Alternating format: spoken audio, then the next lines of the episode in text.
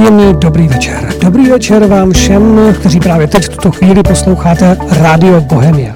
Samozřejmě rádio, které pro vás vysílá každou středu, nebo spíš každých 14 dní ve středu živě tady z Prahy, anebo ze středočeského kraje.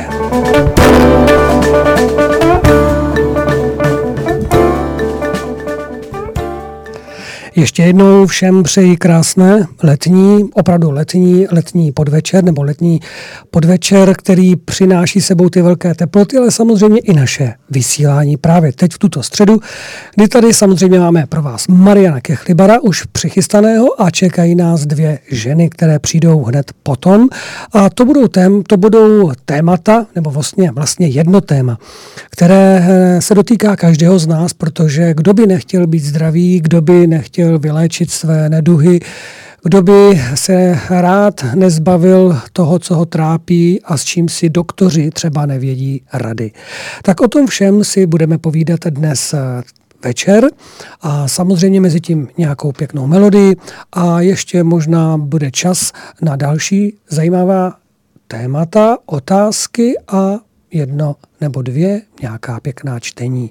Uvidíme, co všechno stihneme. Věřím, že jsme dobře připraveni, dobře naladěni, protože tady máme středu, vy jsme ve střehu a mám tady Mariana Kechlibara. Mariana, dobrý večer. Dobrý večer.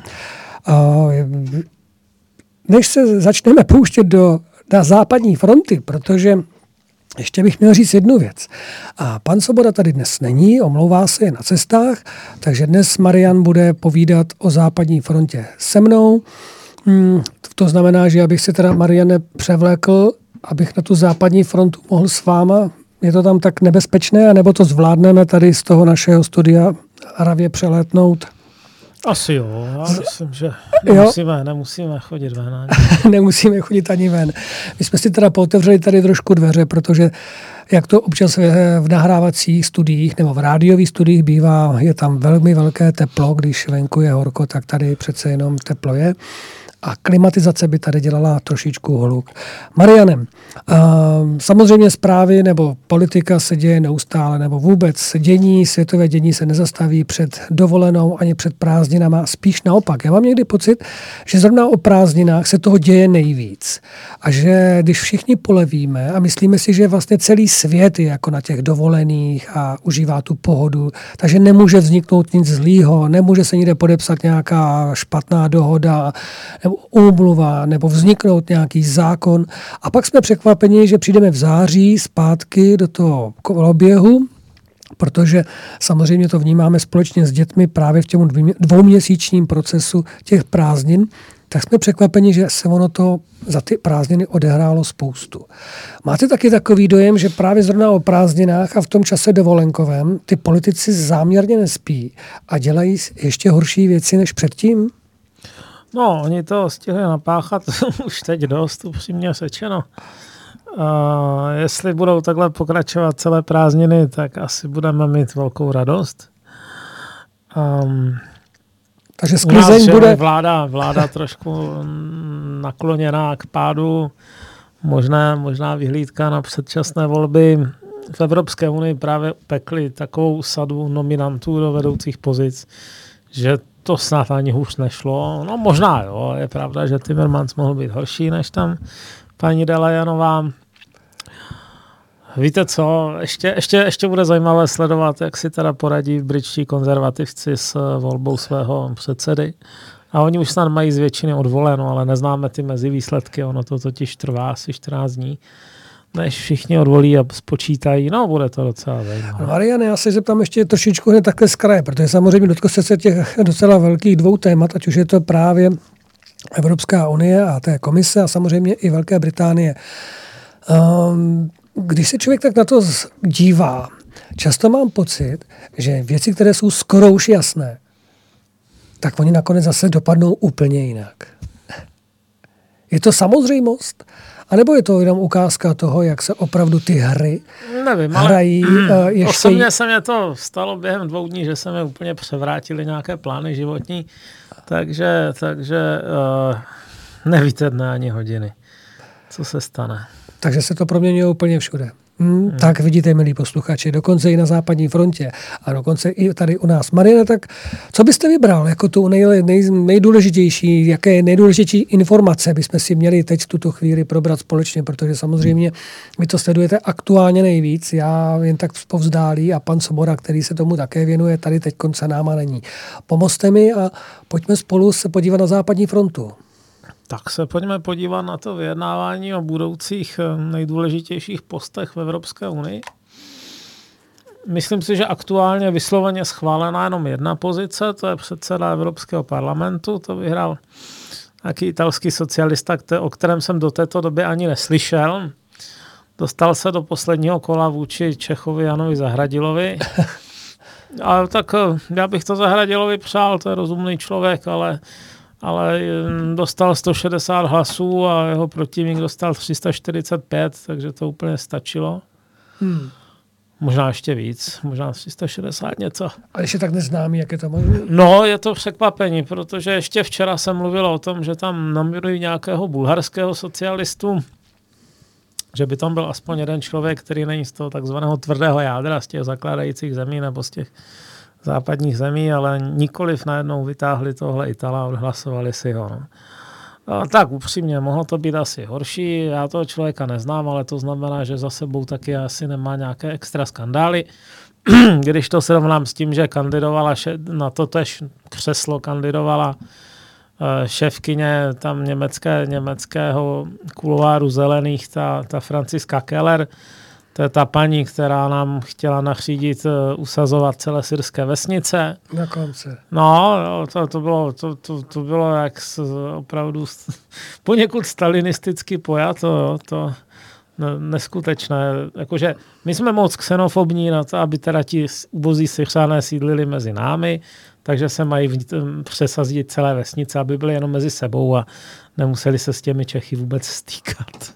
Třeba v Českém ráji, že jo? Třeba vím. Určitě ne někde, kde sídlí, jako kde, kde je předměstí bohatých lidí, to asi mm. ne. No. Tak to jsou, to jsou teda nemilé věci. No ale ten Ital mě no, zajímá. to nevyhrála. No. to nevyhrála, no ale ten Ital mě teda zajímá o to víc, protože to znamená, že když se takhle někde vyloupnu, tak uh, za ním se něco skrývá. Našel jste na něj něco? Nebo? Zatím nic. Nejsem privátní detektiv, abych na někoho nacházel něco, ale o něm jsem teda nenašel skoro nic. Zdá se, že je to dost neznámá veličina i pro takové ty veterány, jako je Zahradil, který o tom právě před chvíli poskytoval někde rozhovor.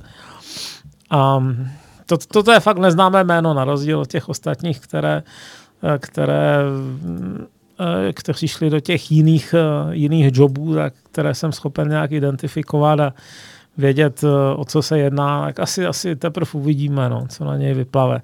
Nebyl to ani ministr, pokud vím, nebyl to ani nějaký význačný poslanec, prostě najednou vytáhli Deus ex machina je tam, no.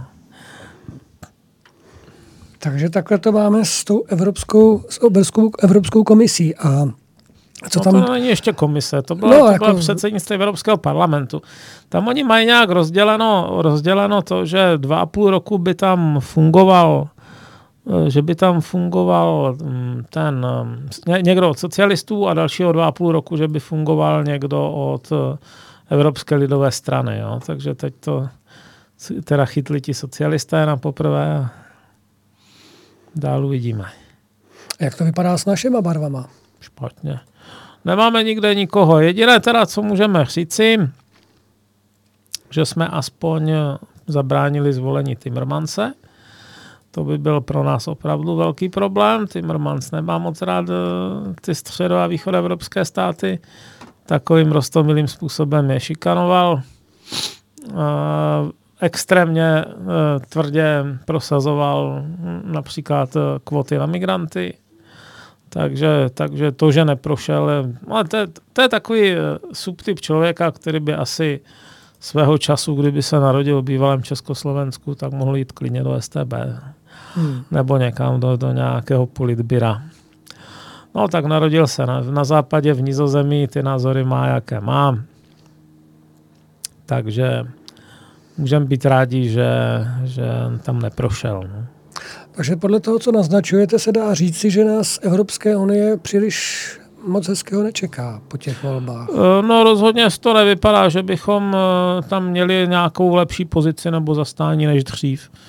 Dokonce možná horší, protože třeba bývalý předseda Rady Tusk byl přece jenom Polák a i když neodpovídal úplně, ty jeho názory neodpovídaly úplně tomu, jak vypadá dnešní polská vláda, dokonce se dost nesnášeli, tak přece jenom uh, aspoň trochu chápal, jak eh, ti jeho kolegové nebo ty národy ve střední a východní Evropě uvažují a fungují. A to se teď teda říct nedá. No. Co by se z toho dalo vydedukovat? Aspoň vy jako Marian Kechlibar, takový skvělý analytik. No, obávám se, že, obávám se, že uh, Unie bude opravdu dělat větší nátlak, nebo respektive ti zastánci federalismu a zastánci takového toho tvrdého jádra na nás budou vyvíjet větší nátlak právě v záležitostech, jako je migrace. Jediné, co si myslím, že by tomu mohlo zabránit, by bylo, že by ty orgány byly příliš slabé. Jo. K čemu se teda za chvíli dostaneme, to se, to se týká hlavně toho jmenování do té Evropské komise. Hmm. Evropská komise vlastně úplně teď při tom, při tom uh, jejím vytváření uh, selhal princip, kterému se říká špicen kandidát. On už stejně vypadalo, že je, řekněme, naposledy, že bude použit.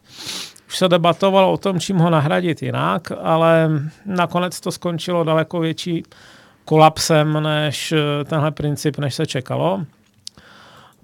Špicen kandidát byl princip, že jsou nějaké ty velké evropské strany, například eh, Evropská lidová strana, například nějaké to společenství socialistů, nebo to, čemu se říkalo ALDE, teď se tomu říká Renew Europe, nebo taková ta evropská, eh, evropská um, konzervativní strana.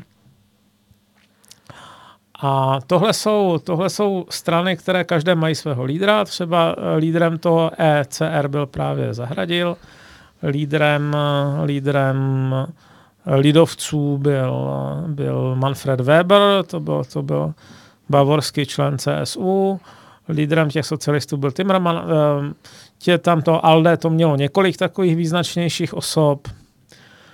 No a uh, obecně se počítalo s tím, že kdo vyhraje, nebo která ta skupina bude mít nejvíce uh, těch poslanců, tak si nějakým způsobem uh, prosadí jo, toho špicen kandidáta na jo. předsedu Evropské komise. Ano, ano, ano. Čili jako kdo má nejvíc, ten, ten, ten největším způsobem uh, bude mít vliv v té komisi. No, nestalo se. Uh, všichni ti špicen kandidáti dopadli nějak špatně, každý jinak. Uh, ten Manfred Weber, tomu se stalo osudným to, že Eh, se proti němu postavil francouzský prezident Macron a navíc eh, ho ta eh, jeho šéfka jo, nebo jeho, jeho kancléřka příliš nehájila. Ona by správně asi měla svého kolegu nějakým způsobem hájit, ale nestalo se. Naopak mu na to kývla ještě v té osace, v takovém tajném vyjednávání, když byla ta schůzka G20, no, polotajném. A z, tohle, z téhle osadské schůzky naopak vyšla teda myšlenka mít tam Timmermanse, tak ten narazil na velice zásadní odpor právě ve střední Evropě, ale taky v Itálii. A, a ta Margaret Vestager, jedna z dánských političek z, z ALDE, která, nebo teď toho Renew Europe, který, které mělo více těch kandidátů, tak ta vypadala asi nejlíp. A nakonec tu zase pro změnu odstřelili ti, ti lidovci za to, že Macron odstřelil jim toho Webra. Jo? Takže, takže ty tři velké skupiny, které se nějakým způsobem dohadovali, dohadovali na tom, že um, ten moc mít budou, tu moc mít budou, tak um, nakonec selhali těch špicen kandidáti. No a včera se najednou vynosila informace, která mě úplně zaskočila. A to, že, to, že Tusk navrhl, ale jako podle mého názoru asi ne z vlastní hlavy, to si myslím, že bylo na iniciativa Merklové, že navrhl německou ministriň obrany Ursulu von den Leyen. Jo. Což bylo veliké, veliké překvapení.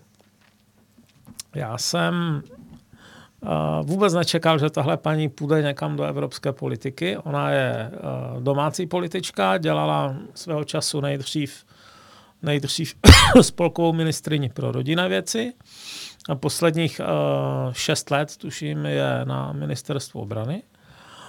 A nikam nekandidovala v, v těch evropských volbách, jo? Ne, že, ne, že není špicen kandidát, není vůbec žádný kandidát.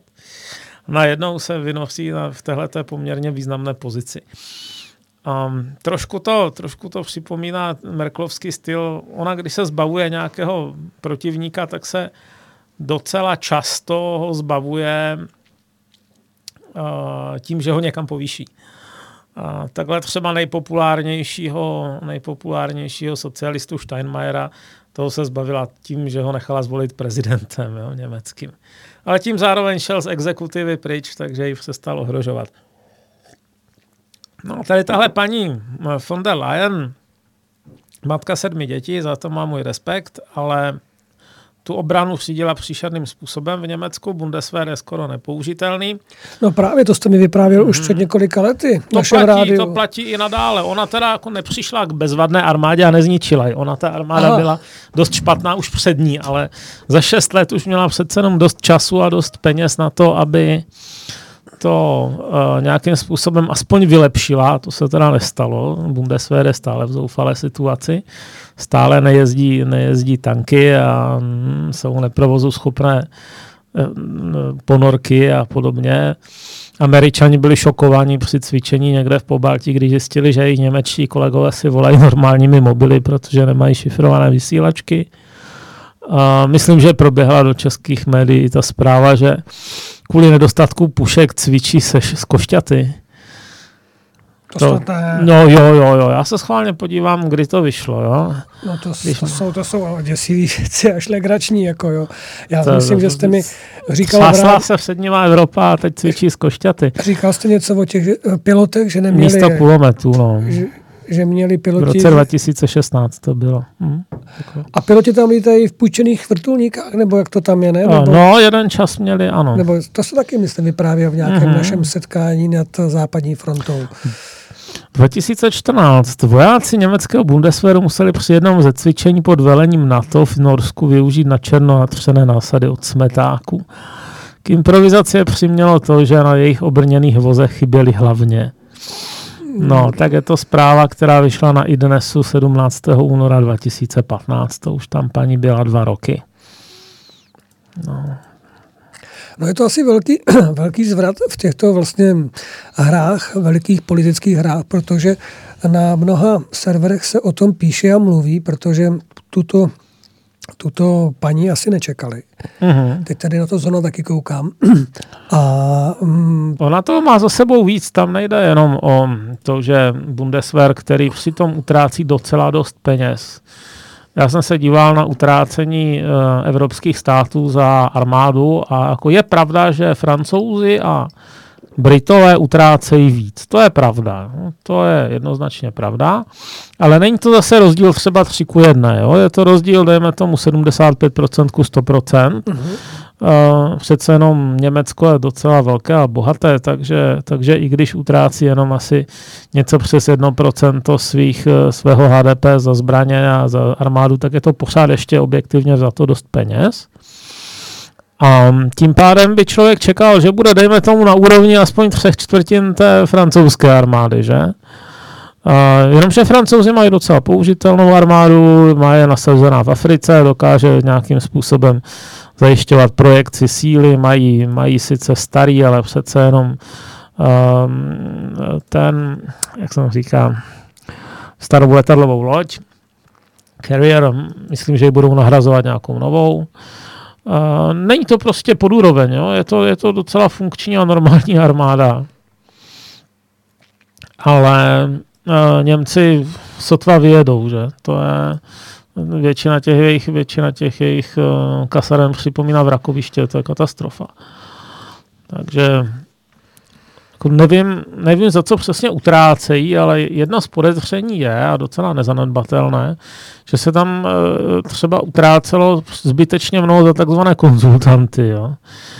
To znamená, um, myslím, že hlavně se to týkalo firmy McKinsey, uh-huh. ve které z hodou okolností pracují tuším dvě děti, to je paní, to je z těch sedmi, to je paní Ursula von der Leyen, tam se jedná o několik set milionů euro, tomu se říká mm, Beratungsafére, Ona se aktuálně vyšetřuje, není úplně jasné, kdo všechno za co mohl, ale je to, je to součástí vyšetřování, takže... Mariane, já bych, no. já bych šel spíš jako k tomu, k tomu věc, věcněji.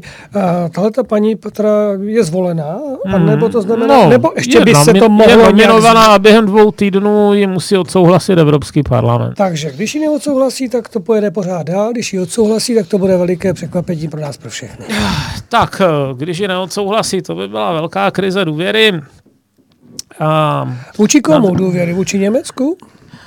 No, no vůči hlavně mezi těmi socialisty a lidovci, protože Uh, tahle ta paní dostala hlasy, je to Němka, je navržená jakoby ze strany, no nepochy, sice je navržený formálně Tusk, ale určitě tam má reprezent Merklovou, ale dostala hlasy od všech, kromě Německa. Jo? Merklová se zdržela při tom hlasování jako jediná. A to proto, že se rozčílili ti domácí socialisti a začali vyhrožovat, že přeruší koalici, pokud pro ní bude hlasovat. Jo. Takže, takže uh, jako je nějaký rozpor mezi těmi socialisty a těmi lidovci a ti socialisti pro ně asi hlasovat nebudou. A nejenom ti němečtí, ale asi ani jiní. A na druhou stranu pro ní možná bude hlasovat třeba i polské právo i spravedlivost. Jo?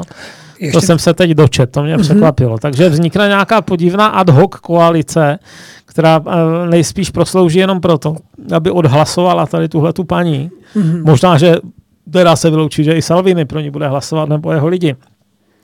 A pak zase přestane existovat. Hmm. No, je to, je to daleko větší divočina, než co jsem čekal. To je hmm. daleko větší. No, tak to nejsou, nejsou vůbec asi překvapující zprávy pro lidi, kteří se tomu věnují dnes a denně. Ale když už i vás to překvapilo. Překvapilo mě to. Tak to je něco. Ty, ale to upřímně řečeno překvapilo každého, protože ty reakce, eh, ty reakce, jak jsem tak viděl, tak záležely na jazyku. Jo v mezinárodním internetu byla nejtypičtější reakce, kdo to je, protože tu paní prostě nikdo neznal. Já mám za tímhle účelem rozepsánou článek, který se jmenuje Ursula Kdo. No, a na německém internetu to bylo něco jako Ježíši Kriste. Protože ona je momentálně snad vůbec nejméně oblíbený politik v celém Německu, nebo nevím, jestli jako ze všech politiků, ale z těch, kteří jsou ve vládě, skoro určitě. Když jsem se díval na ty výzkumy veřejného mínění, tak se proti ní staví třeba 80% lidí. Takže jestli byla tímhle způsobem vykopnutá na tak důležité a zásadní místo, to je docela uh, i pro ty Němce je to šok. No, no víte co, to mě teď napadá, napadá v souvislosti um, otázka nebo nevím, jestli to je otázka na vás a možná pro nás, vše, pro všechny, nebo mm, možná jenom pro lidi, kteří neustále preferují Evropskou unii, protože e, musíme se zamyslet nad tím, jestli o jakou tedy moc jde. O moc Evropské unie jako celku, nebo o moc Evropského parlamentu, či komise, a nebo rady.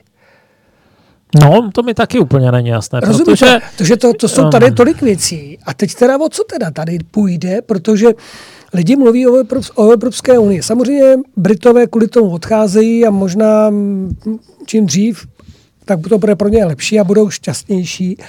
A my všichni na to tak koukáme a teď se tady těma dalšíma hrama rozehrály tak ošklivé karty, které i like, který to občas sleduje, jako třeba já a samozřejmě i mnoho obyčejných lidí, tak si začíná klást otázku, tak není tady už nějak moc těch, eh, těch úřadů v té Evropské unii, rada, komise, parlament a teď možná vznikne něco dalšího, Mariane, třeba ještě něco tak jako pro koho budeme hlasovat a za co teda budeme bojovat, tam se to může tříštit takovým způsobem, že já si myslím, že to je jenom výzva k tomu, aby se zase mnoho dalších států zamyslelo nad tím, jestli neodejít. Eh, odejít z takhle extrémně ekonomicky provázané struktury si myslím, že bude velmi obtížné. No, to asi určitě ano. Já teda osobně se nedomnívám, že by nějaký stát v nejbližších letech odhlasoval si dobrovolně odchod. To si spíš myslím, že větší riziko, že třeba eurozóna, jako platidla eura, mm-hmm. Mimochodem je i nová šéfka Evropské centrální banky, ta Kristýn Lažárlová, která má za sebou mimo jiné odsouzení za nějaké nedbalosti při arbitráži, kdy ten soud odsoudil, jako řekl, že, že, že to prostě byl trestný čin, ale že jí neudělí žádný trest, protože je to významná osoba. A, tak a, zrovna ta struktura té eurozóny jako nevypadá o nic zdravěji než před pěti lety. Jo. Pořád jsou ty státy ohromně zadlužené, ještě se to zadlužení zhoršuje. A, pořád už spíš se zhoršilo to, že že v Itálii uvažují zavedení nějakých těch paralelních měn, ty mini bots, nebo jak se to jmenuje. Hmm.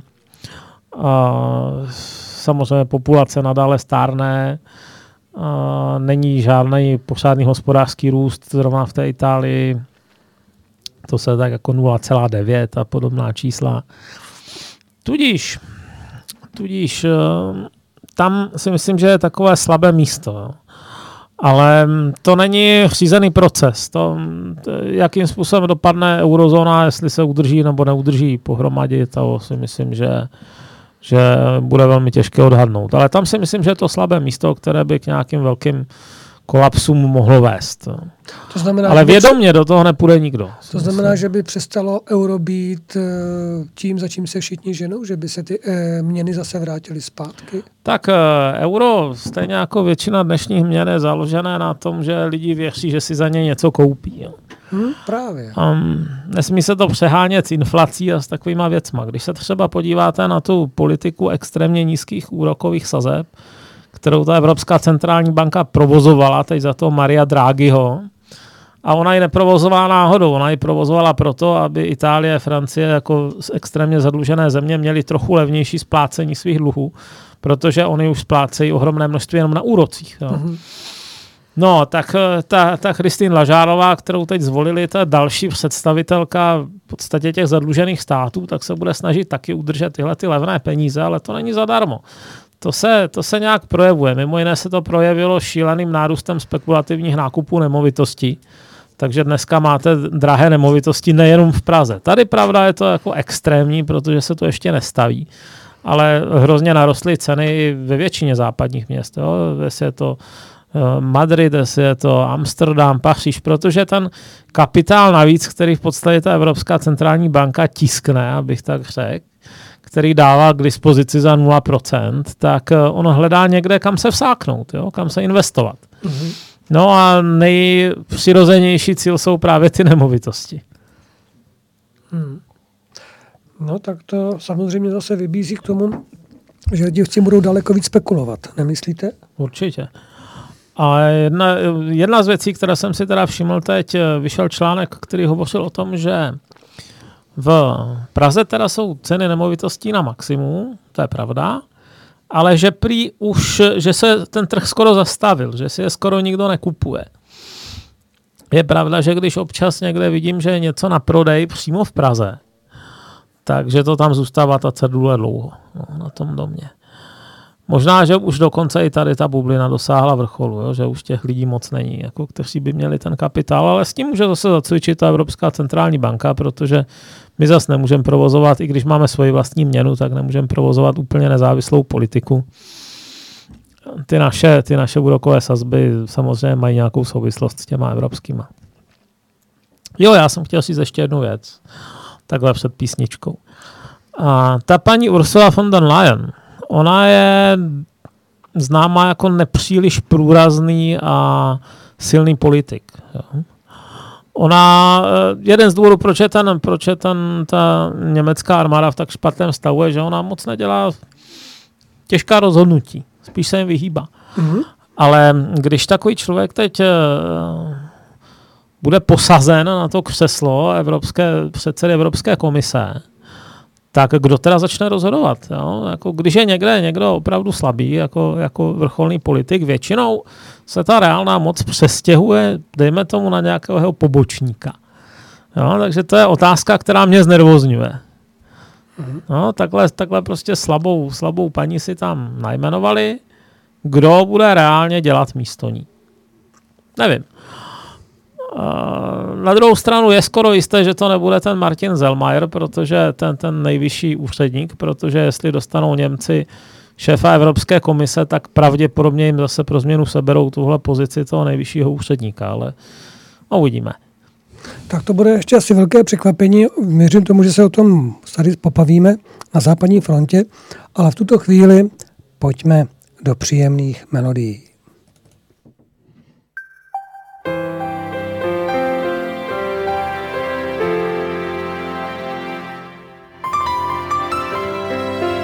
Posloucháte Rádio Bohemia. Jak zvláště krásný místa jsou. Krásný o nás, o nás dvou. Kde stačí pouze pocit být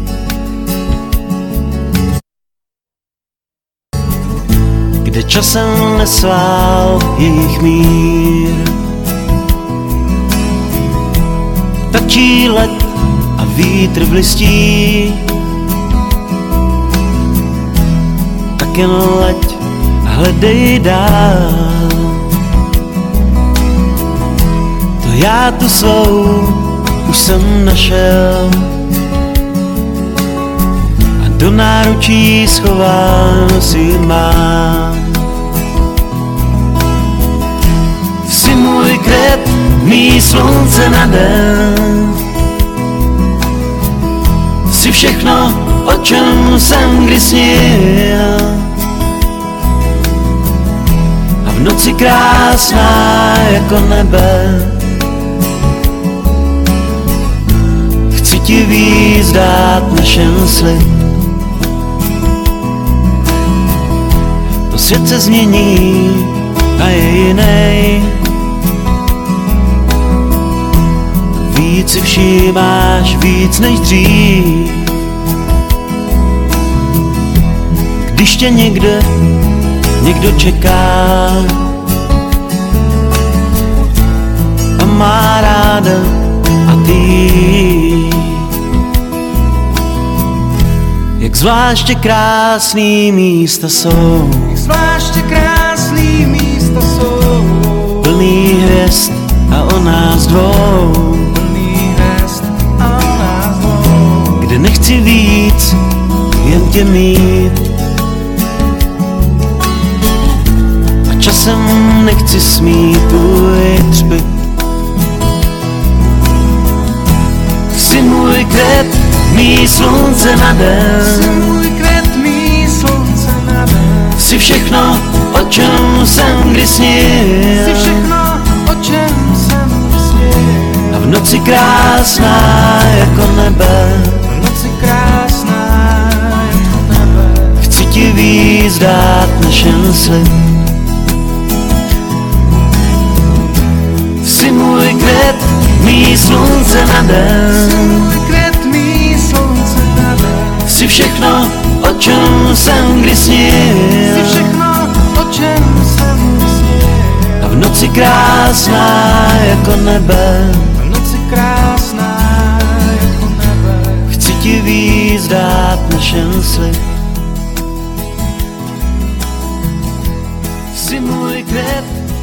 Slunce na den.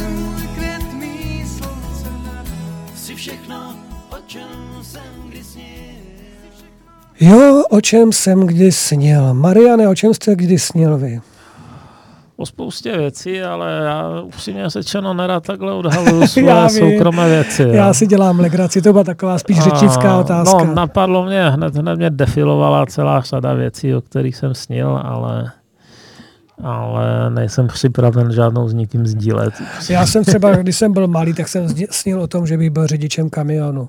Dneska bych teda nechtěl být řidičem kamiona. Jsem rád, že jsem jim nikdy nebyl. Takže to je jenom takový jako střípek spíš, že jsem teď navázal na tu písničku, která se mi moc líbí. A ty sny tam samozřejmě jsou a myslím, že ten, kdo má sny, tak je to dobře. No, ano, ale na tohle jsem zrovna měl úplně jiné sny. No, já jsem docela netrpělivý člověk a nedokázal bych dělat zrovna řidiče kamionu. když tak něco takového náhleho až urgentního. Proto i píšu krátké texty spíš než dlouhé, asi bych nevydržel. Mm. Napsat román, rozplizlo by se mi to po pár týdnech. Takže řídit nějakou rychlou raketu, něco rychlého, co z Prahy do Paříže za dvě hodiny? To by za bylo... dvě hodiny, jo. No tak to by musel být aspoň maglev, tak to už je teda, to už tohle moc neuvidíte. No. to, to už teda ne, no. Tak za tři hodiny, no, tak byste aspoň něco stihl tím zrakem pochytit. Tak když to tak rychl, jako rychlý, rád rychlý, tak možná něco rychlého by se řídilo líp. Ale Mariane, pojďme dál, protože samozřejmě lidi chtějí západní frontu a co se tam děje, dějou se tam mm-hmm. samozřejmě ošklivé věci a samozřejmě napínavé věci, na to by se dneska dalo sázet. A možná už jsou i sázkové agentury na takové politické děje. Jak je to s tou Velkou Británií? Velká Británie je ve fázi, kdy bude zvolen předseda konzervativní strany.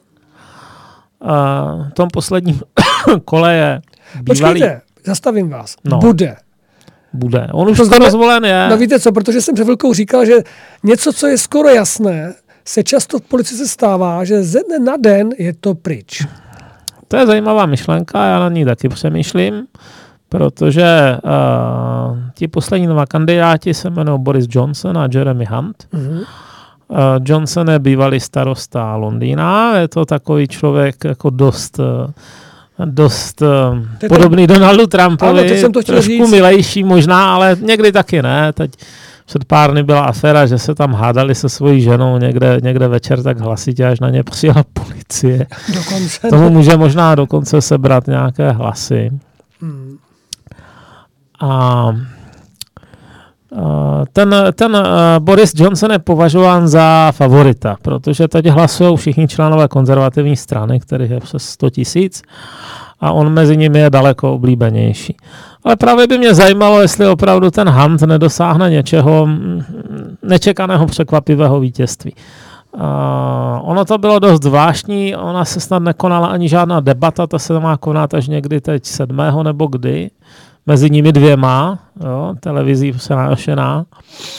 A to už bude mít naprostá většina členů konzervativní strany odvoleno. Myslím si, že termín je asi do 15. července, no 15. července, že to oznámí. A tím pádem i ta debata, ať už by se v ní vyznamenal kdokoliv, tak moc neovlivní ty výsledky. Odhaduje se, že snad přes 90% lidí bude mít tou dobu odvoleno. Leda by to bylo velmi těsné a na to ty průzkumy svého času nevypadaly. Uh, nicméně, tímhle vznikne nové, nové vedení konzervativní strany a ten šéf konzervativní strany se s pravděpodobností hraničící s jistotou stane i novým premiérem místo Theresa May. No a co nastane v zápětí? V zápětí se parlament odebere na prázdniny. Dokonce? Jo, britský parlament má prázdniny a má je docela dlouhé. Myslím si, že minimálně do konce srpna, možná do začátku září. Takže, takže následní, následné týdny se na parlamentní úrovni nebude dít vůbec nic. A pak uh, skončí prázdniny, nastane září a budou poslední dva měsíce do Brexitu. Že? No, aktuální termín je 31. říjen na Halloween. Takže, takže to, to budou dva měsíce, spíš několik týdnů, že jo, když se na to člověk podívá, mm-hmm. kdy se teda urychleně připravit. A ty současní dva zbylí kandidáti, ten, ten Johnson a Hunt, oba tvrdí, že by bylo lepší přejednat ten, ten withdrawal agreement, ten, ten, tu dohodu o odstoupení Británie nebo, nebo stažení Británie z Evropské unie, ale reálně za to to není možné v takovémhle čase. Není to možné ani ani, ani proto, že Evropská unie dost eh, důrazně tvrdí, že nic takového neudělá, že ten, ta dohoda je jediná a nejlepší, jak říkali, jediná možná a zároveň nejlepší. Uh-huh. No tak eh, když je něco jediné, tak je to zároveň nejlepší a nejhorší, že? Uh-huh. A tím pádem já to vidím jako naprosto fiktivní, že by se, že by se ještě jednalo před tím datem. No a pak eh, zbývají dvě možnosti. Buď žádat o nějaké další prodloužení, tentokrát již po třetí, anebo tvrdý Brexit, nechřízený. A Johnson minimálně slibuje, že toho 31. října opustí Británie EU, ať se bude dít, co se bude dít a že žádné prodloužení nebude a že, že bude konec. tak jsem zvědavý, jestli to dodrží, protože já si myslím, že to je jediná možnost, která mu zbývá. Pak samozřejmě tohle má nějaké následky na té vnitro britské scéně. Třeba ve Skotsku, tam bylo před pěti lety referendum o tom, jestli se má Skotsko odtrhnout od Británie nebo ne. A vyhráli to zastánci setrvání Skotska v Británii, či v Spojeném království, ale ne moc výrazně, byl to poměr asi 45 ku 55. A ti Skotové teď říkají, že se poměry zásadním způsobem změnily a že by teda chtěli další referendum protože Skotsko hlasovalo velmi silně proti opuštění Evropské unie. Tam to bylo asi 36 ku 64 nebo něco takového. Jak je to možný? Tak je to jiný národ, no. Je jich ale 5 milionů. Jo. Jako ve, ve, když se člověk podívá na váhy jednotlivých zemí ve Spojeném království, tak Brit- Anglie vždycky utáhne všechny ostatní protože Anglie, Skotsko a Wales, eh, ta Skotsko, Wales a Severní Irsko dohromady mají kolik? 7,5 milionů lidí nebo něco takového, strašně málo. Mm. Jo, a Anglie má přes 50, takže, takže eh, to jsou sice plošně velké, Skotsko je docela velké, ale jakože neosídlené, je tam jenom pár velkých měst, tak uh, fakticky to vždycky přetáhne ta Anglie, když něco chce. No, je to, tohle to trošku připomíná Evropskou unii, tady taky tě, ta Francie a Německo si dělají do značné míry, co chtějí. A mm, to je slabina všech takovýchhle nerovných, nerovných kombinací, kde jednotliví členové mají zásadně, zásadně odlišné síly. No tak uh, Skotové tedy říkají dobře, tak tehdy jsme, uh, jeden z důvodů, proč někteří lidi hlasovali proti, byl ten, že uh, nechtěli opustit Evropskou unii když by se odtrhli tehdy v roce 2014 uh, eh, od Velké Británie, tak by se stali nezávislým státem, ale zároveň by přestali být členem EU. Jo? No a teď o pár let později teda Británie odchází z EU, tak oni by naopak možná se chtěli odtrhnout proto, aby v ní zůstali. Jenomže to má taky nějaké praktické komplikace. Za prvé to referendum oni si nesmějí vyhlásit sami, aspoň ne z hlediska ústavního. Britská vláda sice takzvaně devolvovala naprostou většinu práv na skotský parlament. Skotský parlament může rozhodovat skoro o čemkoliv, takové to školství a většina hospodaření a podobně může, ale nemůže řešit zahraniční politiku a nedostal ani právo si jednostranně rozhodovat o své nezávislosti, ani vypisovat taková referenda, to by musel schválit Westminster. A Westminster se zatím tváří, že ne. No tak jako mohlo by to skončit tak, že podobně jako ti katalánci, že si tam nějak uspořádají referendum sami a otázka, jaké to bude mít právní a jiné následky. To bude zajímavé sledovat, to se bude asi po těch prázdninách taky nějak řešit. Druhá věc je, že uh, Skotsko, kdyby se stalo novým členem Evropské unie, samostatné Skotsko, no, tak by pravděpodobně mezi nimi a Anglií vznikla tvrdá hranice. To je přesně to, čeho se bojí v tom Irsku, mezi Severním Irskem a e, Irskou republikou. Kdyby, ty, kdyby ten mm, zbytek Británie šel svojí cestou, jinou než Evropská unie, tak by zanikla celní unie mezi nimi nejspíš uh, musela by vzniknout tvrdá hranice pro kontrolu zboží. Ale to není mm-hmm. zase taková legrace v zemích, které spolu byly 300 let srostlé. Protože Skotsko je v Unii s Anglií od roku 1707. Jo, od té doby je to jeden hospodářský prostor, takže tam se navázalo ohromné množství ekonomických vztahů. Kdyby se měli najednou přehradit, tak by to byl asi docela velký ekonomický problém, protože Skotsko vyváží do Anglie daleko víc zboží než do celého zbytku světa, například. Mm-hmm. Uh, trošku by to připomnělo rozpad Rakouska-Uherska. Tehdy, tehdy to byla taky docela integrovaná ekonomika, jo? třeba, třeba uh, Eh, takové ty textilky, které byly hodně v Sudetech, tak třeba vyvážely poměrně dost do Uherska. Mm-hmm. A naopak v Uhersku se, to byla úrodná země, tak se tam rodilo, rodilo poměrně levně eh, potraviny, no, vyráběli a ty se zase vyvážely sem a tak dál. Terst byl důležitý přístav, tam se dovážela káva pro celé, pro celé Rakousko-Uhersko a podobně. A když pak se v roce 18 rozpadlo a ty státy vůči sobě stanovily celní bariéry, tak eh, na tom prodělali skoro všichni. A je to jeden z důvodů, proč v té střední Evropě byla ta krize ve 30. letech extra těžká. Mhm. Protože ty podniky ztratili odbyt. No, ztratili svoje zákazníky, kteří byli najednou za, jedním, za jednou nebo dvěma hranicemi dokonce. A, takže a ty, a ty státy byly znepřátelené, takže si navzájem kladly různé komplikace a podmínky a, a celní, celní uh, složitosti a bariéry. Takže to tež by se mohlo stát těm Skotům. Druhá věc je, že Skotsko teda hodně špatně hospodaří. My máme tendenci se dívat na příklad jako Řecka, že má strašně vysoké deficity, nebo Itálie, ale Skotsko je na tom daleko hůř. Ono má deficit asi 8% HDP. To je úplně neslíchaná hodnota. K tomu jediný, kdo se přiblížil, co si pamatuju, tak byla Francie těsně po začátku té velké světové krize, asi 2009 nebo 10. Uh, to je ohromný deficit. Jo. To, jako kdybyš to utrácel ta, nejenom, nejenom ta země, ta vláda utrácí 8% víc, než kolik ta, nebo 8% víc, a, a nebudu se do toho zaplétat, 8% HDP je prostě šíleně vysoký deficit. Mm. za normálních okolností se třeba do eurozóny neměly přijímat vůbec země, které by překračovaly 3%, a ne 8%. No ale tak či onak samozřejmě to mm. Skotsko, ať si udělá co chce, tak, eh, nebo bude se snažit o cokoliv, tak nemůže zvrátit Brexit. To nemůže, no. To, a kdyby to... se osamostatnilo, tak by bylo velice chudou zemí, nebo chudou, velice ekonomicky problematickou zemí, zadluženou, závislou na Pravděpodobně závislou na dotacích z EU. No ale více, více lidí bude zajímat právě Brexit, protože samozřejmě Velká hmm. Británie kooperuje a spolupracuje s daleko větším seskupením světa. To asi jo, no. a ovlivňuje vlastně daleko větší trhy než Skotsko.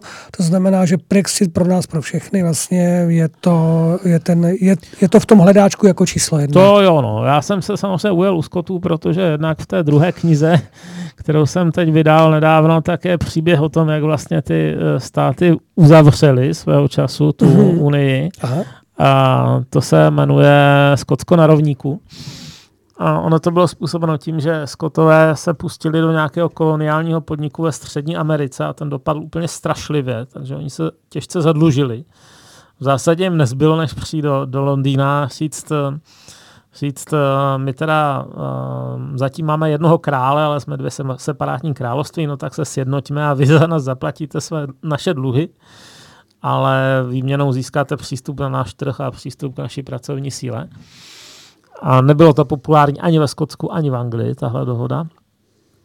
No tak by bylo docela zajímavé sledovat, kdyby se tady tahle ta unie uzavřená v době, kdy New York byl maličký dřevěný přístav, který měl asi tolik obyvatel, co tuším Lipčice nad Vltavou. tak eh, kdyby se teď eh, rozpadla před našima očima, je to přece jenom jeden z nejstarších eh, sjednocených států, které máme v Evropě a ve kterém sice to sjednocení proběhlo, ale ještě jsou ty jednotlivé státy rozpoznatelné. Tak ano, jak máte samozřejmě pravdu, že nejdůležitější je tam samozřejmě ten fakt toho Brexitu a to, jak bude probíhat. Myslím si, že nemůžou zůstat úplně bez jakýchkoliv dohod, že musí uzavřít dohody Británie s EU minimálně o tom, jakým způsobem se bude řešit třeba pohyb letadel a takovýchhle věcí. A dále si myslím, že jako, bude... že by jim Evropská unie řekla, že přes Evropskou unii se nebudou, nebudou smět létat, jo? Byly nějaké takovéhle výhrušky z obou stran, to, to, ale, ale to upřímně řečeno, to, to je tomu asi, ale oni, já myslím, že ti Britové něčím takovým vyhrožovali taky, ale to je opravdu slabomyslné. Jo? To si hmm. myslím, že nikdo reálně neudělá. To by byly moc, to, to by totiž způsobilo příliš velké problémy té vládnoucí vrstvě. Hmm. Uh, tam asi nejde tak o nás, co lítáme tam za turistickými cíly, hmm. ale to by už opravdu způsobilo problémy bohatým lidem a, hmm. a ti, ti si nenechávají jen tak způsobit problémy. No právě. Takže hmm tohle si myslím, že bude vyřešeno. Druhá věc je, že Británie dováží docela velkou část eh, své potravinové spotřeby. Nevím, jestli je to 30% nebo něco takového, docela dost. Mm-hmm. Na druhou stranu ty potraviny někdo taky vyrábí a, a, a produkuje a očekává, že je někdo odebere, takže mezi nimi je rozhodně vzájemná, vzájemná závislost. To budou muset taky nějakým způsobem dořešit, aby nebyl nedostatek potravin na trhu. To by bylo velice nepříjemné. Zatímco někde o kus dál by se vršily nějaké hromady masla k nebesu. Hmm. A, ale takové ty věci, jako jaké si navzájem dají výhody a jestli zruší clá v nějakých oblastech a podobně, to bude neuvěřitelně těžké vyjednávání. Hmm. No tak v tom případě se máme zase na co těšit. Mám, hlavně bude o čem vyprávět, Mariana. To bude o čem vyprávět, Bude o čem no. psát. Já už vidím mě ty, report, ty reportéry a ty články a všechny ty uh, hlavní poutače a ty nadpisy. Ale myslím, že tohle nás asi nemusí tak, uh, jak bych to řekl, znervozňovat, protože to kdo ví, jak dopadne. Já jsem zvědavý na, na Borise Johnsona v akci. No. On je takový poměrně teflonový. To je takový ten typ politika, po kterém ty skandály stečou. Já nevím, jak je to možné, Mm-hmm. ale spoustu daleko, řekněme, opatrnějších a, a, a méně, méně výrazných lidí už smetla nějaká banalita a po něm to fakt všechno steče. N- Nejsem si jistý, jestli to... Čím to je? Ne, on působí Tak silný charisma? No, asi. A je pravda, že někteří lidi to- ho hrubě nesnášejí, ale No, on, a- dokáže, on dokáže nějakým způsobem překračovat takové to tradiční uh, voličstvo konzervativců. Jenom proto mohl být v Londýně sta- primátorem. Jo. Hmm. Londýn je obecně spíš bašto Labour Party, která tam většinou mývala svoje, svoje primátory a to, že tam zvolili Johnsona, byla velká anomálie. Taky se tomu každý divil. Protože on není doleva. Jo? Jako Není, není to samozřejmě jako ultrapravičák nějakého typu já jsem vévoda a tady je mých 20 sluhů, kteří se taky ještě občas vyskytují v, konzervativní straně.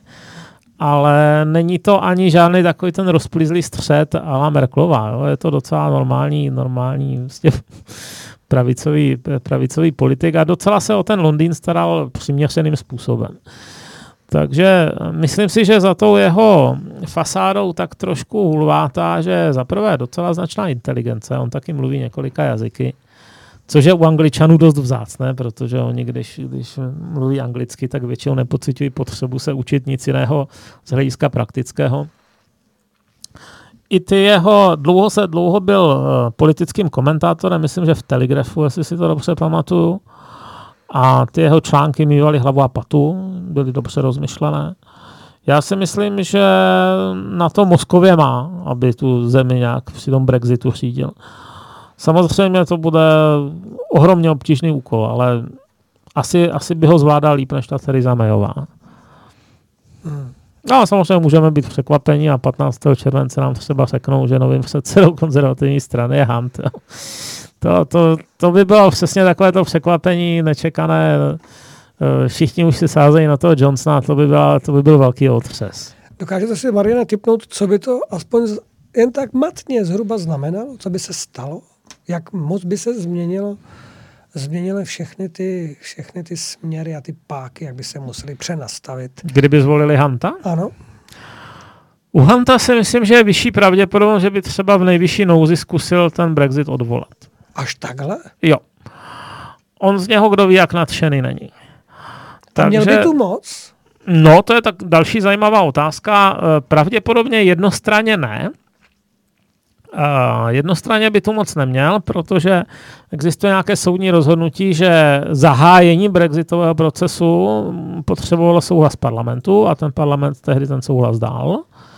Jenomže z toho taky logicky plyne, že i případné přerušení jo, by vyžadovalo souhlas parlamentu. A to byl proces, který, který iniciovala jedna zrovna reminderka, ta, ta Gina. Miller, protože doufala, že ten parlament ten souhlas nedá. Parlament souhlas dal. No, ale mm, tohle to musí Ale být... nemohli by obejít přece lidi, takže se, zase by No, muselo být referendum, ne- nebo nebylo by? No, to je další zajímavá otázka. Jo? To jsou samé zajímavé otázky, co kladete. Za prvé u toho referenda není vůbec jasné, jestli by se nějakým způsobem... Uh, Že by ho obešli? Ne, jak by vůbec znělo. No, to je taky. Jako o čem by se hlasovalo. To je, už jenom tohle je trošku problém. Um, druhá věc je, že Evropský soud um, stanovil, že Británie, nebo jakýkoliv stát, který už spustil ten článek 50, takže může ho zase přerušit, nebo teda odvolat jo, v průběhu těch dvou let, nebo v průběhu do chvíle, dokud je členem, ale pouze v dobré víře, jako že si to rozmyslel s tím, že opravdu chce zůstat. Hmm. A tady tohle to si nejsem jistý, jestli by spadalo do té dobré víry. To by musel zase rozhodnout soud. Takže, takže To by trvalo ani to zastavení toho procesu Hmm, není hmm. triviální. Takže radši si přejme, ať ten Johnson to dotáhne až do konce. Ať, jak jste říkal vlastně před chvilkou, za každou cenu, ať se děje, co se děje. 1. října jsme z eura. Listopadu. Nebo listopadu. Listopadu. Jsme venku. No já si myslím, že je to lepší, ne, víte co, jako skoro vždycky je lepší nějaký konec, než, když, než věci táhnoucí se bez konce. Hmm. Jo, nevím, co to bude znamenat eh, z praktického hlediska pro Británii, ale, ale aspoň bude vědět, že je to definitivní, když to v současné době je, je v neustálém provizorním stavu a už jsou to tři roky, co je v provizorním stavu. V podstatě od momentu, kdy si to odhlasovali, což bylo v červnu před třemi lety, nikdo neví, jak bude vypadat budoucnost. Ani netuší. A to, to si myslím, že je pro lidskou psychiku daleko horší, než i kdyby nastal nějaký otřes. Tisknou si už nový libry? Já myslím, že nepotřebují. Mají svoje libry. Ale tisknou si pasy nové a pokud vím, tak je tisknou v Polsku. ne, mě napadlo, víte co, začínáme, hm, představte si, že vlastně to dopadne, odejdou a 1. listopadu, tak k tomuhle zásadnímu dni, tak uděláme si novou kolekci bankovek, aby jsme si tím označili tu éru, kterou jsme uzavřeli a éru, kterou teď začínáme. Jestli jste něco třeba nespozoroval, že by se chystalo No. něco. A teď si na ty bankovky dáme Johnsona. No Johnsona asi ne, A ale tak nějaký mám další. Pocit, Víte co, většinou se to taky občas takhle využívá, že se potom to odrazí na bankovkách. já už vím, co. Já jsem opravdu něco četl. Něco jsem teď četl o nové bankovce a jedná se o to, že vydají novou 20 librovku a ta bude příštím roce, v první půlce roku a bude polymerová, čili nebude papírová. Bude tam, bude na ní malíř Turner z 18. století a už tady už je Už návrh. vidím. Mm. Je to pěkná bankovka, Jo, co? vypadá hezky. To teda opravdu vypadá hezky. a I s těm, počkejte, tam je nějaká loď za ním, že Jo, a je tam i, jestli dobře vidím, první, no, počkat, co pak, to je parník? No, vypadá to tak. Ano, to je, to je totiž uh, výřez z nějakého jeho obrazu. to vypadá jak nějaká dobrodružná směnka. Mm. Z nějakého dobrodružného filmu. Je to pěkné, taková nafialová barva Hezky. a má to být, eh, má to být polymerová bankovka, nikoli papírová, takže Mm. mimo jiné teda docela dost vydrží. Jo, já jsem teď dostal právě od nějakých čtenářů novozelandské bankovky, ty jsou polymerové, je tam i průhledné okénko. A musím si, že teda jako drží hodně, ale je to, je to nezvyklý pocit mít něco takového v ruce. No to bych Jsme taky, zvyklí na to, že to šustí že papír a najednou tam máte plást. to je zvláštní. Vidím, že, že i 50 librovka bude a ta bude asi s královnou. Mm. No. Tak uvidíme. Skotové mají svoje vlastní libry, oni teoreticky snad platí všude, ale prakticky se v Anglii moc nevyskytují. To by byla taky další zajímavá otázka, jestli by se Skotové v případě osamostatnění tedy chtěli dostat do eurozóny, protože ty podmínky nesplňují ani přibližně. Hmm. No Mariane, myslím, že to, že jsou rozehrány další velké hry. Máme To se, jsou, na, no. máme se na co těšit. Teď bezprostředně po těch volbách do toho Evropského parlamentu a s obsazováním těch Nebo pozic, spíš to jsou těšit. velké hry. No. To jsem řekl špatně. Asi ne těšit, ale spíš Být na co zvědavý. být na co zvědavý a být mm, mnohem víc bdělý, protože samozřejmě z toho... To se vyplatí, každopádně. Tak, tak. Když tomu přičteme tu naši zoufalou situaci u nás, tak eh, nevím, nevím. Nebo vy víte něco, co by tak... Vědět takové věci bych snad ani nechtěl. Mariane, já vám pro dnešní večer moc děkuji. Nebo pět večer, to, to, to, zní, to zní hloupě, protože... Ještě s- jasné světlo, No právě, hezké světlo. A To se mi líbí, že není vedro a přitom je dlouho světlo. To je fajn. To, takhle bych se mi líbilo celé léto. tak to možná můžeme zařídit. No, to budu vděčný. Vy jste, vy jste opravdu také let, let, jako letní, letní člověk? Já jsem narozený v srpnu, to je moje období. Aha, já mám rád podzim, nebo takový ty podzimní, já nevím, listí padá, vlhký, hezky, jak to pěkně trošku už studí a šustí vám, ne peníze v kapse, ale třeba ty listy u nohou. To mám moc rád. Barevné stromy, co vy na to? Mě, mě už to vyvolává trochu melancholii, ale pokud je ten den jasný, tak jo, jak, jak začne být zataženo, tak to už je... Takže melancholi, nejste melancholický, nebýváte? Obecně ne, ale ten podzim to ve mně někdy vyvolává. Takový ten pokročilejší, zvlášť listopad. sednout ke kytaře, vínečko nebo k pianu, dobrá muzika. Vy hrajete na piano? Sám jo, no. Vydá, no. Ale, ne, To- ale já jsem to- jenom, to im, já, jsem, mě- já jsem improvizátor, improvizátor, nekonečný Minulo. improvizátor, ať už piano, ať už kytara, nebo bicí, cokoliv. Takže to může, U vás musí být docela veselo. no to když se, roz, to, když se spustí, tak to jede. Akor v paneláku si to představte. Hm. Tak to je něco. A až přijdete na sever, tak si můžeme něco vyzkoušet. Určitě. Tak. Marian, mějte se krásně, děkuji vám. Naschledanou.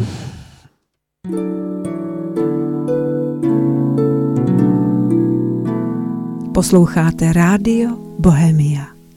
Thank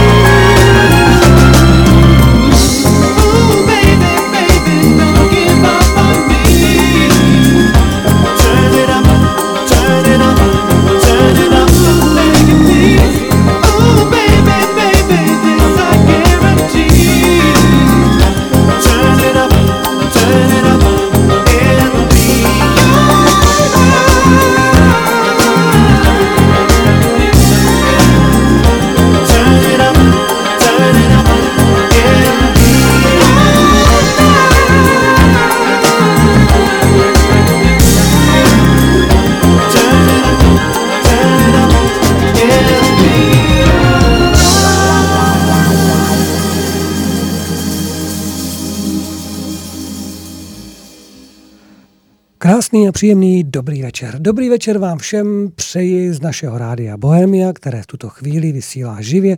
Vysíláme z Prahy a samozřejmě ve středu a vy jste všichni ve střehu. Aspoň tak si to přejeme a doufám v to. Mám tady před sebou další hosta. Pro dnešní večer je to první žena. A vítám tady před sebou Michaelu, Michaelu Verde Bejtlovou. Je to tak? Dobrý večer. Dobrý večer. A já jsem velmi rád, že jste si udělal čas. Vy jste vlastně dnes u nás po druhé a už ale po dlouhé době. A moc jsme si přáli znovu navázat tuto spolupráci, protože Protože, milí, milí posluchači, jak jsem už uváděl v samotné, v samotné anotaci, opravdu je kolem nás spoustu informací. Ať už je to ekonomika, politika, vzdělávání, zdravotnictví, prostě cokoliv. Můžete najít v tolika, z tolika zdrojů, že se tom člověk začíná vždycky ztrácet. A pak potřebujete minimálně nějaký mm, rozcestník, který by vám, vám eliminoval ty informace na uší okruh a pak ještě uší okruh, abyste se dopátrali toho, co hledáte, anebo aspoň to, co vám prospívá, nebo to, co přesně pasuje na vás. A tohle všechno se samozřejmě odehrává především právě v oblasti, kdy nás něco bolí dny, kdy si nevíme rady, kdy třeba mm, se nám něco stane. Je to někdy malý úraz, někdy to je štípnutí komára, někdy to je prostě jenom nějaká alergie, někdy to je, že nám je nevolno po nějakém jídle. Ale my třeba počasem zjistíme, že to tak vůbec není, pak začneme přemýšlet, začneme hledat souvislosti, kdy to vzniklo, jak už dlouho to mám, jestli jsem to už nespozoroval na sobě dřív. A najednou objevujeme věci, které se nám skládají jako mozaika. A najednou vidíme, aha, ono to možná souvisí tady s tím. A já jsem tenkrát udělal tohle a tenkrát jsem vlastně měl tady to a tady to a možno to. A než jdeme k doktorovi, tak samozřejmě hledáme, googlujeme a snažíme se podle těch svých určitých určitých příznaků si sami najít a vyhledat si, co nám vlastně je. Někdy se to dá najít, že se trefíme, ale většinou se netrefíme a pak se potom strašíme. Máme strach, protože si sami na, uděláme diagnostiku nějaké nemoci nebo nějaké bezmoci a léčíme se mylně. A tohle se často samozřejmě stává u těch těžkých onemocnění, která, které právě začínají určitými záněty v těle, které potom můžou vyústit až v rakovinu nebo v, onkoli, v onkologická onemocnění různého druhu. A paní Michaela právě tímto, těmito problémy se zabývá. Sama měla, měla tu životní zkušenost, že že prošla, prošla si svůj příběh, kdy musela si, když to řeknu, sáhnout na dno svých sil, aby mohla potom právě pomáhat nám všem ostatním, nejenom svou zkušeností, ale i tím, že si nenechala pro sebe, ale že tu svoji zkušenost sdílí a zároveň prohlibuje svoje poznání a vědění, aby mohla pomáhat lidem. Je to tak? Je to tak. Eh, možná to slovo pomáhat eh, ráda teď zaměňuju za inspirovat, mm-hmm. protože jo, to zní dobře. Eh, je hodně důležitý vlastně, jak se já sama o sobě vyjadřuju mm-hmm. a co vypouštím z pusy za slova, protože to souvisí i se zdravím. Mm-hmm. To ovlivňuje myšlení.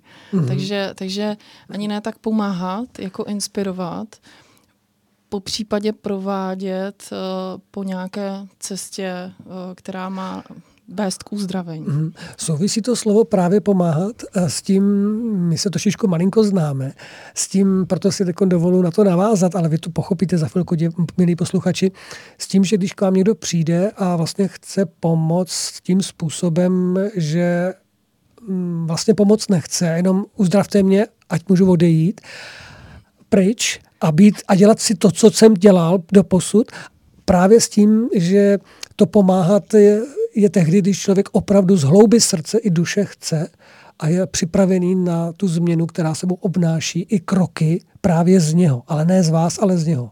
Hmm. Je to něco v tomhle smyslu, že si uvědomujete právě to, to rozdíl mezi pomocí a inspirací, protože inspirování je úplně něco jiného, protože to vyžaduje ve mně, když to tak poslouchám, ve mně udělat rozhodnutí, dobře, vy mě inspirujete, to znamená, že já ale musím něčím začít, že jo, abych měl něco dělat.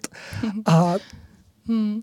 Je, to, je to jako těžký to rozmotat, to je v podstatě taková otázka, jako bylo dřív vejce nebo slepice, ale tady, jde, tady jde o to, že člověk nějak teda začíná a je dobrý neustrnout na jedné uh, cestě a myšlence, ale být právě otevřený a tím, uh, tím vlastně se můžu nechat uh, inspirovat, když jsem otevřený. Uh-huh. Když jsem uzavřený, mám strach, uh, nechci se spolehat sám na sebe, tak si tak jako volám o pomoc, která může uh, třeba od toho terapeuta, kterým třeba teď jsem, kromě, kromě toho teda dělám spoustu jiných věcí, ale eh, když, když jsem v roli terapeuta, tak eh, jako velice rychle rozpoznám, na, na jaký úrovni ten člověk je a podle toho eh, s ním vlastně jsem schopná i pracovat nebo spolupracovat.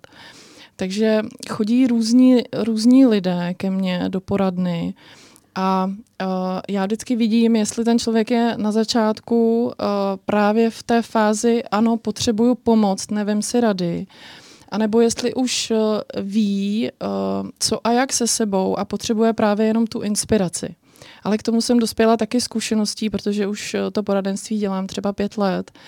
A uh, protože ráda uh, pracuju na sebevzdělávání i na tom uh, seberozvoji, tak uh, tyhle ty věci jsem fakt nabila uh, celkem uh, jako d, jak dlouho, dlouhodobě, dlouhodobě nabi, nabitá zkušenost vlastně a, a taky to můžou být pokusy omily. A když, když ten člověk je připravený právě přijímat tu inspiraci, tak, tak já se na něj umím velice dobře naladit a vlastně vychytat uh, to, co mu mám sdělit v té záplavě těch informací. To je to, čeho já vlastně na sobě uh, si cením a co cítím, jakože mám talent, mm-hmm. že nezahlcuju lidi informacema. Protože já sama uh, jsem uh, vlastně nejsem vystudovaný lékař nebo uh, výživový poradce. K tomu jsem se dostala díky své uh, chorobě, díky své fázi uh, uh, uzdravování se z těžké choroby, ale já jsem původně uh, informační specialista. A to znamená, že jsem vystudovala dokonce i na vysoké škole to, jak zacházet s informacemi, kde je hledat a jak je, jak, jak je hodnotit, jak je vyhodnotit, jak je ověřit. A to si myslím, že v dnešní době je mm, obrovsky důležitá věc. Uh, cítím to jako vlastně to nejhlavnější, co člověk musí udělat. Protože máme informace, uh, které jsou puštěné na svobodu. Dřív byly držený a dneska jsou úplně urvaný ze řetězu. Zase na druhý extrém. A vlastně já jsem si našla takovou cestu, jak je nechat v tom prostoru být neuzavírat se vůči nim a vždycky si jako přitáhnout jenom tu informaci, kterou opravdu potřebuju a nenechat se znervóznit a zastrašit informacema, které se mi nelíbějí. Ty já nechám být v tom prostoru a učím to vlastně i ostatní, protože ta informace, když ji zahodím a schovám a, a zadupu, tak ona ke mně potom nemůže jako přijít, když ji potřebuju. Protože se vyvíjíme, máme, máme nějaký uh, uh, každý den je vlastně změna. I když to třeba nepocitujeme uh-huh. úplně, ale v naší mysli se dějou věci. A takže uh, jako to gro týmí práce je v tom naučit lidi pracovat s informacemi, aby uměli se na sebe nacítit, co teď zrovna potřebujou. A to ostatní uh, nechat plynout a vychytat si jenom to, co je pro ně jako hodně důležitý. A, a mám, a mám lidi, kteří ode mě odcházejí šťastný a nejsou zahlcený, zahlcený informacemi a jsou schopní se sebou dál pracovat. Na tom. To znamená, že na některé informace teprve přijde čas? Mm-hmm, přesně tak. Ten člověk je, za prvý, když, když vám někdo oznámí, že máte onkologické onemocnění, tak se vám uh, uh, úplně protočí panenky, zhroutí se svět a já nevím, každý na to reaguje trošku jinak, hmm. ale, ale ve výsledku je to dost podobný. Ano. Prostě vás ovládne strach. A, a v té fázi nejste otevřený informacím.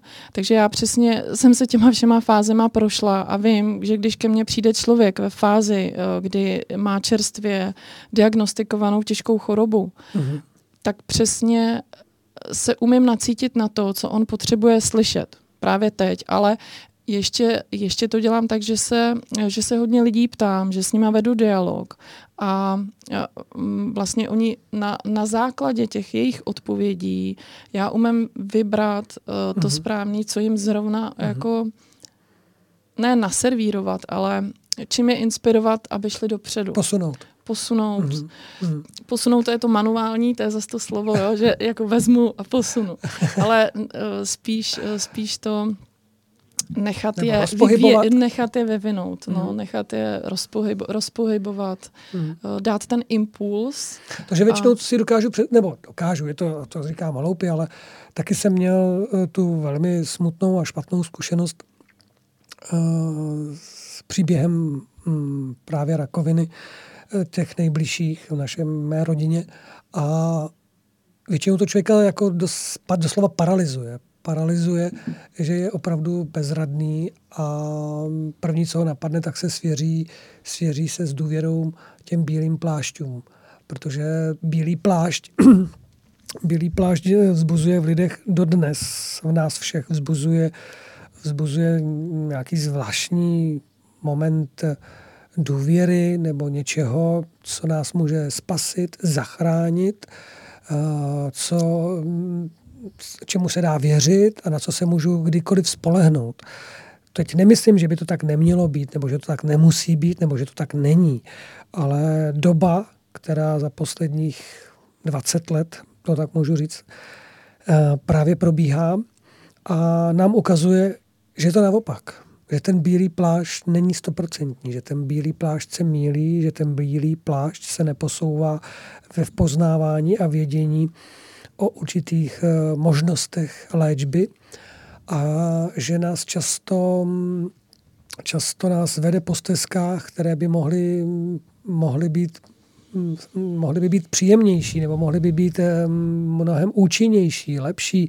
Je to individuální samozřejmě, ale mm, asi, milí posluchači, víte nebo cítíte, o čem mluvím, protože já teď nechci mluvit špatně o našich uh, sestrách, ani těch, co se opravdu snaží a berou to jako své životní poslání, ale a věřím, že i oni, ti, ti, ti dobří a ti, ti, mm, co to myslí fakt ze srdce a dobře, že nejsou slepí, že v jejich řadách se dějou věci, které dnes eh, stále víc eh, vyvolává nedůvěru, nedůvěru eh, tímto směrem. Takže si samozřejmě lidi potom hledají lidi jako třeba vás, paní Michailo, nebo informace na internetu, hledají možnosti různých terapeutů, různých léčitelů a dalších lidí, kteří byť ten příběh eh, leukémie prošli, a zvládli ho a můžou inspirovat, můžou pomoct dál, a nebo o něm něco vědí, nebo mají jiné možnosti, nabídky léčení, které by mohly pomoct. A tohle to samozřejmě všechno přivádí člověka vždycky k určitým na misku vach, kudy cestu zvolit.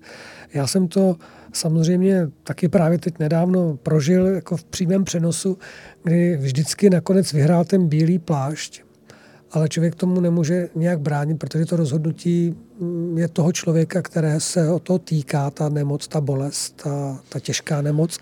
A pokud teda ten bílý plášť má být ten, kdo to, kdo to jako zachrání, nebo kdo řekne, ten ortel, jo, můžete se uzdravit, nemůžete, nebo víme jak, nebo nevíme jak, tak já nevím, mm, s tím nevím, jak se s tím popasovat, ale vy to asi možná, Michailo, víte a možná byste mohla poradit pomoc, protože je to zvláštní situace. Je to hmm. velice zvláštní situace, jak jsme někdy očarovaní. Jak jsme očarovaní, že když nám to řekne ten doktor v bílém plášti, ať řekne cokoliv, a bude to být někdy úplně úplná hloupost. Troufám si říct, že to může být doslova hloupost, co nám říká.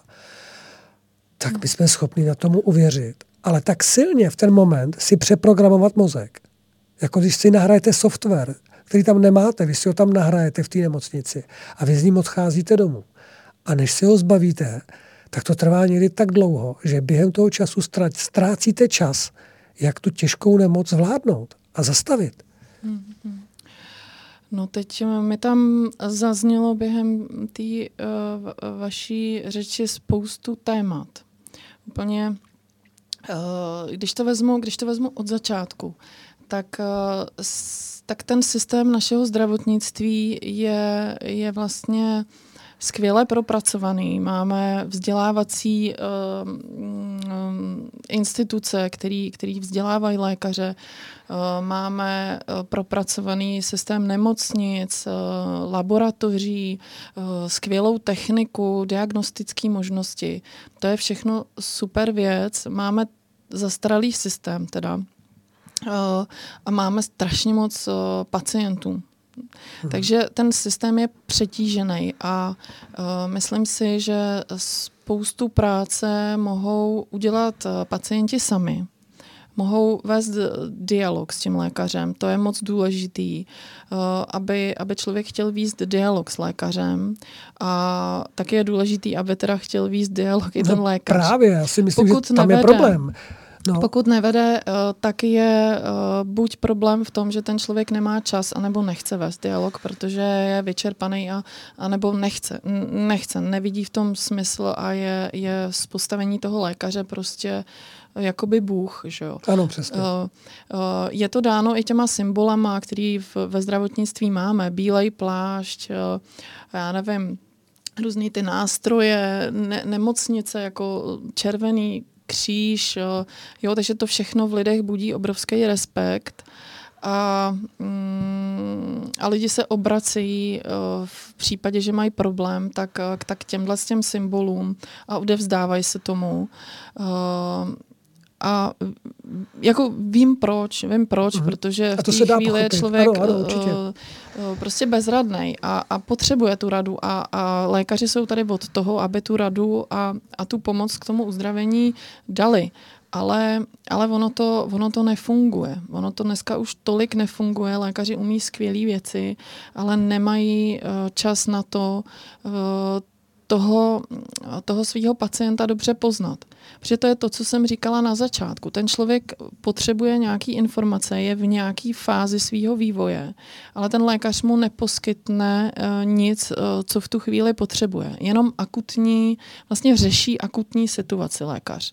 A potom, uh, to oni umí skvěle řešit, tyhle věci, ale už neumí řešit tu následnou péči o sebe a tu cestu k té změně, protože pokud je člověk nemocný, musí provést změnu.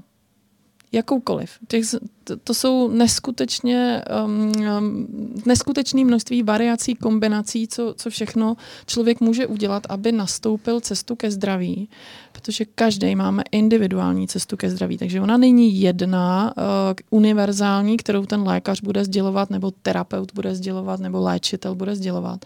Tady je důležitý podle mě Eh, vystihnout, aby si člověk tu cestu měl prostor vymyslet sám, tu cestu ke svýmu vlastnímu uzdravení. To je první věc a první předpoklad, aby člověk měl svoji vlastní cestu k uzdravení. A může, a já vždycky říkám, eh, každému, když si zvolí něco, řekne, já nastoupím na ty chemoterapie. A, a teď na mě kouká, co já mu odpovím. A já se, já se ho ptám, já mu neříkám svůj názor, já mu neříkám, já bych nešla nebo já bych šla okamžitě hned zítra a řezejte a, a dělejte. Ne, já vždycky zkoumám jako nitro toho člověka, jak on moc je přesvědčený o tom, že tam fakt chce jít nebo ne. A uh, pokud on váhá a říká, když já nevím, já mám tyhle informace z, třeba z alternativy a teď mám informace o těch chemoterapiích a to víte, že ty jsou strašný a tohle a já nevím. Říkám, více ptejte, více na ty věci ptejte a ono se vám, dostaňte ty informace o tom všem, vyhodnoťte, nepospíchejte a ono vám to řekne, kam se chcete vydat. A až se tam vydáte, tak tomu věřte. A může vám Pepa odvedle říkat, co chce, ale je to vaše cesta. Pepa má svojí, vy máte svojí. Takže to je první takový předpoklad k tomu, aby, ale aby se všechno dělo laskavě. Ne, že uh, budu svého lékaře pomlouvat, že mu budu házet klacky pod nohy, protože se mi zrovna nezdá. Všechno to má být na férovku a všechno to má být otevřený a, a průhledný a jako možná i bolestivý, může jít, do, může jít do konfrontace ta věc, ale vždycky tam eh, má být nakonec ta laskavost.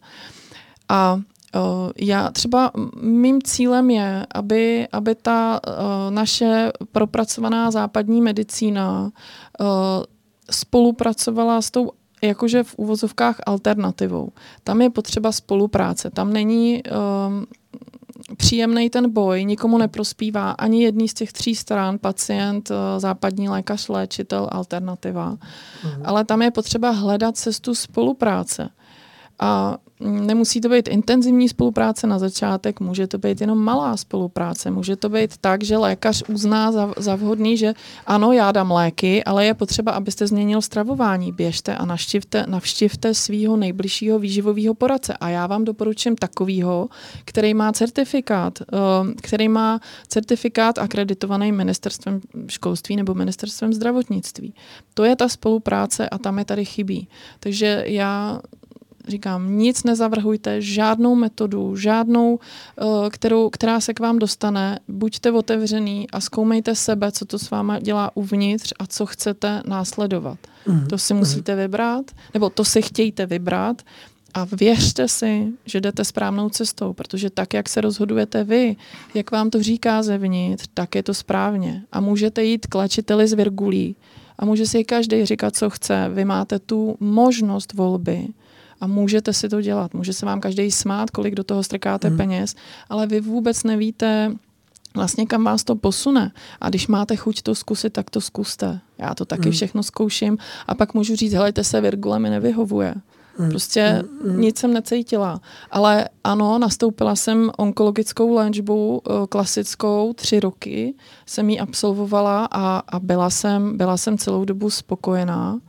Věřila jsem té léčbě, dělala jsem první, poslední, abych mohla uh, spolupracovat s tím lékařem, ale nastala doba, kdy už mi to nevyhovovalo. A ta práce, v, změnit to myšlení, že já přeci nemůžu být do konce života uh, v péči onkologického uh, oddělení někde v Praze na komplexním onkologickém centru. To přeci není k žití, to není, to není, uh, to není uzdravení. To je vláčení se životem s, s tím, že nade mnou visí uh, to, že každou chvilku dostanu rakovinu. Znovu mhm. a mhm. znovu a mhm. znovu. A jsou lidi, kteří mají recidívy a pořád jedou v tom samém. Neskouší ty cesty jinak. No, dalo by se o tom povídat dlouho. Já jsem právě zrovna mm, o tom přemýšlel, když jste mluvila právě o těch lékařích a o tom, že vy zpracováváte informace a zároveň vlastně lidi hledají tu alternativu, že t- jsem přesně pocitoval, že tady chybí, opravdu tady vyloženě chybí dva články před tím doktorem a za tím doktorem. Že ten doktor samozřejmě umí spoustu věcí, ale před ním chybí ten článek, to je spolupráce s těmi léčiteli nebo s těmi výživovými poradci nebo s těmi lidmi, jako jste vy, Kdyby uh, jste už mohli s nimi konfrontovat určité jejich, vy jste si to pacienta na ně měla daleko víc času, nacítíte si ho, víte, pak to sdělíte tomu doktorovi a mohli byste společně nacházet řešení daleko snadněji, a v, které vyhovuje přímo na něj.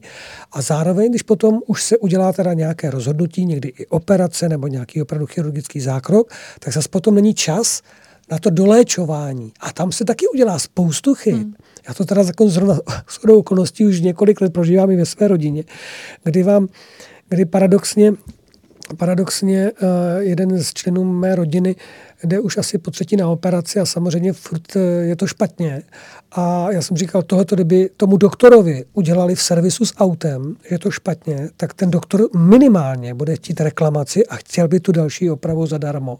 A ještě možná něco navíc. Ale jak, víte, co je zvláštní, že doktoři nemají, nemáte možnost reklamace. Tam není možnost reklamace, že vám dneska dokážou dělat i banální věc, kterou eh, teď jenom řeknu, a těch případů je mnoho. Jeden doktor vás pošle na rehabilitaci, to znamená, že chodíte na cvičení, které je pro vás obrovsky bolestivé, obrovsky bolestivé, ale tvrdí vám, že to přejde po té rehabilitaci. A ono to nepřechází několik, já nevím, týdnů, možná měsíc, dva. A pak vám jiný doktor řekne, když vám udělá sono, ale vy nemůžete dělat rehabilitaci, vy máte přetržený sval, který se špatně zhojil. Rozumíte mi? Tohle to jsou ale věci, které se dnes a denně stávají. Hmm. A tady právě vidím, že ta možnost těch léčitelů, možnost těch um, terapeutů a různých dalších hmm. lidí, kteří nejsou titulovaní doktory, ale jsou v tomto oboru zdatní, mají zkušenosti, dokážou opravdu uh, toho člověka někdy zanalizovat daleko lépe a rychleji, než kde jaký doktor. A hmm. zároveň potom tady je ten moment, když teda se, jste po zákroku, že pak už jste jako, jak bych to řekl, uh, na továrním pásu ta nemocnice vás doslova jako vyplivne. Opravdu se vyplivne. A ne za, za týden a dneska za tři dny po těžké operaci běž domů, doleč se sám a dělej tohle, abyste nepřekážel. A tam se taky potom už vás moc někdo, doktorka, co někde na obecní, někde na, na, na nějakým... Je, je, to, je to jako uh, hodně frustrující tohle pozorovat. Já, já to vidím taky denodenně, co, co lidi vypráví uh, z, těch, uh, z těch zdravotních zařízení.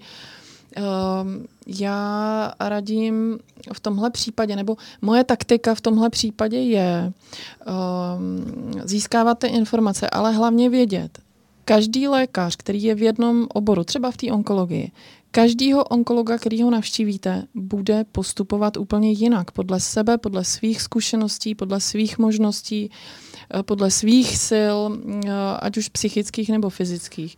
Takže každý onkolog vás vlastně vede na nějakou cestu.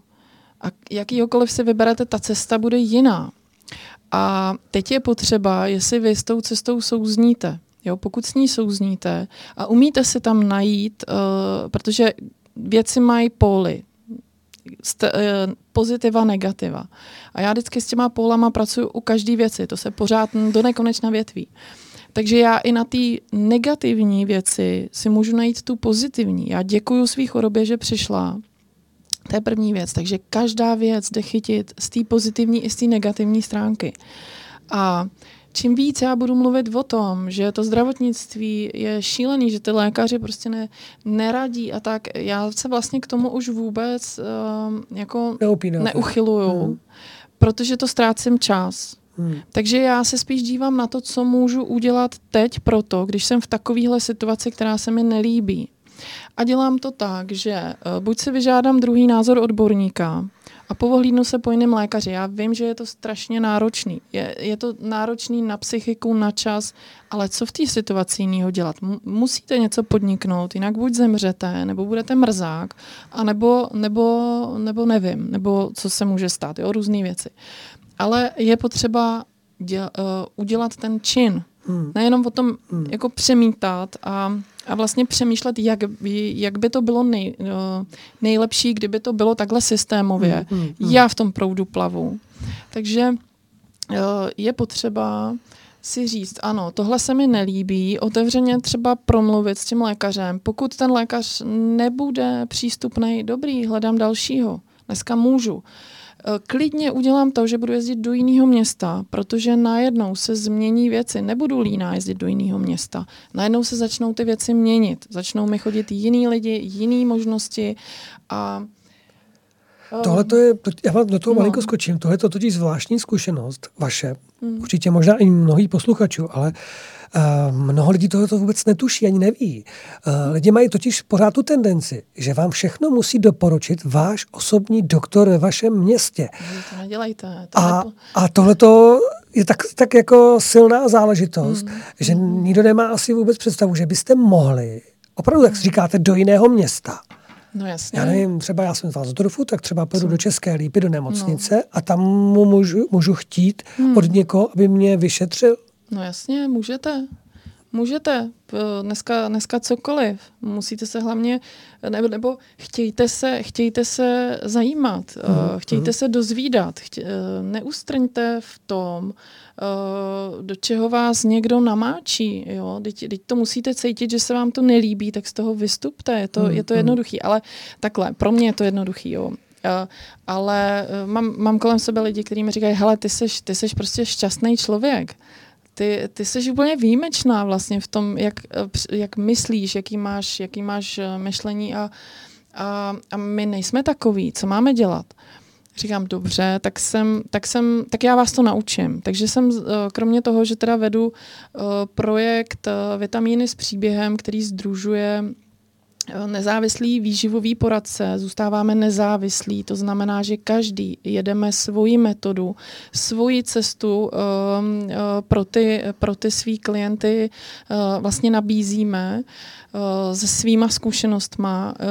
Eh, v tom projektu je to tak, že nediktuji jako ten, eh, který, který vlastně dává inspiraci združeným poradcům, nediktuji postupy, nediktuji produkty, jaký mají používat. Já je, já je inspiruju v té jejich cestě sebevzdělávání neustálého a v té cestě uh, seberozvoje, protože i, i poradce uh, by měl podle mě pracovat na svém seberozvoji, na svých schopnostech, jak uh, komunikovat s klientem a tak. Takže to je jeden projekt.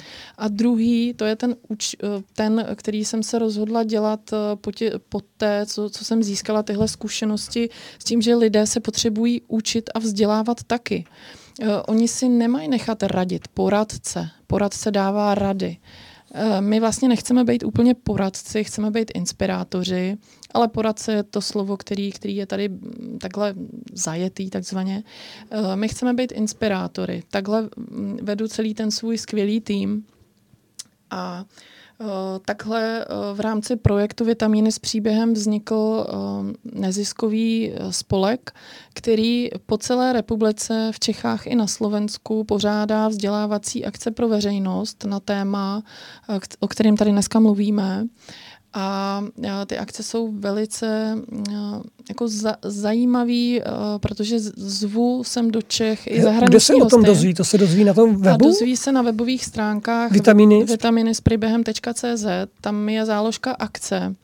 Eh, kde, kde nabízíme eh, vlastně jak, jak eh, akce osobní nebo veřejný přímo na místě nebo i online akce.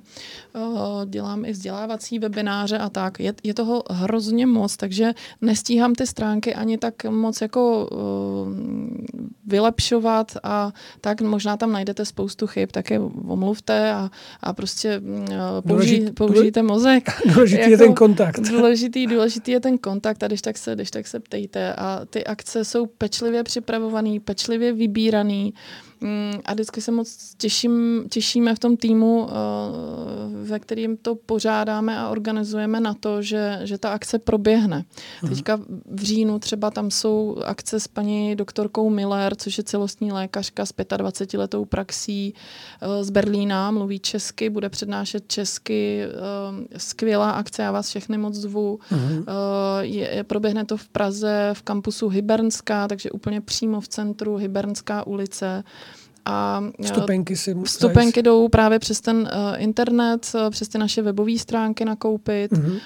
Uh, těch míst teda není moc, děláme, děláme akce tak uh, jako do těch 100 lidí. Mm-hmm. Uh, takže, takže se můžete hlásit i, i teď, vlastně rezervovat si místa, protože je teď i do konce července výhodná, zvýhodněná cena, pak už, pak už ty náklady rostou na to, mm. uh, takže, uh, takže čím dříve budeme mít zaplněno, tím lépe a tím pro vás i lépe, protože budete mít nižší ceny. Um, takže to je to vzdělávání a já, uh, já vám všem doporučuji Eh, vzdělávejte se tak, jak vám je to milý. Eh, někdo si bude číst, někdo bude poslouchat eh, videa, někdo bude poslouchat jenom nahrávky, rádio, bohemia. Vzdělávejte se, nechte si proudit informace k sobě, ale obrňte se proti těm, který, který nepotřebujete. Vyhoďte je, vizualizujte si to klidně. Já si vizualizuju to, že si vezmu nůžky a prostě od těch informačních vláken se odstříhávám. Hmm. Kreslím si to, je to obrovsky dobrý. úlevný. Hmm. Každý si může vymyslet svoji vizualizaci sám. Já z toho mám fakt velkou radost, že jsem zase začala uh, si malovat do lunáře. Hmm do Lunáře, Lindy Nolový, a, a to, je, to, je, to je skvělá věc a je kolem mě taková skvělá parta teď lidí, protože tím, jak vy se na sobě um, um, jdete tou cestou dál v tom rozvoji, tak, tak budete potkávat nový lidi. Je to obrovská, obrovská radost ze života potom. I s těma potížima, co, co na světě jsou. Posloucháte Rádio Bohemia. Música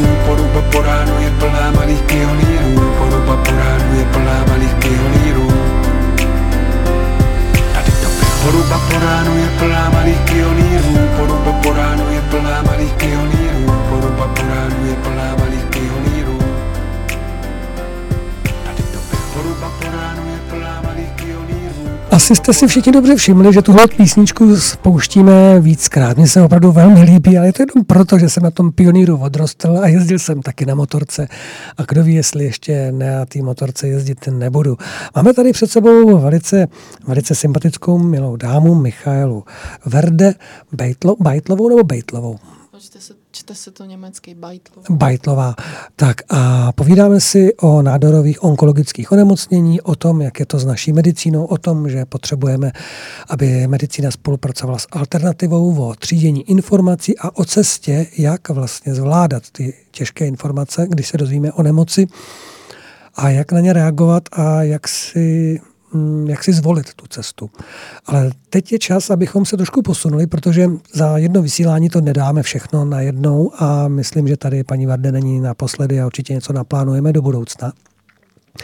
A teď by to chtělo dostat se k tomu, co jste zmínila ještě před písničkou. Tady, nebo při písničce jsme si tady spolu řekli, že je potřeba ještě to vzdělávání a samozřejmě ještě, aby se člověk tou stravou zabýval a taky tím duchovním rozvojem a dalšími věcmi, aby to bylo propojené.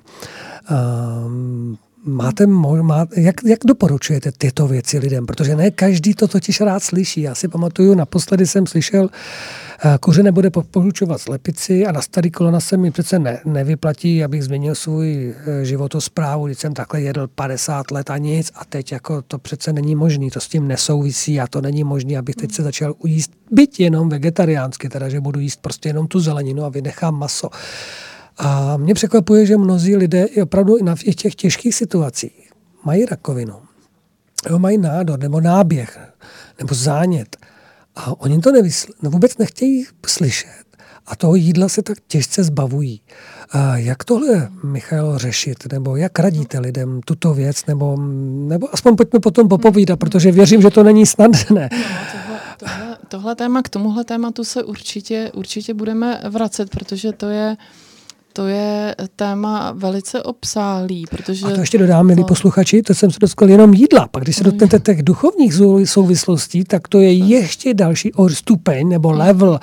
A to taky jako si uvědomuju, že není snadné pro vás jako terapeuty, mm, léčitele a poradce, na tož pro doktora, že tak ten to radši zmávne rukou, uřízne to rovnou a hotovo. No, první, první věc, eh, kterou si člověk musí uvědomit, je, že do stavu, ve kterém je a který se mu třeba nelíbí, nějakou dobu šel. Ta hmm. doba mohla být roky, roky, Možná někdy je to kratší doba, ale e, často je to, je to dlouhý roky, dlouhý měsíce, protože to tělo naše má obrovskou schopnost regenerace.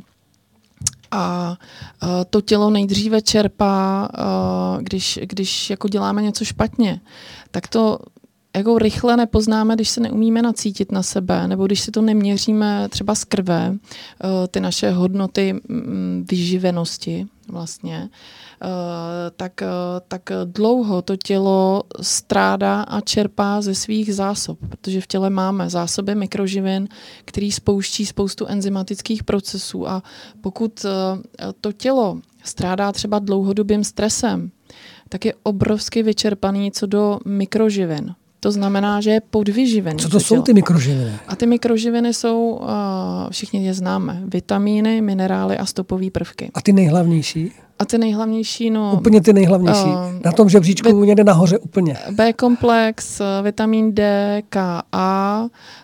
Um, omega? Omega 3, uh, astaxantin, glutation, to jsou antioxidanty. Hořčík taky tam je? Hořčík, vápník, jod. Uh, jo, to jsou... Hmm. To jsou jo, na té špičce věci, někde úplně. Na špičce, no, hmm. takový hmm. big, big nine. Máme devět eh, na, naš, na našich stránkách, potom najdete i článek hmm. o Big Nine, uh, velkých devět, velká devítka.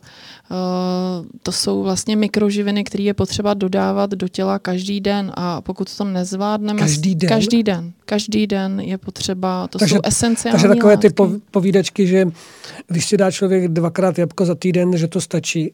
No, jo, tam, tam je na, uh, celkem, celkem na dlouhý vyprávění, co všecko v té stravě člověk má dělat, ale uh, základ je to, jak se cítíme, uh-huh. určují vlastně naše střeva. To je strašně zajímavý, uh-huh. uh, že my máme v těle mikrobiom ve střevech.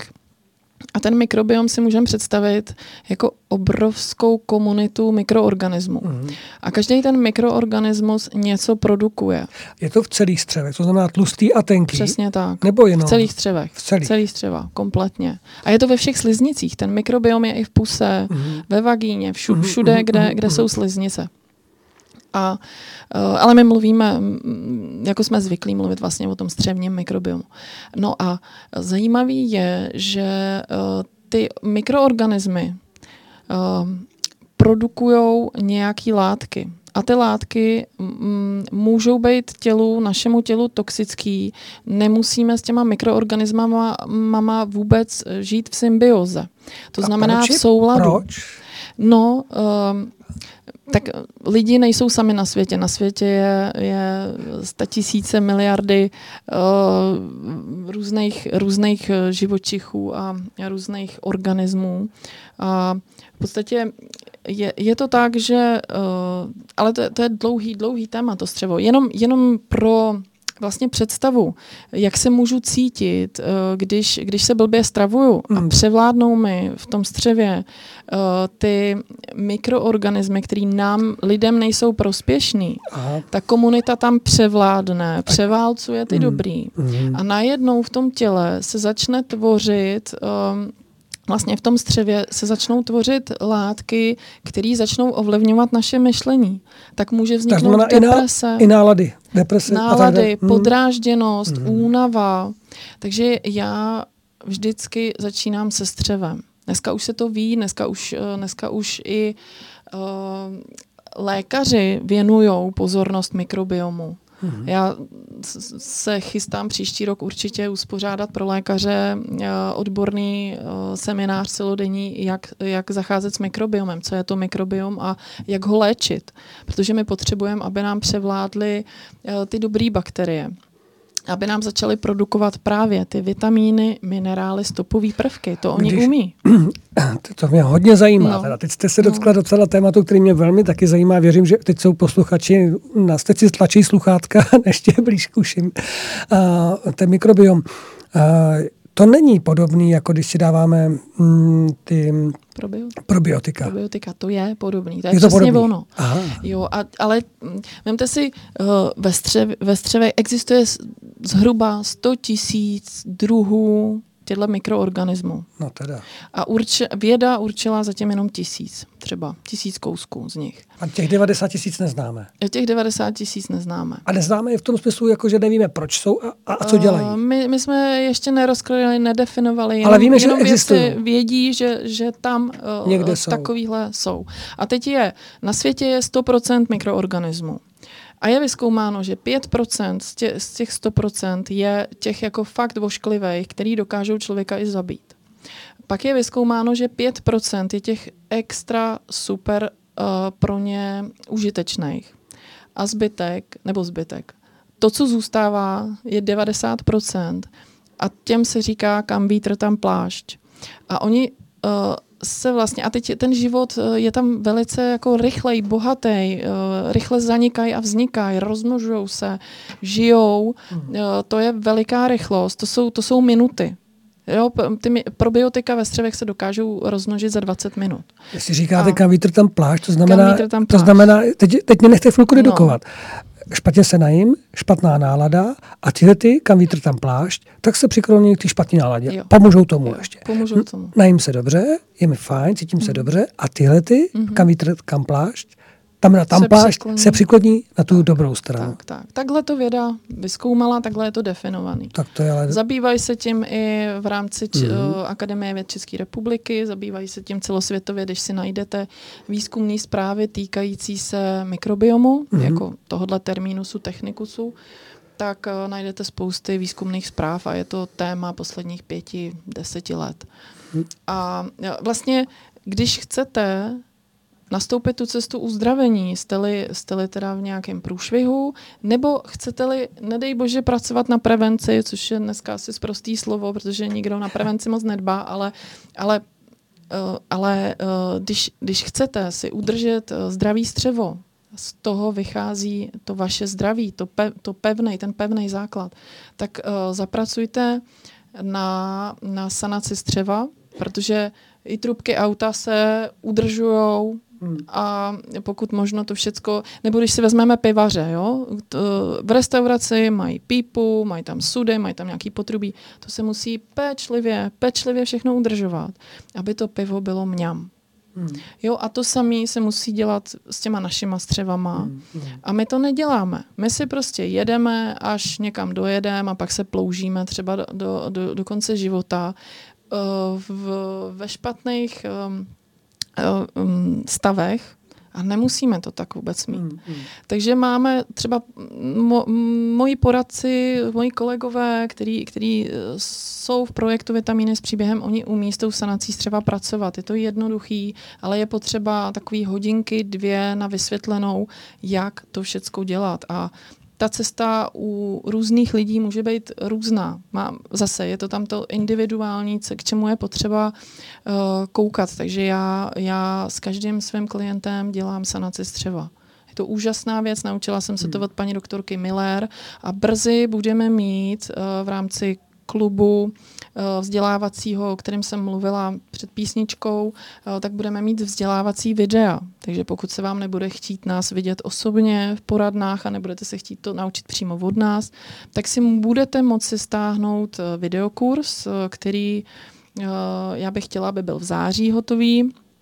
Uh, tak uh, budete moct si to pouštět, uh, pouštět doma na videu a bude vás to učit přímo paní doktorka Miller. Eh, takže to je, to je to střevo a to, jak eh, my se vlastně můžeme vyživeností, mm, to znamená eh, mít zásoby mikroživin, vitamínů, stopových prvků, minerálů, tak můžeme fungovat úplně skvěle a to tělo má samoozdravný potom mechanismy. Nemusíme vůbec nic čistit jako mechanicky, nějaký hydrokolo, když, skopie. Když a, tělu a dodáme, co potřebuje, hmm? tak tělo nám může pomoct Přesně se uzdravit. Tak. Samo. Je to o té výživě. Takže zkoumáme, jak se člověk stravuje.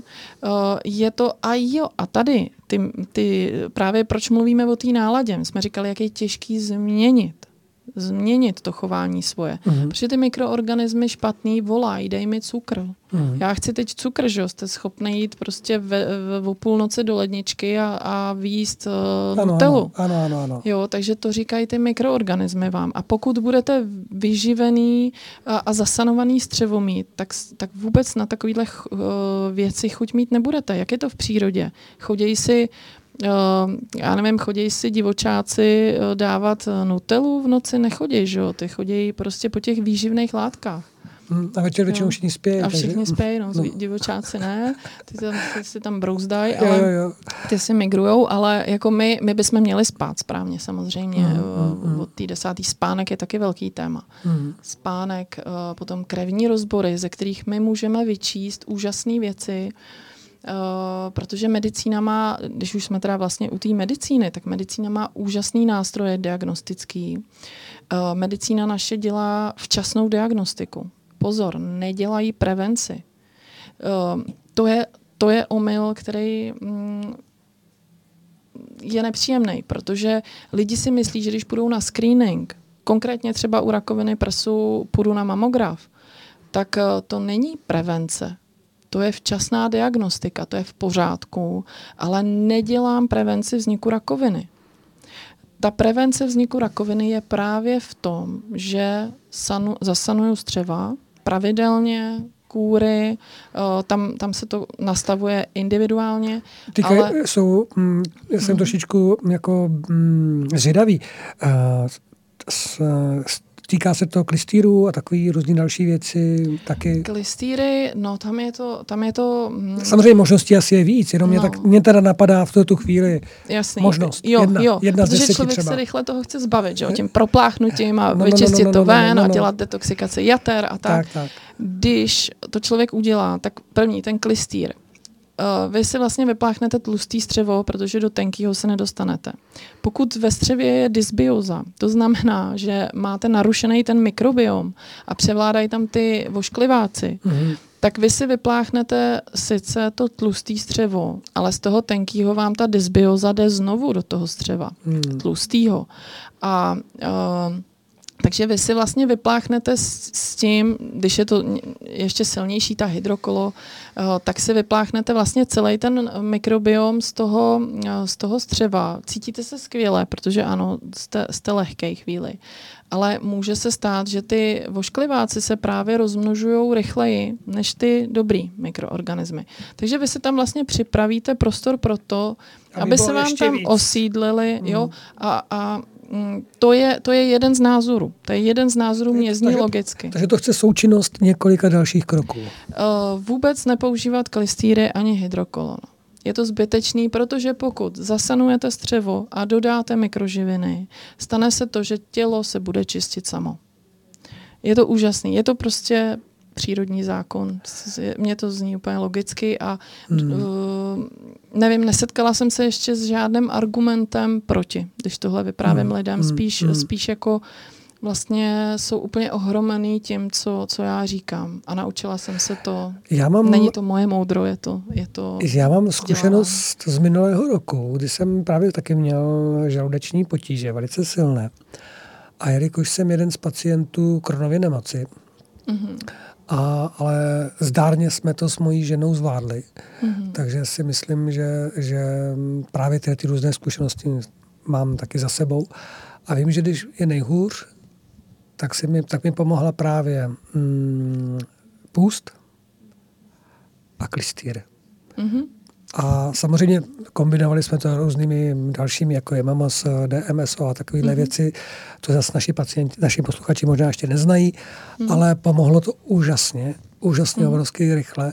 A pak, když teda mi dělali ten rozbor krve, tak to bylo to bylo tak kategorický, tak kategorický rozdíl, že doktory mhm. nebyli schopni, jak je to možné, mm-hmm. jako, jo, že mhm. prostě to bylo rychle, jako za těch sedm mm-hmm. dní co by jinak trvalo třeba ne měsíce a kdo ví za jakých obtížných hmm. jako hmm. procedur by člověk musel to. Ale to je moje zkušenost, jo, osobní to je ta, samozřejmě. To je ta akutní, vlastně ta akutní pomoc. Jo. Když už jsem v průšvihu, uh, tak, tak jo, tak, uh, tak se samozřejmě dá tahle cesta zvolit, ale pokud chci dělat jemnou prevenci, mm, jemnou prevenci tu neznáme tu neznáme, hmm, od nebo, toho máme hmm. vzdělávací klub, který k tomu vede a je to radost. Nemusí to být Nemusí to být to Drastický. trápení, mm. jo. Mě, mě říkají, mě, já když už někam vlezu, tak už, tak už eh, mě lidi znají, jo, protože já prostě se nezastavím asi už s tím povídáním, ale jo, držím se, no. Já vždycky říkám, buchni do mě, když da, Danovi mluvte, mluvte, mluvte. Jo, drchni do mě, když už to bude nesnesitelný, ale já, já tam vždycky vidím takový krásný jako cesty, co lidi si můžou z toho, uh, z té prevence udělat, uh, udělat uh, jako radostný životní styl, protože vy nemusíte všechno dokonale plnit, protože nejsme stroje. Já taky uh, dělám, dělám občas věci, které nejsou počkejte. jako fajn. Jo. Máte ráda sladký? Jako nemám ráda sladký. Tak to jste teda hodně málo. Teda vy, vy no. málo, nebo hodně výjimečná. Já si, já si třeba dám zmrzlinu, mm-hmm. jo, ale uh, Jo, Protože já třeba, já... znáte to, čokolády, různé ty sušenky, mm. koláče a takovéhle mm. věci, jako kinutý jahodový mm. knedlíky s borůvkama, jo, což je třeba taková tradice v Čechách, že jo, mm. když jsou období borůvek. Proto se vás ptám, mm. protože to jsou věci, které samozřejmě většina lidí jí a to asi není tomu zdraví. Nejsem tak... tím moc oblíbená, že nemám ráda sladký. Já vždycky říkám, neslaďte ty nápoje. Jako sladký nápoje, to je úplně, no když se jo, podíváte, no, no. jak jsme zavalený úplnýma zbytečnostmi a my mm, můžeme mm, udělat díl i o nakupování, protože to je, to je další... Michal, další jste vegetariánka? Já nejsem vegetariánka. Nejsem mm. vegetariánka. Uh, já, Vybíráte si jídlo prostě, co Já víte? si vybírám jídlo. Uh, já třeba toho masa nesním tolik, ale dělám si uh, kostní vývary. Dělám si kostní vývary, který, který patří do té uh, procedury sanace střeva. Uh, já mám Mm, já si myslím, že lidi, lidi jako loví, jsou lovci dlouho, přežili, přežili vlastně krutý časy. Do mikrofonu, a, jak Jo, pardon. A, daleko. Uh, uh, a to maso, já bych se chtěla ještě naučit si ho třeba sama jako vychovat, nebo jak to říct, jo? mít svého králíka třeba a mhm. umět si ho, umět si ho zabít. Eh, to, to neumím. A Uh, možná, že někdy dojdu k tomu, že... Teď asi hodně posluchačů řekne, cože? Ježiš, to je, no, to je hruza, no. Ale uh, jako když se, když se podíváte kolem sebe, tak uh, tak my jsme dospěli do, do fáze, kdy, kdy je toho moc, kdy, kdy Jo, to je, je samo- všeho, všeho příliš, strašně moc. ano. Takže nebudeme přeci, uh, moje zásada je nic nehnat do extrému a proto neženu do extrému ani, ani to vegetariánství, případně veganství. Mm, mm. Uh, Nebo živou stravu, dneska taky velice, živá strava, velice já mám ráda rozmanitost a myslím si, že ta rozmanitost k tomu životu nutně patří, Mhm. uh, protože pokud něco opakujete roky a roky pořád stejně, tak stagnujete. Mhm, To je, můj, mhm, to je moje mhm, cesta. mhm. A takže jo, u těch nejvíc, nejvíc kontroverzní téma je v podstatě ta strava a doplňky stravy. Jo, to, tam se nedohodneme nikdy, ale uh, já když za sebe řeknu, co dělám, uh, tak to mi, to, v tom jsem přesvědčená a dělám to pro sebe. Ale pokud mi přijde, uh, přijde klient a, a řekne, já nikdy nebudu užívat doplňky stravy, to já vůbec, i když já jsem velký zastánce uh, užívání doplňků stravy, tak uh, nikdy neudělám to, že řeknu, vy to děláte špatně. To není možný, takhle umřete. Nebo bu- budete nemocnej, to bych nikdy nevypustila z úst. Naopak respektuju cestu toho člověka a hledám způsob, když vidím, že je podvyživený, podle krevních rozborů klidně, tak, uh, uh, tak ten člověk, tak, tak tomu člověku hledám cestu nebo inspiruju ho aby, aby se vyživil, protože jinak bude v té v, uh, v nepříjemné situaci, kdy bude unavený, plazit se, ploužit se prostě Mhm. uh, ulicema a nebude spokojený. Je to vždycky chyba ve stravování, nebo velice často. A pak je tam ta duševní stránka. To Ta, jsme se ani tam nedostali jsme k tomu. se nedostali. No, milí posluchači, čas už vypršel pro tuhle výchvíli. Jedeme, vidíte to, jak jedeme v takovém mm, docela uh, spontánním a zároveň velice velice výživném rozhovoru, protože i mě to teda zaujalo, protože tuhletu stránku jsme spolu ještě neprobírali. Spotkáváme se, ale jsem velmi rád, že jste se o tom zmínila, protože to je jenom další mm, inspirace k tomu, abychom vás sem pozvali častěji. A milí posluchači, já věřím, že se s paní Michalou domluvíme a že naplánujeme něco na Něco velkýho. velkýho, na víc, Něco pokračo, víc pokračování určitě. Protože to jsou dobré informace, protože Hmm. tohleto, tohleto věřím, že může pomoct a i vnitřně to teď cítím, že to jsou obzory, jako když se člověk ještě nepodíval, nebo Hmm. člověk zná, nebo zná, ne, to, co, to je taky hloupé slovo v tuhle chvíli, ale člověk ví, jak hledat informace. To Hmm. víme všichni. Ale uspořádat to, vytřídit to, systema, systematizovat potom dál ty postupy, jak, to už taky No. potom, a tam nás to odradí a zastavíme se a pak jdeme a jdeme po starých cestách, které nakonec nevedou Hmm. vždycky k tomu mm, potřebnému úspěchu. Takže já budu moc rád, když budeme pokračovat. Určitě probereme i ty další věci. A teď bych jenom možná, co byste řekla závěrem, no, aspoň co vám ještě leží na srdíčku, co byste lidem vzkázala, než jsem ho poslala jim zprávu, eh, než se znovu tady uvidíme. Závěrem bych eh, řekla, že fakt eh, gro je práce s těma informacema pro mě. A pro vás, eh, pro vás určitě taky nemít strach, eh, odbourávat strach, jít do toho.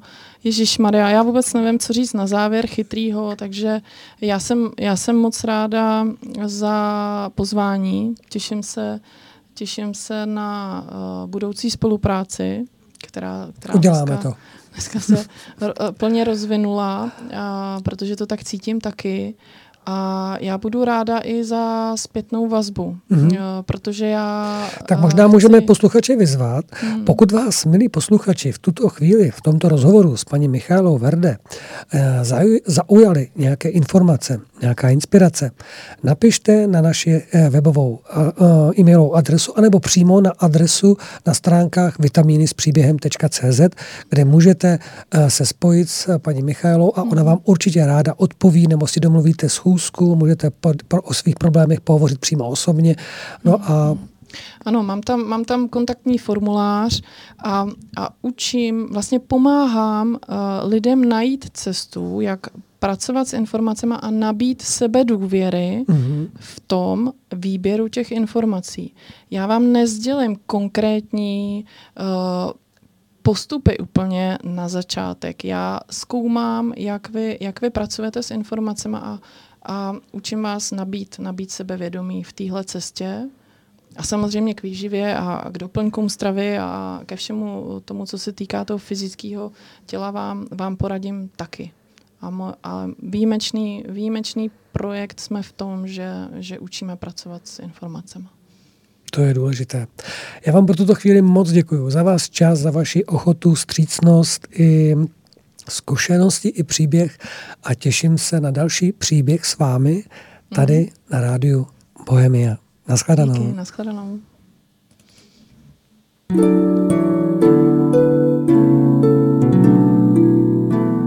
Posloucháte rádio Bohemia.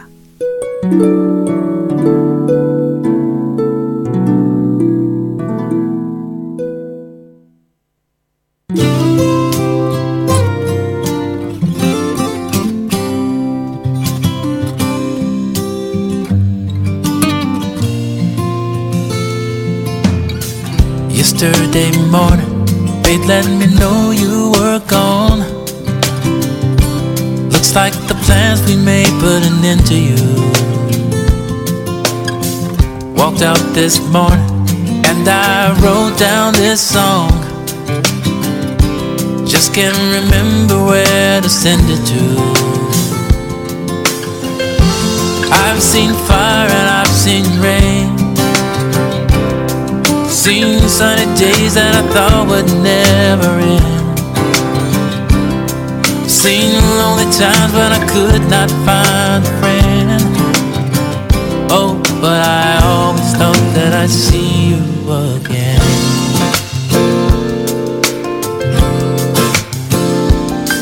Won't you look down on me, Jesus? You've gotta help me make a stand. Just gotta see me through another day. My body's aching my time is at hand. I won't make it any other way. Oh, I've seen fire and I've seen rain. I've seen sunny days that I thought would never end. I've seen lonely times when I could not find a friend. I always thought that I'd see you again. Yeah. I've been walking my mind to an easy time, back turned towards the sun.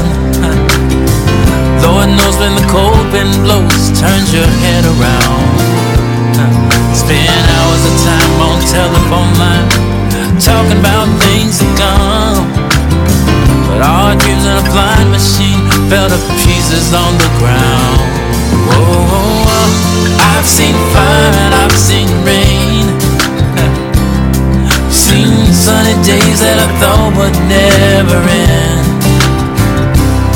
Seen lonely times when I could not find a friend. But I always thought that I'd see you again.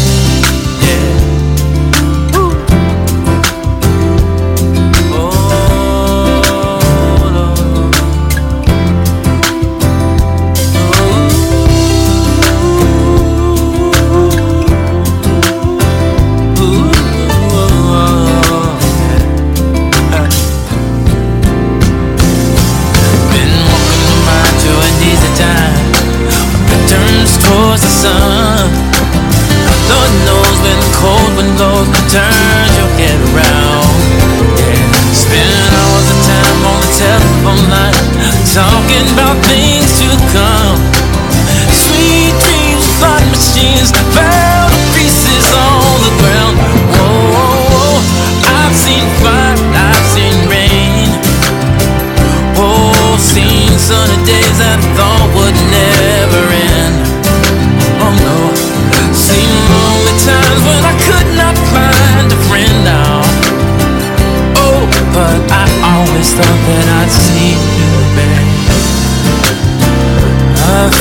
I'd see you once again. Oh,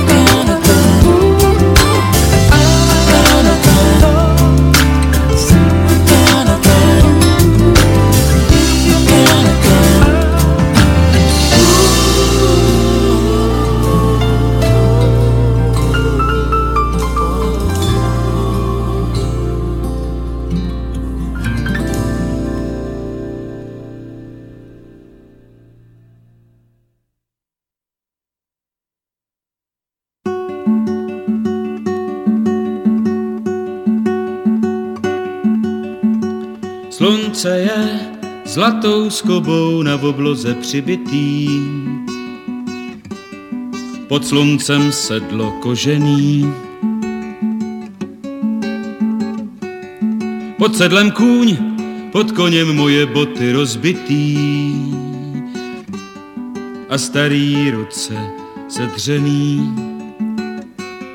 Dopředu jít s tou karavanou mraků schovat svou pleš pod Stetson děravý.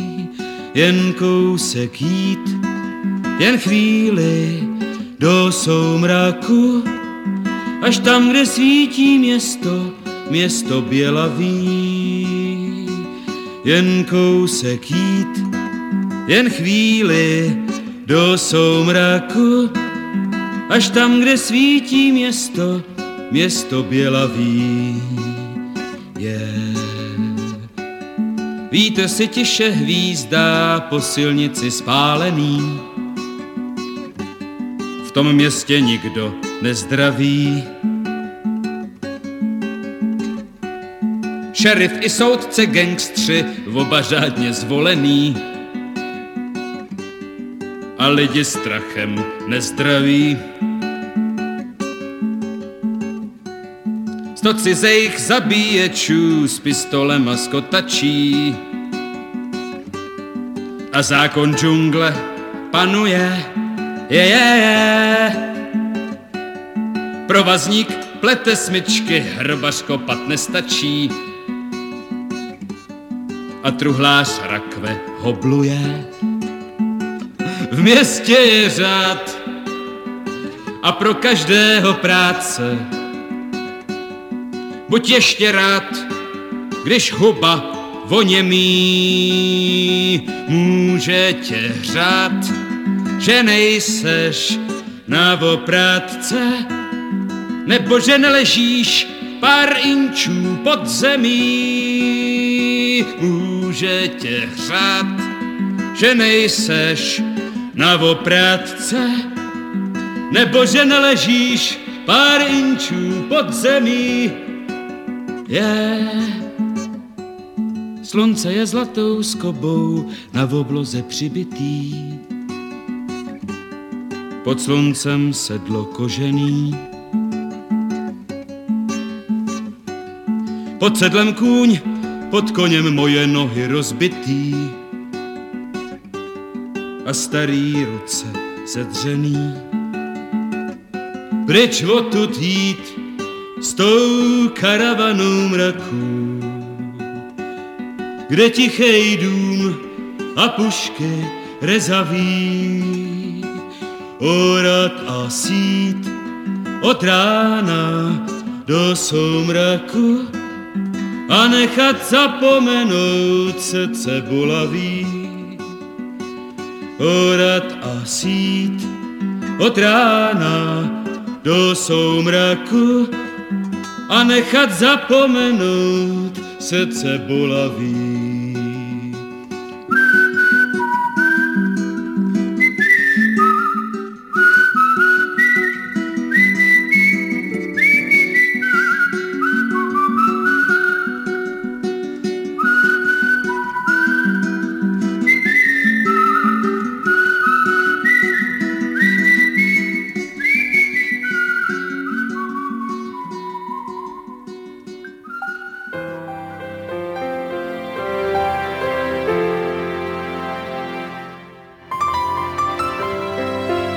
Posloucháte Rádio Bohemia.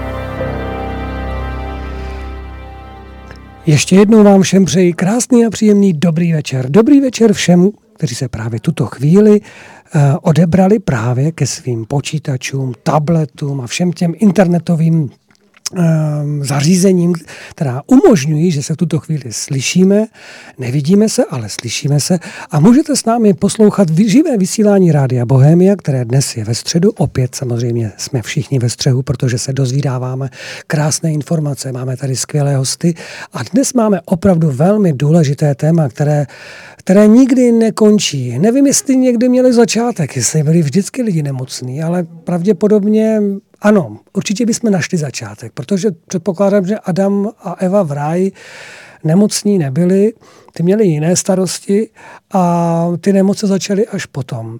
A když začaly, tak samozřejmě s tím jsme se začali potřebovat léčit, uzdravovat se. A to všechno sebou samozřejmě přinášelo informace, přinášelo to různé pokusy, které vedly k úspěchu, někdy neúspěchu. Byly zde různá dramata, byly zde různé různé situace, které, eh, které byly šťastné, radostné. No a my jsme dnes v letech 2020, skoro to je letopočet až neuvěřitelný. Já jsem si dokonce v mládí myslel, že až bude rok 2020, že už budeme snad mít letací aut, lítací auta, že budeme chodit do práce tak dvakrát, třikrát týdně a že si zbytek týdne budeme jenom užívat a budeme dělat krásné věci. A ono je to všechno úplně jinak samozřejmě. Lítací auta nemáme, chodíme do práce i v neděli, takže sedmkrát týdně a jsme zrychlení, času je stále míň máme všeho no moc až příliš, ale zároveň je zde daleko víc těch nemocí a těch starostí o to, abychom byli zdraví. A právě proto ten dnešní pořad nebo ten dnešní večer jsem velmi rád, že vyšel, že si můžeme povídat uh, o zdraví, o tom, jak se uzdravit, vyléčit se, jak se někdy jenom stačí informovat, někdy se inspirovat, jak stačí si kdy jenom poslechnout právě třeba ten dnešní pořad, abychom nedělali chyby, které jsou, milí posluchači, doslova zbytečné. No a já v tuto chvíli mám velkou radost, protože můžu přivítat zcela nového hosta v našem studiu a je jim paní Helena Cmurová. Dobrý večer. Dobrý večer, pane Kříže. A paní Cmurová za náma přijela z Plzně, což je skvělé, že obětovala ten čas, přijela do Prahy, aby jsme mohli na život. A já vám ještě řeknu jednu věc, protože to je taky důležité. To jsou takové ty důležité momenty, které vám ne každý moderátor v rádiu řekne, ale my to tady děláme. Eh, já jsem um, jak to bylo přesně? No nevadí. Já jsem měl nějaký, mám ještě nějaký problém s rukou, něco se šlachama, s palcem. To se občas při mé práci stává a trvá to nějakou dobu a samozřejmě se nějak léčím, snažím se aby si pomohl. Moje manželka mi velmi hodně moc pomáhá a já někdy samozřejmě zlobím a ne, neposlouchám to. A jak, jak člověk listuje a googluje ten internet, tak se mu dostávají informace, snaží se je načíst, co mám asi teda s tou rukou a co by mi mohlo pomoct. A, a přichází vám někdy věci, které na poprvé říkáte, to už jsem stránku viděl, no, zajímavý, dobrý a znovu. A pak se nám to vrátí znovu, říkám, co to je. Pak si to přečteme, nebo mi žena něco přinese a takhle jsem se dostal na stránky paní, uh, paní Cmurové a tam jsem zahledl právě, nebo uh, knihy, ano, byly to knihy. A ta kniha první to byla DMSO, příručka a návod k použití. Pak tam mě zaujala kniha od uh, Johany Budvik, Jedna se jmenuje Rakovina, problém a řešení a druhá se jmenuje Velká kuchařka a učebnice olejovo-bílkovinové stravy. A tady včetně všech receptů a vyobrazení z knihy a tak dále, Johany Budvik. A samozřejmě, že jsem ten člověk, který má to štěstí, že mi moje žena umí nebo umí. To se dneska dozvíme teda. To se dneska dozvíme tady od paní Cmurové. Tak to řeknu jinak. Že si s mojí ženou děláme, ona to teda připravuje, eh, ten, no jak se to jmenuje? Krém krém, krém, krém. Ne, krém, něco s tvarohem, tam je lněný semínko a někdy šampaňský a někdy něco, med, nebo nevím, můžeš si k němu přisednout určitě, možná to bude o to zajímavější, tak tady bude i moje žena, dneska mě doprovází se mnou. Dobrý večer, já vás zdravím. A tak ten krém děláme, z čeho děláme? No samozřejmě z tvarohu, je tam základ to lněné semínko, trochu, eh, trochu šampaňského a mm, do toho se dává med a tak, ale my jsme se dozvěděli, Dob- že to úplně není to ono, protože dnes tady máme odbornici. Tak, přesně tak. Máme tady odbornici, jelikož, abych to dopověděl, když jsme ty knížky objednávali, tak uh, mi pořád přicházela myšlenka, ta paní by byla skvělá pohovořit o tom přímo v rádiu. A tak jsem pořád, tak to zase odešlo a pak znovu. Tak by byla dobrá, měl bych ji pozvat. Říkám, a už je to ale dost narychlo, ono to není legrace, jako to jsem, říkám, no tak já nevím, tak tím nic neskazím. Tak jsem zavolal, nebo ne, vy jste volala. Ne, eh, manželka mi psala e-mail. Jo, a dokonce to ještě bylo takhle, milí posluchači. Já jsem ráno utíkal do práce a říkal jsem mojí ženě, prosím tě, napiš paní Cmurový, zkusíme to, a že do toho rádia bych ji rád pozval a že by mohla vyprávět o, těch, o knihách, o tom, co dělá. No manželka ji napsala, já jsem přijel do práce a za chvilku mi paní Cmurová volala. A to jste ještě nevěděla, že jsem to nepsal já. Ano, to, že jste to věděla, protože psala z našeho, z, ze Stromy a život. A najednou slovo dalo slovo, my jsme se domluvili a paní Cmurová je tady. Prostě zareagovala rychle, ne, je to opravdu, toho jsou výjimečné chvíle. A mě vždy výjimečné chvíle říkají, že to je připravené setkání a samozřejmě velice důležité informace pro nás, pro všechny. Takže teď konečně paní Cmurová. Ještě jednou vás tady srdečně vítám. Děkuji. A teď nám teda ve stručnosti jenom teď řekněte něco, co děláte a pak se dostaneme k tomu nějakému asi neprobereme všechno, ale aspoň něco. Ano, určitě neprobereme všechno, protože jedna hodina je velice málo času. A my můžeme ale i přitáhnout. Když budeme chtít, můžeme ji přetáhnout. Dobře. Uh, takže jak už jste naznačil, uh, já nemůžu říct, že dělám. Dělám samozřejmě olejovou bílkovinovou stravu paní doktorky Budvik, to znamená, že ji sama jím, ale uh, jinak ji považuji za, uh, přímo za svoje poslání. Je to uh-huh. moje láska, protože mě doslova a do písmene zachránila život ve všech směrech. Nejenom co se týče zdraví, ale i dalšího chodu mého života, všeho. Sta- ta olejovo-bílkovinová strava v podstatě prolíná veškerý můj život. Uh-huh. A já opravdu musím vždycky děkovat, když mám přednášku nebo když s někým mluvím, musím vždycky děkovat paní doktorce Budvik, že něco takového vůbec vytvořila že byla natolik charakterní a odolná všem tlakům, které na ní byly během jejího života uh, vytvářeny, že se nevzdala a že vždycky tady byla pro svoje klienty, které nikdy nezradila. Děkuju taky vlastně univerzu, Bohu, nebo to je jedno, můžeme to ano, nazvat, jak určitě. chceme. Děkuju Lotaru Hirnajzemu, že on uh, jediný žák paní doktorky Budvik to její učení vzal a dále ho propaguje přesně podle originálu, protože to je velice důležité. Tady v tom případě je opravdu třeba vědět přesně, co se má dělat, protože to je uh, metoda vědecká, tam jde o fyziku, chemii v těle a tam už musíme se opravdu, musíme vědět, co děláme. A uh, vůbec děkuji univerzu za to, že jsem se k tomu dostala, nebo že jsem, uh, že to ke mně bylo sesláno, protože díky tomu taky potkávám, to už jsem říkala v zákulisí vaší manželce, potkávám úžasné lidi, třeba vás, protože ještě, ještě před 48 hodinami, hodinami jsem netušila, že existujete v podstatě, musím se přiznat. A teď jsem ráda, že už to vím a že vás vidím uh, osobně, že vás mám osobně před sebou. Ale setkala jsem se se spoustou dalších lidí, kteří, uh, kteří uh, jsou zapáleni pro věc, dělají něco uh-huh. pro sebe nebo pro ostatní. A kdybych nedělala tu olejovou bílkovinovou stravu, tak bych se s nimi vůbec nesetkala.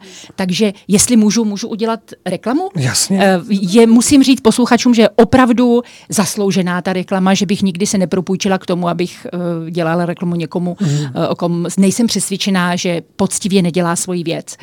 Uh, je to například, jenom jmenuju pár, pár lidí, co mě napadá, firma Misiva, která dělá která dělá ekologické výrobky, prací prostředky, kosmetiku, ano. čistící prostředky, možná, že ji posluchači znají. A já taky osobně používám. Ano, já taky, taky osobně ano, používám, taky protože uh, a zdravím tím všechny, všechny majitele misivy, já je znám osobně, znám všechny zaměstnance, lidi, kteří uh, se podílí na tomhle projektu, protože považuji za velice důležité, abychom se, uh, abychom nemysleli jenom na sebe, Rozhodně. ale abychom se starali o to, co přijde po nás, mm. abychom neničili přírodu, neničili určitě, naši zemi. Určitě. Uh, to je jedna věc. Druhý, druhý člověk, nebo Další jeden z těch, kteří dělají úžasně svoji práci, je pan uh, Roman Blaško z Vamberka, který dělá nejenom lněný olej, ten dělá misiva také, kromě toho, eh, kromě těch svých eh, přípravků ale pan Blaško se zaměřil jenom na oleje, na zastudenalisované přírodní oleje, rostlinné oleje a jsou opravdu vynikající. Uh-huh. Uh, je to člověk, který je zapálený pro tu svoji věc a můžu říct stoprocentně o tom vím, že tak, jak já miluju to olejovou bílkovinovou stravu, tak on miluje uh, tu výrobu olejů, takže ty no, oleje... No, tohle je důležité vědět. To je strašně důležité, protože... Uh-huh. Ta kvalita je... Ta kvalita no. uh, oleje v té olejovo-bílkovinové stravě uh-huh. je nejvíc rozhodující. No Jakmile nemáte kvalitní olej. Přesně tak. Můžu říct, můžete se postavit na hlavu a nebude nic fungovat. Mm, jo. Mm, mm. Uh, ještě jednu firmu, kdybych mohla jmenovat, tu neznám Můžete. osobně, ale Eh, možná posluchači, kteří mají blízko, tak eh, si tam taky ten olej můžou koupit. Je firma Pikant Ostrava. Eh, z Ostravy? Z Ostravy. Mm. Předpokládám, že ten olej je taky dobrý, protože jsem měla klienta, který měl problém onkologický se slinivkou břišní a ten olej mu pomohl, on mm. problém odešel. Takže, mm. takže tam bych řekla, že ten olej je taky, taky v pořádku. Jo. Mm. Takže apeluju na posluchače, kdo už o tom něco ví, o té stravě, nebo kdo mm. si chce něco prostudovat, tak opravdu je důležité, jaký olej si koupí, od koho mhm, si ho mhm, koupí, mm, aby to nebyl někdo, no to od nějaký předprodejce, který tak, mu je úplně jedno, tak. co se s tím olejem děle, děje a odkud je. Já, já kdybych, se, pardon, kdybych se vrátila ano. k tomu, jak jste říkala, uh, že paní Budviková se má touhu, nebo měla touhu se o tohle tom všem podělit, tak se mi líbila v knížce její věta, že horší než vražda v poušti je to, když žíznivému neřeknete, kde se nachází voda, a přitom sám žijete v oáze, kde je jí, dost, kde je jí dost. Ano. Kdo žije v oáze a má k dispozici vodu a slunce a těší se z okolní přírody, je povinen to ostatním zpřístupnit. A to ano. přijde paní Budvigová. To je pravda. A to ona dělala celý život. Uh, nebo celý život uh, ne od té doby, co vznikla olejovo-bílkovinová strava, paní doktorka Budvik se narodila v roce 1908, zemřela v roce 2003 a ta olejovo-bílkovinová strava vznikla cirka v roce 1950, 52, 3. Jo, takže celou tu dobu vlastně přes 50 let opravdu, ačkoliv, jak jsem říkala, uh, se s ní některé firmy soudily, paní doktorka Budvik díky bohu vždycky vyhrála, protože ta fakta, která předložila, uh, nikdo nemohl vyvrátit, protože to nelze.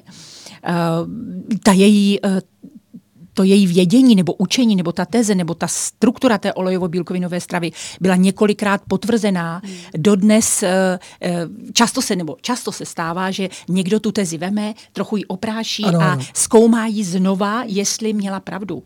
Eh, paní doktorka Budvik měla pravdu, nikdo ještě nevyvrátil opak. To mě na tom právě fascinuje, že hmm. ona, to říká i hmm. Lothar Hirneise, že ona toho věděla tolik, že předběhla o 50, dobu. o 100 let dobu a možná i proto, víte, jak to je někdy, uh, i proto byla tak, jako to neměla to lehké. Pronásledována ano. vlastně. Hmm, Ať už některá média, tak samozřejmě i doktoři a Ano, ty ano. je to všechno v té její knižce, ona to po, popisuje hmm, ve zkratce hmm. v té knize, uh, v tom rakovina problém a řešení Lotar se zmiňuje také v té, jo, v té kuchařce, uh, učebnici. Tady, a, kuchařka. Mm, mm, mm. Ale uh, proto, proto si ji tak vážím. Myslím, že kdo si to téma prostuduje, tak eh, klobouk dolů před ní, klobouk dolů před Lotarem, protože ten se taky nedá nějak podplatit nebo zmanipulovat. Mm. A to mě na nich, to mě na nich prostě proto si jich vážím. Mm-hmm. Zeptám se teda pro naše posluchače, protože samozřejmě nemůžeme probrat úplně všechno, ale budeme muset sdělit takové aspoň zhruba ty základní informace a důležité, důležité mm, souvislosti, které právě osvětlí, co je to ta olejovo-bílkovinová strava. Ano, tak to se ptají všichni. Většinou, když se někdo podívá na internet a přečte si něco o ní jen tak zběžně, tak si všichni myslí, že to je jenom ten krém. Jak zmiňovala vaše manželka, že to je krém, směs tvarohu, lněného oleje, trochu mléka, med, ovoce. Eh, šampaňské tam mimochodem nepatří, to nepatří, patří, ne, dovnitř určitě ne. Uh, je mi jasné, pane kříži.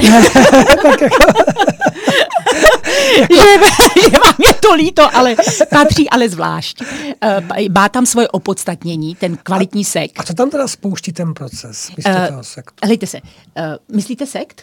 Ne, jsem sekt. No, místo toho sektu. Místo toho šampaňského. Uh, ten sekt má úplně, ne úplně, ten sekt má svoji funkci v té olejovo-bílkovinové stravě jako všechno ostatní. Mm. Ale nejdřív bych chtěla říct, že ta olejovo, eh, olejovo-bílkovinová strava je systém, mm. který člověk musí dodržovat celý den. A Aha. ten krém, eh, to je snídaně na sladko, mm. ale bez šampaňského. Mm protože nemůžeme hned ráno začít. no, ale toho může malinko, decka, no, decka, ne, jedna sklenička. Vžičku jsem tam, ne, ne, ne, ne, ne, ta. ale to se tam nedává, protože, eh, jak jsem říkala, až si prostudujete tu knížku, uh-huh, tak uh-huh. poznáte, že vlastně všechno v té stravě, všechno v tom běhu dne má určitý smysl a ten krém má jeden smysl, to znamená eh, dodat do těla správné tuky a správnou energii uh-huh. pro buňky když si představíte, všechno je vlastně vytvořené tak, aby tělu, aby buňkám dávalo to, co potřebují, aby buňky měly, mohly správně fungovat. Protože uh, můžeme si představit velice jednoduchou věc, jestliže moje buňky v mém těle budou mít to, co potřebují, aby se mohly množit, neboli dělit, aby mohly plnit svoji funkci, ať už jsou to orgánové buňky, nebo buňky kostní dřeně, nebo buňky ve svalech, nebo v kostech, to je jedno, nebo mozkové buňky. A také, aby mohly správně umírat aby mohla nastat ve správném okamžiku takzvaná apoptóza neboli buněčná smrt. Na to ty buňky potřebují energii a potřebují správnou energii a potřebují dobře fungovat. A jestliže to fungování buněk je nějakým způsobem omezeno nebo narušeno, tak přestane fungovat jedna buňka, potom přestane fungovat třeba orgán nebo část orgánu a potom se to jako lavina šíří a vlastně člověk začíná mít zdravotní problémy. A olejovo-bílkovinová strava je vytvořená tak, aby tím buňkám se dodalo to, co potřebují, aby to tělo zase začalo fungovat správně. Je pravda, že paní doktorka Budvik se koncentrovala nebo se e, soustředila na onkologické pacienty, na lidi, kteří mají v těle nějaký novotvar, a, ale ta olejovo-bílkovinová strava e, funguje vždycky podstatě je vynikající prevence. To se mi často lidé ptají, jestli je nutná jenom, když má člověk takzvanou rakovinu, anebo, eh, nebo eh, jestli je vhodná i na prevenci. Samozřejmě prevence je úplně ideální, mm-hmm. protože když to bude jíst takzvaně zdravý člověk, nebo dosud zdravý, nebo s nějakými malými problémy, tak eh, a bude to dělat správně, tak nikdy nedojde k tomu, aby se v těle tvořil nádor, protože musíme si představit, že tvorba toho nádoru je už to nejzajší uh, nejvzajší problém, v podstatě, eh, v podstatě ten požár, to tělo už ani nemá sílu hasit. Mm. Ano, ty ostatní problémy, a začíná to únavou, kloubní problémy, eh, kloubní bolesti, záněty, únava, deprese, Eh, kardiovaskulární problémy, žaludeční problémy, cokoliv. Nakonec cukrovka jako prekarcinovní stav, to znamená často se stává, že lidé, kteří mají cukrovku, tak už mají náběh na rakovinu, protože cukrovka je taky problém tuků. Mm-hmm. To mhm. není problém cukrů ve své podstatě. Mm-hmm. A vlastně rakovina, jak píše paní doktorka Budvik, je ve velké míře problém tuků. A je to proto, že každá, vemte si, že máme v těle... Jako, že máme málo tuku? Nebo ne, my máme špatný tuk. Jo, tak, takže, takže to není o množství, Já, ale o druhu. Vůbec to není o množství, ale o druhu, kdy a jak, jaký tuk používáte. Vemte si, že máme v sobě cirka... A může, může to být třeba, že ho nemáte vůbec? Nebo... Taky. Ano, často se mi stane, že mi volá někdo a říká, paní Cmurová, většinou ženy chtějí být štíhlé, tak říkají, paní Cmurová, já žiju tak zdravě. A přesto mám nádor, i diagnostikovali mi to a to. A já říkám, a co to znamená žít zdravě? Jaké používáte, protože už jsem, už ano, vím, že jasně. jaké používáte tuky a ty lidi mi řeknou, no právě, že žádný, já všechno vařím na vodě. Říkám, tak se nedivte, že máte zdravotní problém. Hm. Ano, takže vemte si, víte proč to je? Protože máme v těle cirka plus minus, každý zdroj uvádí trošku něco jiného, ale to je jedno. Máme v těle, řekněme, 100 bilionů buněk. Zajímavé je, že máme v těle stejný počet mikroorganismů, možná větší. A ty mikroorganismy s námi žijí v symbioze, nevystrkují růžky, dokud jsme fyzicky a psychicky v pohodě. A vlastně takzvané nemoci nebo způsobené mikroorganismy to jenom znamená, že jsem buď psychicky nebo fyzicky natolik oslabená, že ty mikroorganismy vystrčí růžky. A my je potom chceme něčím zabít. Ale stačí se dostat zase do fyzické a psychické pohody a Oni vlastně zase, jako by jim říkal, zalezou. Ale tak to je jedna věc. Ale druhá, když se vrátím k tím buňkám, vemte si, že každá z těch 100 bilionů buněk, jak jsem říkala, musí pracovat. Musí pracovat, množit se, eh, musí fungovat, uh-huh. musí eh, dýchat, takzvané buněčné dýchání. Jo? Je to pořád proces dovnitř a ven. Něco ano, musí ano. do buňky, něco z buňky. A každá ta buňka má i ohraničení a to ohraničení je buněčná membrána. Je to taková kůže buňky. My lidé jsme ohraničení kůží, proti vnějšku, ano. nebo oproti, a buňka, každá má buněčnou membránu. Ta ji chrání, ta chrání ten vnitřek membrány. Jádro buněčné, uh-huh. ty mitochondrie, které tam plavou, různé ty hormony, živiny, ano. splodiny látkové měny, já nevím, co tam všechno ještě je. A to je ochráněné tou membránou. A ta membrána je z materiálu, který se, které, nebo z materiálu, které se jmenují fosfolipidy, to znamená fosfáty a tuky. Takže kvalita té membrány je závislá na tom, jaké tuky my konzumujeme. Jestliže konzumujeme špatné tuky, to znamená dneska, a dneska se to děje, je to na denním pořádku, margaríny a zpracované rostlinné oleje, průmyslově zpracované rostlinné oleje, to jsou takové ty uh, od slunečnicového podřebkojí, prostě všechny možné rostlinné oleje, které koupíte běžně v supermarketech nebo i, v, mm. i ve zdravých výživách, to je jedno. Mm. Tak jestliže tyto oleje to, má, to je opravdu na dlouho, dlouhotrvající přednášku. A jestliže člověk dlouhodobě konzumuje tyhle oleje, nebo tuky zpracované, ano. tak uh, ta membrána postupně vlastně ztrácí svoje napětí. Ona musí být pěkně pružná a pevná, mm-hmm. aby něco mohlo dovnitř ano. přes receptory a něco zase ven. To, co je třeba, jde dovnitř, to co, je, to, co je třeba, musí ven.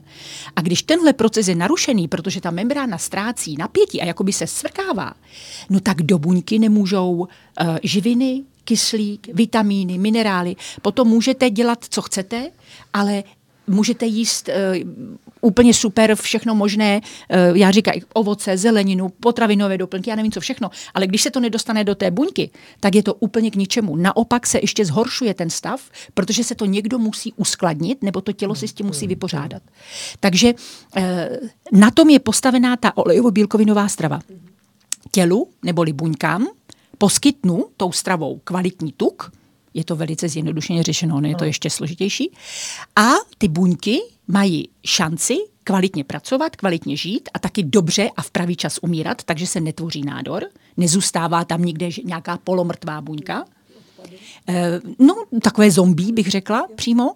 A ten odpad z té mrtvé buňky potom to už tělo vylučuje, to už není problém. Uh-huh, ano? Uh-huh. Co byste řekla k tomu olejovo-bílkovinová strava a cholesterol? Hm.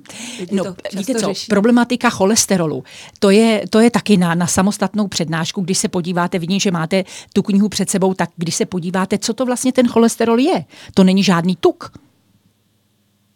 To je, eh, podívejte se, co tady píšou, to je eh, něco, co je podobného, tuku, má to strukturu, myslím, že to je alkohol podobný, eh, nebo hormon podobný alkoholu strukturou a je obalený tukem. Tělo ho vytváří, protože protože mm, mm. Uh, ho potřebuje. Jo. Takže já, já, bych, no, já, bych se, já bych se spíš vrátil zpátky k tomu, k, tý, k tomu základu, k, tomu, k té olejo bílkovinové stravě, protože tady je totiž důležitý, aby si náš posluchač představil, Eh, když to přečtu si, olejovo-bílkovinová ano, strava. Ano. Tak to znamená, že to se skládá z oleju, bílkovin, které můžu odebírat z různých druhů potravin, ne. anebo to právě zase ne, musím ne. skládat tak dohromady jako správnou stavebnici, aby to do, abych do sebe dostal to, co potřebuju. Uh, tady v tomhle je třeba opravdu přesně postupovat podle předpisu. Jinak hmm. to nefunguje. To znamená, eh, teď řeknu jenom tu snídani nebo ten krém, který můžete udělat na sladko jako na snídani, anebo hmm. na mhm. slano, třeba jako zálivku na salát. Eh, je to velice prosté. Potřebuju netučný tvaroh, potom potřebuju eh, čerstvé plnotučné mléko, nejlépe hmm. od krávy, anebo jenom pasterované, potom potřebuju kvalitní, zastudena lisovaný lněný olej a potom z toho udělám krém, kdo se chce podívat na YouTube nebo na naše stránky, je tam uh, film, který ukazuje, jak se ta snídaně konkrétně dělá. Potom jsou tam nějaké chuťové přísady. V případě snídaně je tam trošku medu, je tam uh, takzvaný linomel, to jsou rozšrotovaná lněná semínka a med, a je tam ovoce. Aha. Ano, čerstvé ovoce, které mm, má tam mm, také mm. svůj úkol. A nebo se to může udělat na, sně, na, na slano, tento krém, může se tam dát sůl, pepř, Dokonce medu. na slano? No to víte, to že ano, jako zálivka na salát je to úplně geniální. Můžete tam dát uh, kurkumu, můžete Až tam takhle. rozmixovat česnek na v konečné fázi mixování. Já jsem si totiž vždycky to myslel, že když vlastně zasáhne člověk do toho, že by to třeba tak až tolikle změnil, takže vlastně změní tu, hm, aby to řekl, tu, struktu, tu strukturu tu, ne, a tom účinek. Nesmíte jako. změnit, nesmíte změnit kvalitní, správný tvaroh, správné mléko, správný olej, uh, to nesmíte změnit. A, a slyším ale... poprvé od vás, že tam je i mlíko. A mléko. Mléko je tam, ano. Plnotučné mléko musí, myslím, že tam jako stabilizátor. Když tam a. nebude mléko, zase to nebude fungovat. Jo, takhle. Jo. A co tam, co tam, co, jak je to s tím šampaňským ještě? Šampaňské. Šampaň, vidím, že vám leží šampaňské v hlavě. No, protože já jsem si říkal, když jsem to poprvé slyšel, tak jsem si říkal, to bude asi ten, to gro toho, že vlastně, když si představím toho doktora, jak to vlastně chemicky zkoumá e, před tím pod tím mikroskopem a tak dále, tak potřebuje nějaký spouštěč, něco. A to je totiž tak něco, běžný člověk by to nesmíchal. Ano, to ano ne, ale to se právě nemíchá. To nemíchá ani paní doktorka Budvik. Aha. To se pije, eh, to se, šampaňské je tam proto, to je pro energeticky slabé pacienty. Vemte si, že když je někdo opravdu eh, onkologický pacient eh, v nějakém stádiu, když už nemá sílu, hubne, tak potřebuje energii. Protože ten onkologický problém, nebo vůbec problém všech nemocí, je mhm, energetický mm, problém. Mm, mm, Moje tělo, když jsem nemocná, nemá dostatek energie. Jo. A ten sekt, to je etanol, dvakrát kvašený alkohol, no. který má daleko více energie než obyčejný sacharid neboli cukr a tráví se úplně jinak eh, než eh, normální, když to takhle řeknu jednoduše, normální jídlo, normální sacharid. Jestliže a teď si vemte, že onkologický pacient má v sobě nějaký nádor mm. a ty rakovinové buňky, to jsou naše buňky, podstatě, které my jsme bohužel mm. tak dlouho trápili, až oni se začnou chovat nestandardně a bojují o svůj život. Mm. Vemte si, jaké jsou chytré. Nejenom, že se stává to často, že jsou rezistentní proti chemoterapii, která je chce zabít, no, oni se brání, jasně. chtějí žít, mm. ale že jim veli, během velice krátké doby naroste několika násobné množství receptorů na inzulín. Mm. To znamená jednu jedinou věc normální buňka má teď, uh, určitě to nesouhlasí, ale řeknu jenom příklad. Řekněme, že má normální buňka 10 receptorů na inzulín.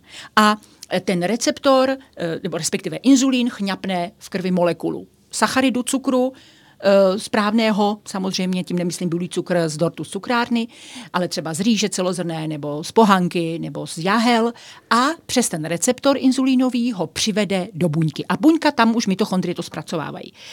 Ale rakovinová buňka, která má málo energie a trpí tím, a, potřebuje, a ví, že potřebuje moc energie, aby přežila, aby se mhm. začala rychle dělit, tak uh, tej naroste daleko víc během krátké doby inzulínových receptorů, třeba 100 na mhm. jednou, mm. a vlastně ten inzulín s tím cukrem, s tou výživou, důležitou pro toho onkologického pacienta, nejde k tím zdravým buňkám, protože ty mají málo těch receptorů, mm. ale jde k tomu nádoru a proto ten člověk hubne a je unavený, nemá energii, protože ten nádor vlastně sebere všechnu tu energii. A ten sekt, to je jediná energie, kterou na kterou ty rakovinové buňky nedosáhnou. Aha. Takže ta energie z toho sektu jde tím zdravým buňkám a ten člověk, to je jeden, jeden důvod, ten člověk dostane alespoň nějakou energii, aspoň mm-hmm. do mhm. začátku, protože samozřejmě trvá nějakou dobu, když začneme s tou olejovou bílkovinovou stravu, než to začne, než se vlastně to všechno, ten proces zvrátí. Ano. ano. A dále ten sekt upravuje ještě uh, stav uh, střeva, a ten člověk má, dostane chuť jídlu. Mm. A to je další problém onkologických pacientů, takhle. že někdy nemají chuť jídlu, tak proto je tam ten sekt. Já jsem si právě myslel, že to je, že t, úplně jsem si teda myslel, myslel aby pacient byl veselý. to ani ne, ale já jsem si myslel, že, to, že ten sekt vlastně je nějakou, nějakou klíčovou ne, prostě ne, ne, ne. Mm, chemickou, spoustí chemickou reakci. Jo, už vím, co jsem si myslel. Uh, že ten uh, způsobí to, že mnoho pacientů je alergických na mléčné výrobky. A to znamená, kolik bych asi bylo teda ochuzený o tuhle tu vzácnou proceduru, protože řeknou, no jo, když já tvaroch nemůžu, já nemůžu kravský mlíko, tak to. A já jsem někde slyšel, že právě s tím sektem se stane to, že, to, že i tihle alergici na mléčné výrobky ano. pomocí toho sektu vlastně to můžou brát, kolik chtějí a nebudou mít a nic žádný, se nic se nestane. Pane Kříži, můžu vám říct, že nepotřebují vůbec tomu sekt. Když no. to udělají správně, no. tak to je, a to je geniální fígl, který Aha. mi neustále fascinuje. No. Když správně zmixujete tyčovým mixérem Ano. správné ingredience, tak už to není jenom tvaroh, jenom mléko, jenom olej, ale je to eh, kvalitativně ten krém úplně jiná hmota, která je ve vodě rozpustná, to znamená, a my jsme ze 70, cirka ze 70 To je vůbec zvláštní, že to je A rozpustné je to ve ve vodě. vodě rozpustné. No, to mě překvapuje Takže taky. ta energie, ty elektronové mraky, na to už No. si musí člověk pře- prostudovat tu knížku nebo přijít na nějakou přednášku, nebo tak eh, ta se dostává vlastně všude a žádná alergie na mléko se Nekoná. nevytvoří, tam ani, ani to nepodpoří. Eh, Já vím, že moje je- jedna z prvních mojich klientek, eh, která vlastně mi jenom volala, protože neměla, neměla onkologický problém, ale volala mi, že má eh, alergii na úplně všechno. Nejenom na mléčné výrobky, ale že opravdu, že už jenom jezdí do nemocnice občas, aby jí, aby jí dali kapačky, aby vůbec mohla žít. Že cokoliv sní, tak buď to vyzvrátí, nebo má průjem. Takové, A já jsem jí, no, pardon, ještě jenom k vám chci říct, že jsem jí právě poradila. Já jsem říkala, já nevím, já nejsem diagnostik ani lékař, ale můžu vám poradit z tohohle hlediska, udělejte si jenom ten krém, bez, bez toho linomelu, bez těch semínek s medem, bez ovoce, abyste si nepodráždila třeba střeva, udělejte si ten krém a sně, a ona, ježiš, je tam tvaroh a mléko, jako teď je. A já říkám, to je jedno, sněste jenom malou dříčku a uvidíte, abyste se nebála, protože strach přitahuje samozřejmě problém. Nebojte se, sněste malou žičku, to vám neuškodí a počkejte chvilku a uvidíte, co to s vámi udělá. A když nic, tak sněste další žičku. A takhle jeste ten krém pořád celý den, když vám to, to tělo dovolí. pomaličku navyšovat. Přesně. A paní mi za 14 dní volala, že problém je pryč. Takže žádná intolerance na něco. Eh, V podstatě ty intolerance, to je špatný stav zažívacího ústrojí a nějak se to musí projevit. Tak tam bych se vůbec nebála. No, víte, co je? Takže tak, pardon, tak, takže taková maminka, která má třeba atopické dítě, které je alergické na mléčné výrobky a úplně obchází velkým obloukem tady ty věci, takže můžou mít jistotu, že když by tady do toho pomaličku tady tím způsobem, co vy jste, tak pod dohledem Víte, paní Křížová, tady je třeba nebo- si uvědomit, jaké mléčné výrobky. Vemte si, že to, co my dnes považujeme za mléčné výrobky, tak to už je pak prakticky mrtvá hmota. Hmm. Vemte si krabicové mléko, vemte si jogurty, vemte si tohle, to jako to podle mého názoru už ta kvalita těch průmyslově vyráběných potravin je tak uh, ne, je to ty, no. je zničená, prostě není. A eh, my jsme, naše hlavy, eh, díky civilizaci, která má eh, spoustu pozitiv, ale bohužel má i spoustu negativ. Podívejte se, jak se jmenují ty problémy, které většina lidí má. Civilizační nemoci, protože jsou z civilizace. Jo, je to tak. A e, vlastně ta civilizace nás deformuje. Já to jenom řeknu, na jednom hmm. případu volal mě pán, uh, říká, no paní Cumrová, jako já to dělám a ono mi to nějak nefunguje. Já říkám, počkejte, tak to probereme, protože to není možný. Uh, děláte to, jo, přesně všechno správně. Ingredience, přesně. A říkám, tak jaké používáte mléko? Protože to mléko tam musí být. Dvě, tři lžičky, ale musí. Lžíce. Mm-hmm. A on říká, no čerstvé mléko polotučné. Já říkám, počkejte, jak může čerstvé mléko od krávy tedy, přímo vydojené, být polotučné. Ještě jsem neviděla krávu, která dojí polotučné mléko. A on říkal, no ale je z krabice. A já říkám, prosím vás, a jak jste přišel na to, že je čerstvé, má e, pomalu půl roku záruční dobu. A on říká, teď je to tam napsáno na té krabici. A já jsem poznala, že ani vlastně se nemůžeme Divit. na někoho zlobit nebo divit, že už jsme tak zdeformovaní, že vidíme, je tam napsáno čerstvé mléko a, ani se věříme tomu. neudivujeme, ano, že mm, ten výrobek má ale půl roku záruční dobu. Zkuste opravdu vydojené mléko nechat někde půl roku. V té pokojové teplotě, co se z ní stane. Ano. Zeptám se, a co je co to lněné semínko? Lněné semínko. Takže o, to je taky takový zázrak, že jo? O něm se hodně píše, mluví, to už se pou- používalo v Egyptě a prostě Ano, hejte len. o, opravdu moc. Len je fascinující rostlina. Vemte No, no, si, že od A až do Z no. lněné oděvy, jenom, jenom No, oděvy, ano, olej, přesně, semínko. tak. Ti lidé to dřív velice dobře věděli. Paní doktorka Budvik to tam píše, Mhm. mm-hmm. že už od středověku, eh, jak se říká, jak říkají muži, eh, svého koně a ženu nikomu nepůjčuju, tak paní doktorka Budvik psala a ženy říkají len svého muže a nevím teďka ještě co, taky nikomu nepůjčuju nebo nedávám. Eh, Takže eh, vemte si, že dříve ve vesnici byl člověk, který lisoval lněný olej jednou za týden, všichni si ho rozebrali, protože věděli, že je velice citlivý, to, co nespotřebovali, tím natřeli nějaké, nějaké hmm. prahy a tak, protože ten lněný olej je takzvaně reaktivní, aktivní, to znamená, že vlastně rychle schne, protože má hmm. hodně, hodně elektronových mraků a je to všechno propojené. Ty lidi přesně věděli, hmm. že ten len je úžasný a to lněné semínko, podívejte se jenom, jak ten lněný olej, jak je citlivý na teplo, světlo a vzduch, tak když si srovnáte lněné semínko s jinými olejnatými semeny, tak to lněné semínko má nejpevnější šlubku těžko ho rozkousneme.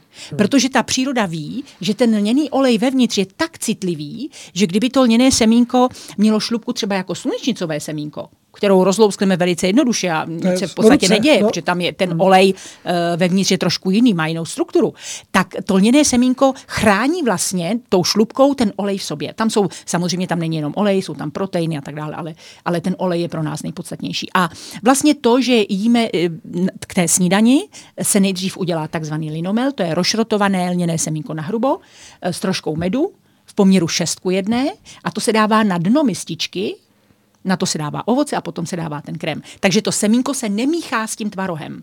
To se musí jíst strukturovaně. No tak to jsme to dělali celou dobu špatně. No, vidíte. No. A já jsem vám tak nechtěla říct. Dobře. ale vím ze zkušenosti, že, že lidi říkali, ale paní Cura, na internetu bylo tohle. A já říkám, prosím vás, a kdo pak to tam napsal? No já nevím. Tak všem kladu na srdce. Ale já jsem to jedl s tím pocitem. Já vím. No tak to zase, zase pane Kříži, zase, zase protože známe všichni, jak funguje kvantová fyzika a že ano, všechno. Ano, ano. Takže když jste měl dobrý pocit, tak, tak to měl, jste jako... zdraví, nemáte žádný onkologický problém. A je to s láskou. No ale paní Spodo, já jsem teď kontakt unavený. Teď mám tady ten problém s tím mým tady palcem, s tím kloubem, tak jsem si říkal, co se to děje, úplně ztrácím. Jestli jste unavený, tak opravdu správně, teď už víte, máte informace, tak eh, to... Víte, kde si koupit kvalitní lněný olej. A co lněné semínko? Co s tím? Kde ho koupíme? No. Helte, buď lněné semínko, firma Misiva prodává lněné semínko. Já a, myslím, když... A nedovážejí to, nebo to tady odtud? Víte co, uh, člověk se bojí, aby to bylo z Číny, z Mexika, kdo ví kde. Hejte, buď si ho opravdu kupte, třeba v DM drogerii nebo v Tesku, jo, ale podívejte se, odkud je když je z Čech Máte nějaké nebo doporučení z Maďarska. Nesmí, sama? Já nekupuju ze zámoří, ale já buď, buď misivu, nebo pan Blaško má z Evropy, aby to bylo, jo, pokud možno ano, bio, přesně. nebo respektive může být i třeba z bio z Ukrajiny, protože to sem vezou na, v kamionu a nejde to přes moře, kde se to určitě stříká. A je to, naše, je to naše vlastně pásmo pod Ano, ano, a mělo by to, víte hmm. co, to lněné semínko, tam ta kvalita, respektive ta kvalita oleje a i toho celého semínka záleží na tom, kde to bylo vypěstované, jak, jaký byl rok, je to jako víno. No, jaký no. byla, jaká byla do, dlou, délka slunečního svitu a tak dále. Já to říkám z toho důvodu, nebo ptám se z toho důvodu, protože jak asi i vy znáte, samozřejmě i posluchači znají, na jedné straně cesty pěstuje se krásné obilí, zlatavě se kleskne, říkáte si, je, to bude asi dobrý chleba. A na druhé straně silnice se pěstuje řepka, která se chemicky práší. A kdo ovlivní, že tady ty věci se nena, zájemně neprolínají a my si myslíme, že kupujeme zdravý obilí a přitom to obilí vlastně je ovlivněno právě tou řepkou a tím, co se na ní, mm, co se s ní váže všechno.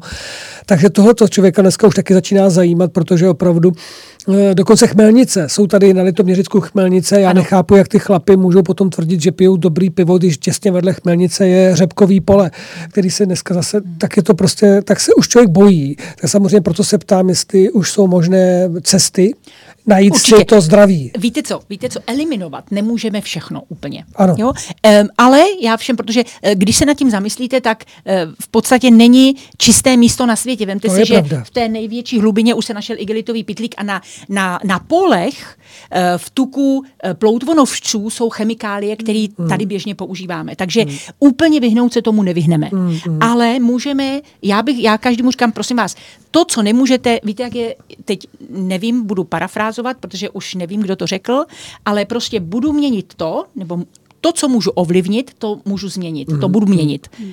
Ale to, co nemůžu ovlivnit, na tom nemyslím. Mm. A jenom v tom citátu to tak je. Prosím jo. Boha, aby mi dal tolik moudrosti, abych František rozlišila... z Azízy, ten to řekl. Abych rozlišila, která věc Jedna z nejhezčích modliteb, kterou mám moc rád a kterou, teď jsme si nedávno s mojí manželou jsme si o ní vyprávěli a často jsme se při tom rozhodování, kdy člověk nemůže, ano, člověk...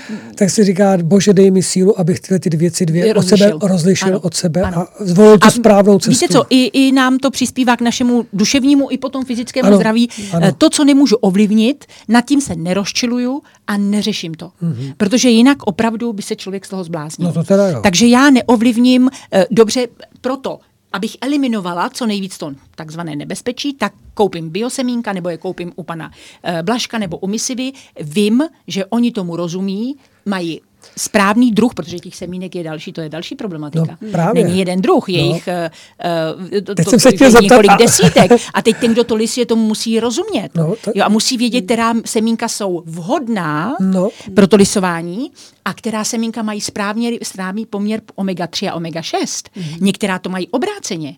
A ty, která to mají obráceně, z, to, z nich ten olej déle vydrží. Takže někteří výrobci to lisují ze nesprávných semínek, aby ten olej nebyl tak reaktivní, tak to znamená, aby vydržel ne dva, tři měsíce, ale třeba půl roku nebo rok. Takže opravdu člověk musí, to, to je absolutní gro a základ tedy. A i tohle to se v je- té knížce dozvědí. Ne, to už jsem, to už, To už je vaše já jsem si musela nastudovat, Nastudovat, a mm. mm. jo, jo, jo. Protože když se už o to téma zajímám a když třeba mám přednášky, tak lidé se ptají, tak uh, uh, upřímně řečeno, chci jim dát odpověď a chci, aby ta odpověď byla kvalifikovaná, abych si nic nemusela vymýšlet, nebo abych nemusela Ano, taky ano, říkat, ano. že nevím. A ten pan Blažek jako lidi sehne, seženou. Blažko, uh, Na internetu? pan Blažko, na internetu, jestli to můžu říct, Můžete to říct www.dejsiolej.cz Tak, vidíte to. a nebo www.misiva.cz, misivu eh, spoustu Misivu lidí zná. tak. Eh, Když si někdo objedná u nás knížky, eh, tak na našich stránkách, tak já jsem vypracovala letáčky a do, k tím knížkám vždycky přiložím letáček, kde Mhm. si koupit ty suroviny na olejovo-bílkovinovou stravu a kde si objednat ten kvalitní lněný olej. No, um, to- je, já, to, já ty knížky tady máme, tady je před sebou, my jsme si je koupili. No a samozřejmě to jsme, vidíte to, milí posluchači, to jsme se ještě nedostali ani pořádně k tématu. Ne. To je neuvěřitelný. Takže já se vás musím zeptat ještě na tuto knihu. Ano, ano, Protože tahle ta kniha, milí posluchači, ta nás provází už několik let. Tím obrázkem teda mě určitě. Vždycky někde na nás vypadne, já si pamatuju tenhle obrázek, a už jsem za ty roky párkrát měl tendenci koupit, ale teď jsme si to řekli, koupíme všechno. Hmm. Tak jsme koupili všechno. dobře. A mě doslova, jak bych to řekl, ne očarovalo, ale Fascinovala. velmi mě nadchlo, nadchlo eh, právě s tím jako problémem, s, tím, s těmi šlachami a s těmi věcmi kolem toho palce tady, co mám na té, na té ruce, eh, že mě to moje žena namazala a já jsem večer s tím palcem začal hýbat a nic jsem necítil. Říkám, to není normální, jo, to, tak, po takové době. Tak jsem říkal, začal to zabírat, jako, nebo něco, já se většinou vždycky žena s něčím přijde, já, Ano. víte co, my muži to máme, utečeme do práce, pak něco to a tak už to je neřešíme. vidět, že jste se správně oženil. Že jste se oženil velice dobře. Takže moje, žena mě musí uhánět vždycky s těmi, s těmi léky, ale já se rád nechám, nechám eh, léčit, to je pravda, je to příjemné, Co ale byste musím, Nám, co byste nám k tomu řekla, k tomu DMS? a to DMSO právě mě velmi teď zaujalo, protože cítím, že mi dělá dobře. DMSO dělá vždycky dobře. A já jsem si totiž poprvé myslel, že to je zase nějaká chemikálie. Ne, ne, ne. Ale protože víte co, známe MMS, ano. známe CDS, Ano. taky velice To je skvělé, podstatě druhá generace MMS. taky skvělé látky, které určitě já osobně nemůžu zavrhnout, protože i ty jsem vyzkoušela, pomohly mojí ženě, taky vlastně pomáhají nám a v naší rodině pomohli už mnohokrát. A myslím, že se i v našich pořadech o zdraví k tomu dostaneme, protože to jsou informace, které by se měly šířit.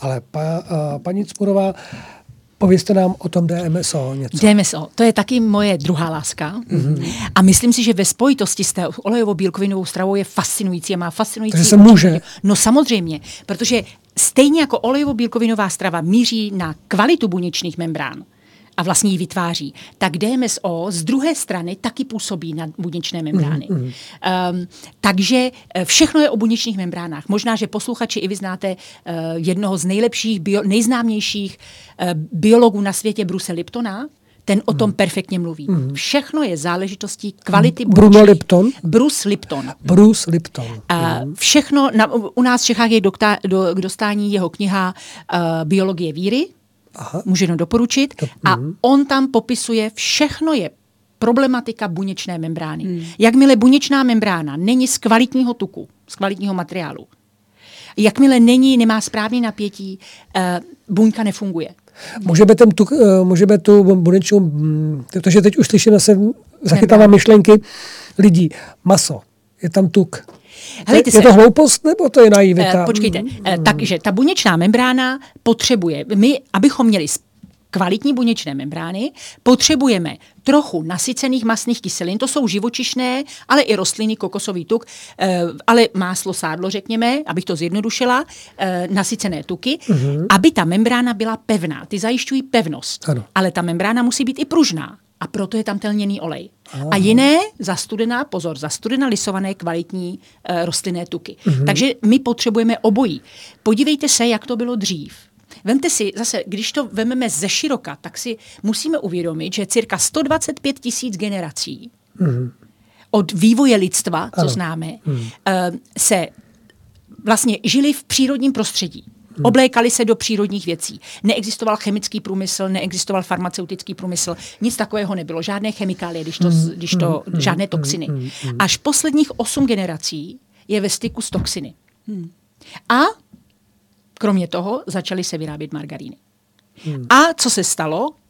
Takzvaná incidence neboli uh, počet onemocněních, ať už jakýchkoliv, na 100 tisíc obyvatel strmě stoupá. Hmm. Na internetu si můžete dohledat třeba incidence a můžete se podívat tam, uh, já jsem našla někde stránku, kde je incidence všech nemocí. Jde to od uh, těch od začátku minulého století a hlavně po druhé světové válce druhé s tím rozvojem uh, no. průmyslu, Hmm. to jde rapidně nahoru. A vemte si, že máme neustále víc lékařů, víc terapeutů, víc přístrojů na léčení, víc léků, víc všeho a víc nemocných. A neklesá to. A neklesá to, naopak to stoupá. Tak. Jo. Takže a to DMSO, když se k němu vrátíme, hmm. to je za A, je fajn, že to je látka z přírody, je to dimethylsulfoxid se to jmenuje a vzniká při výrobě celulózy v podstatě jako odpadní produkt. To znamená a, ze stromů? Ano, ze stromů, ze dřeva. No to je fantastický. To je fantastické. Protože my milujeme no, protože stromy. My, a já taky. Já miluju les, stromy a les, to jsou moji přátelé. A další moje láska. Takže DMSO je vlastně ze stromů. A jestliže, eh, jak vznikne při té výrobě cel- celulózy, tak to vznikne technické DMSO a když se vyčistí na farmaceutickou kvalitu, tak vzniká farmaceutické DMSO a to můžeme potom používat jako vynikající léčebný prostředek, protože eh, když, eh, když eh, em, se podíváme do té knížky, tak tam ve zkratce alespoň některé účinky, které to DMSO má, je fascinující. No, že tam mi to občas říkám, na to začala Tlumí číst. bolest, tlumí záněty. Jenom už tohleto. Klouby. Geniální. Kdo má problémy s klouby? Super. Um, Může se užívat vnitřně? může. Ano, je to všechno popsané v té Jo. knížce. Mhm, mhm. Můžu vám to i říct? No to. Um, základní, taková základní Já jsem si totiž myslel, že to, je jenom, že to je jenom namazání. ne, ne, ne, ne. Musí se pozor, jenom abych předestřela, je velice důležité si uvědomit, že kromě těch super vlastností je DMSO taky velice silné rozpouštědlo. Takže rozpustí, rozpustí kromě skla a porcelánu prakticky všechno. A kovu, když je, se ho dotkne jenom nakrátko, tak to nerozpustí. Ale jinak eh, plasty, chemikálie, eh, já nevím, barvy v oděvech, mm-hmm. zbytky a vyváží. Jo. A zbytky, já nevím, třeba laků, tady, Ano, když ano, scha- jo. sahám na stůl nebo na něco. Takže kdybych měla DMSO na ruce a sahla na cokoliv, tady na ten plast, Ano, nebo ano. na počítač, nebo uh, na koberec, nebo to tady na tak si natáhnu tu látku, co je na tom povrchu, během dvou, tří sekund ji mám v těle. Což je velice nežádoucí. No to je. Takže člověk musí vědět, jak s tím DMSO zacházet a když to ví, tak je to super pomocník, protože DMSO totiž, eh, eh, když se zase, když se podíváte do té knížky, tak tam je souhrn všech možných problémů, které DMSO pomáhá řešit. Takže někdo si řekne, no to je nesmysl, nemůže to léčit všechno. Má pravdu, protože neexistuje na světě látka, která léčí všechno, ale DMSO neléčí. Ono upravuje, ono respektive pomáhá buňkám správně fungovat. A je teda potom jedno, kde ten problém je, protože všude v těle jsou buňky. No to je jasné. Takže jestliže pomůže jedné buňce, no tak už ta část toho těla začne líp fungovat a tím pádem celé tělo. Takže kloubní bolesti, záněty, uh, virózy, uh, různé třeba, já nevím, dýchavičnost, uh, problémy s nohama, ze vším možným, je tam toho tolik, uh, že i, i psychika, deprese, jo, tohle to všechno, to DMSO je neuvěřitelný. Když vám řeknu, já když jsem to překládala, tak jsem jenom říkala, to není možný, to není možný. A moje kamarádka, paní doktorka Helmerová, ta kontrolovala český text, protože já čárky a nějaký mezery, to mě moc nezajímá, ale jí zase naopak maximálně, ale tam mě volala, říkala, to není možný. Třeba vemte si jenom uh, děti s Downovým syndromem. Hmm. Když to dlouho, dostatečně dlouho používají vnitřně, tak se mění nejenom psychika, ale i fyziognomie. Mm-hmm. To je neuvěřitelné.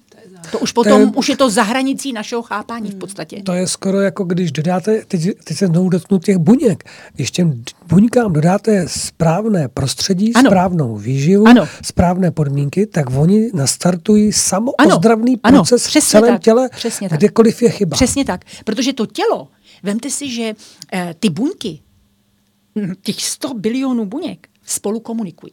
Hmm. Všechny buňky ví, co mají dělat.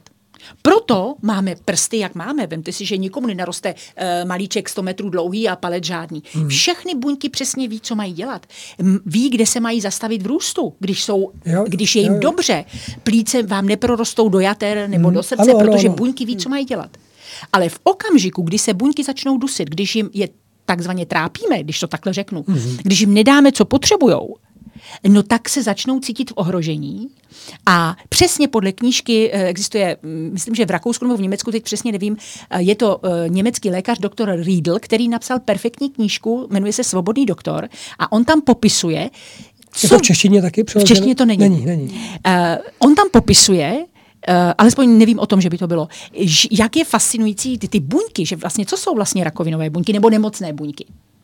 Jsou to, a on to vlastně píše o těch rakovinových, to jsou buňky, které se nechovají standardně, to znamená nefungují normálně, protože jim něco chybí. Protože buď je ta membrána už celá se schlá, nemůže ta buňka normálně fungovat, do té buňky nejdou živiny, kyslík a to. Okolo té buňky v mezibuněčném prostoru je spousta jedů z přírody, uh, z přírodního prostředí, z domácího prostředí, uh, z prádla, z potravin a tak dále. A ještě máme stres a to všechno na nás působí. Hmm. A ta buňka se cítí ohrožená.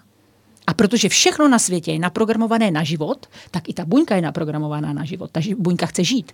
A ona si v, tém, v tom stresu, v tom ohrožení života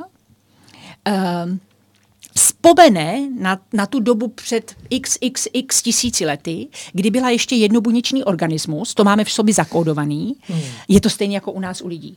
A když je v krizi, tak ví, že jediný, co jí pomůže, začít bojovat o život, u buňky je to rychle se množit a nebrat ohled na okolí. A přesně tohle dělá rakovinová buňka. Hmm. Stejný je to ve společnosti. Vemte si, hmm. když je někdo, řekněme, když připodobním rakovinovou buňku k něk- někomu kriminálnímu, nebo k někomu, kdo je šikanovaný, to je ještě lepší případ. Vemte si, kdyby ve školní třídě někoho šikanovali, trápili, tak je velice pravděpodobný, že jednoho krásného dne začne být agresivní a začne se bránit. To tež dělá ta buňka. Takže je velice dobrý pomocí té olejovo-bílkovinové stravy nebo toho a ne nebo, ale a toho DMSO, té buňce dát, pomoct jí, co potřebuje, hmm. Uklidnit jí a vlastně jí pomoct v tom, aby začala zase normálně Takže jako fungovat. v součinnosti vlastně... V součinnosti to... je to úplně super. Hmm. Hmm. Hmm. Zeptám se, ta zvědavost zase. Ano. Jak to vnitřně užívat? Velice jednoduše. Musíte mít tedy farmaceutickou kvalitu, musíte mít uh, pH eur uh, eh, DMSO, uh, eh, to už si vygooglujete. Takže DMSO se, se dá koupit. Dá se to koupit. V České republice i třeba v Německu nebo v Rakousku, to, to se dá, to si seženete, to není problém. A uh, základní dávka, taková udržovací, je do 300 ml kvalitní kojenecké vody nebo vody ze studánky, nějaké čisté, uh, jednu kávovou kovovou lžičku. A vypijete mezi jídlem. Ne k jídlu, ale mezi jídlem. Hmm. Jo, je to trochu hořké, musíte to, nejdřív dáte DMSO do té, do té čisté sklenici a nalijete vodu, protože DMSO je trošku těžší než voda, takže kdybyste to udělali v obráceně, tak to DMSO klesne dolů a ten poslední uh, hlт bude velice hořký. Tak jo, se to jo, musí jo, zamíchat. Jo, jo. Můžete si to dát samozřejmě i do nějaké šťávy. Zase jsem četla na internetu, že se to nesmí dávat do ovocných šťáv, to není pravda, protože uh, zase, zase bohužel nepochopení toho, jak funguje lidský organismus. Mm-hmm. My nejsme ani Petriho miska, ani a laboratoř, jako nechovám, naše tělo se nechová jako, uh, jako se chovají dvě látky v Petriho jako laboratorní prostředí. Že jo, to, to mm, nejde. Mm, mm. Takže tam se člověk nemusí bát a je to úplně super. Mm. Uh, takže je to jednoduchý. Každý den. Já jsem to byla den? rok a půl takhle každý den. Opravdu? Hmm.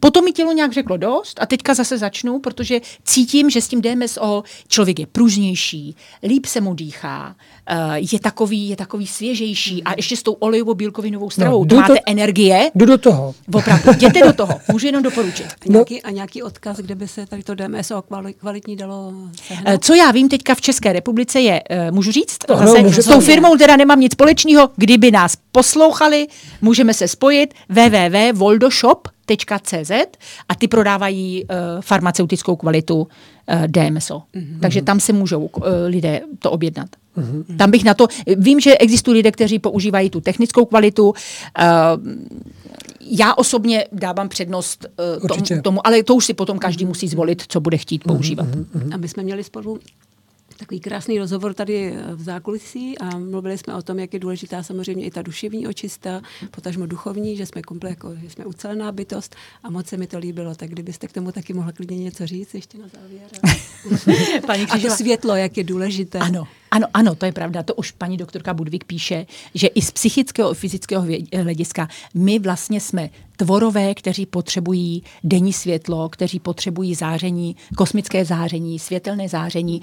To neznamená, že se budeme opékat na slunci, ale být venku eh, pod širým nebem a důležité bez brýlí, aby naše oči mohly uh, přijímat uh, ty fotony elektrony, které k nám proudí. Hmm. Ale zase opět opakuju, pozor, ne, nekoukat se do, do prudkého slunce, ale ve stínu. Hmm. Ano, to je velice důležité, protože na, nebýt slunce, nebýt světla, nebýt kosmického záření, tak na Zemi není život. Hmm. I my z toho žijeme. Hmm. Rostliny fotosyntézou, z těch fotonů, fotosyntézou tvoří elektrony, proto jsou tak zdravé bylinky, ano. čerstvé ovoce, zelenina, hmm. je to všechno propojené. Hmm. Jo. Hmm. A e, je pravda, že Vemte si i naše duše protože nejsme určitě, eh, to, to myslím, že o tom o tom musí být přesvědčení, nebo musí to vidět všichni. Nejsme jenom, jenom mechanicky tělo, uh, tělo hmm. uh, kosti, maso, uh, tak, krev, tak, ale určitě jsme, jsme vědomí, hmm. jsme duše. Hmm. A když to vědomí, uh, když je nám fajn v duš, na duši, no tak i to tělo daleko lépe hmm. funguje. Když si vemte, když si vzpomeneme, když jsme byli zamilovaní, zamilovaný člověk není nemocný. Hmm. A když se odmilováváme nebo nám někde takzvané kopačky komilme, tak můžeme dostat ano, už ano. aspoň rýmu. Ano, jo? Nebo je nám jo. prostě, hůř se nám dýchá, je nám, je nám hůř. Hmm, Takže hmm. na tom stavu duše velice, nebo na tom vědomí záleží. A uh, já jsem přesvědčená o tom, čím déle mm, tu poradnu dělám, a nejenom já samozřejmě, to my hmm. všeobecně známe. Hmm. Takže uh, ta duše je spoluúčastná z velkého, z velké, má hmm. velký podíl hmm. na našem zdraví. Hmm. Takže tam je třeba uh, i to si uvědomit, že no, stav naší duše určitě, je Určitě, protože my tady to na našem Rádio Bohemia vlastně říkáme často a vlastně v kontextu to můžou slyšet v mnoha rozhovorech, protože uh, ten uh, duchovní rozvoj člověka je obrovsky důležitý, protože může v součinnosti na té léčbě pomoct Určitě. obrovskou Určitě. silou. A samozřejmě to světlo, to je něco, co si asi možná neuvědomujeme, protože jsme pořád schovaní v domech, pracujeme v továrnách, když vidím ty prodavačky, co jsou kolik hodin pod těma zářivkama. My jsme třeba lidi ze sídliště, teď tam všude nainstalují ty teď jsem chtěl říct základny, ale ty, ty uh, satelitné, ty internetové antény, že jo? Ano, tak, elektromagnetický smog, Takže my vlastně, smog. my za chvilku budeme muset vyhledávat i zdravá místa. Ano. Doslova zdravá, nejenom zdravé potraviny, ale zdravá místa na to, ano. abyste mohli přijímat les. Uh, Les. energii lesu, energii vesmíru, ano. energii uh, ze slunce. A to jsou věci, které prostě vůbec nejsou, nejsou eh, dneska už tak samozřejmé, protože uh, jsme si to tak znečistili. Dobře, zapo- a my zapomínáme, mm, mm. zase, když se vrátím úplně na začátek, zapomínáme, uh, respektive ta civilizace uh, vlastně nás nutí, nebo, nebo díky ní, nebo kvůli ní, zapomínáme, že jsme živočichové z přírody. Mm, mm, mm. A že uh, to nezmění ani mobily, ani bazény, ani auta, ani nějaká ano, technika. Ano.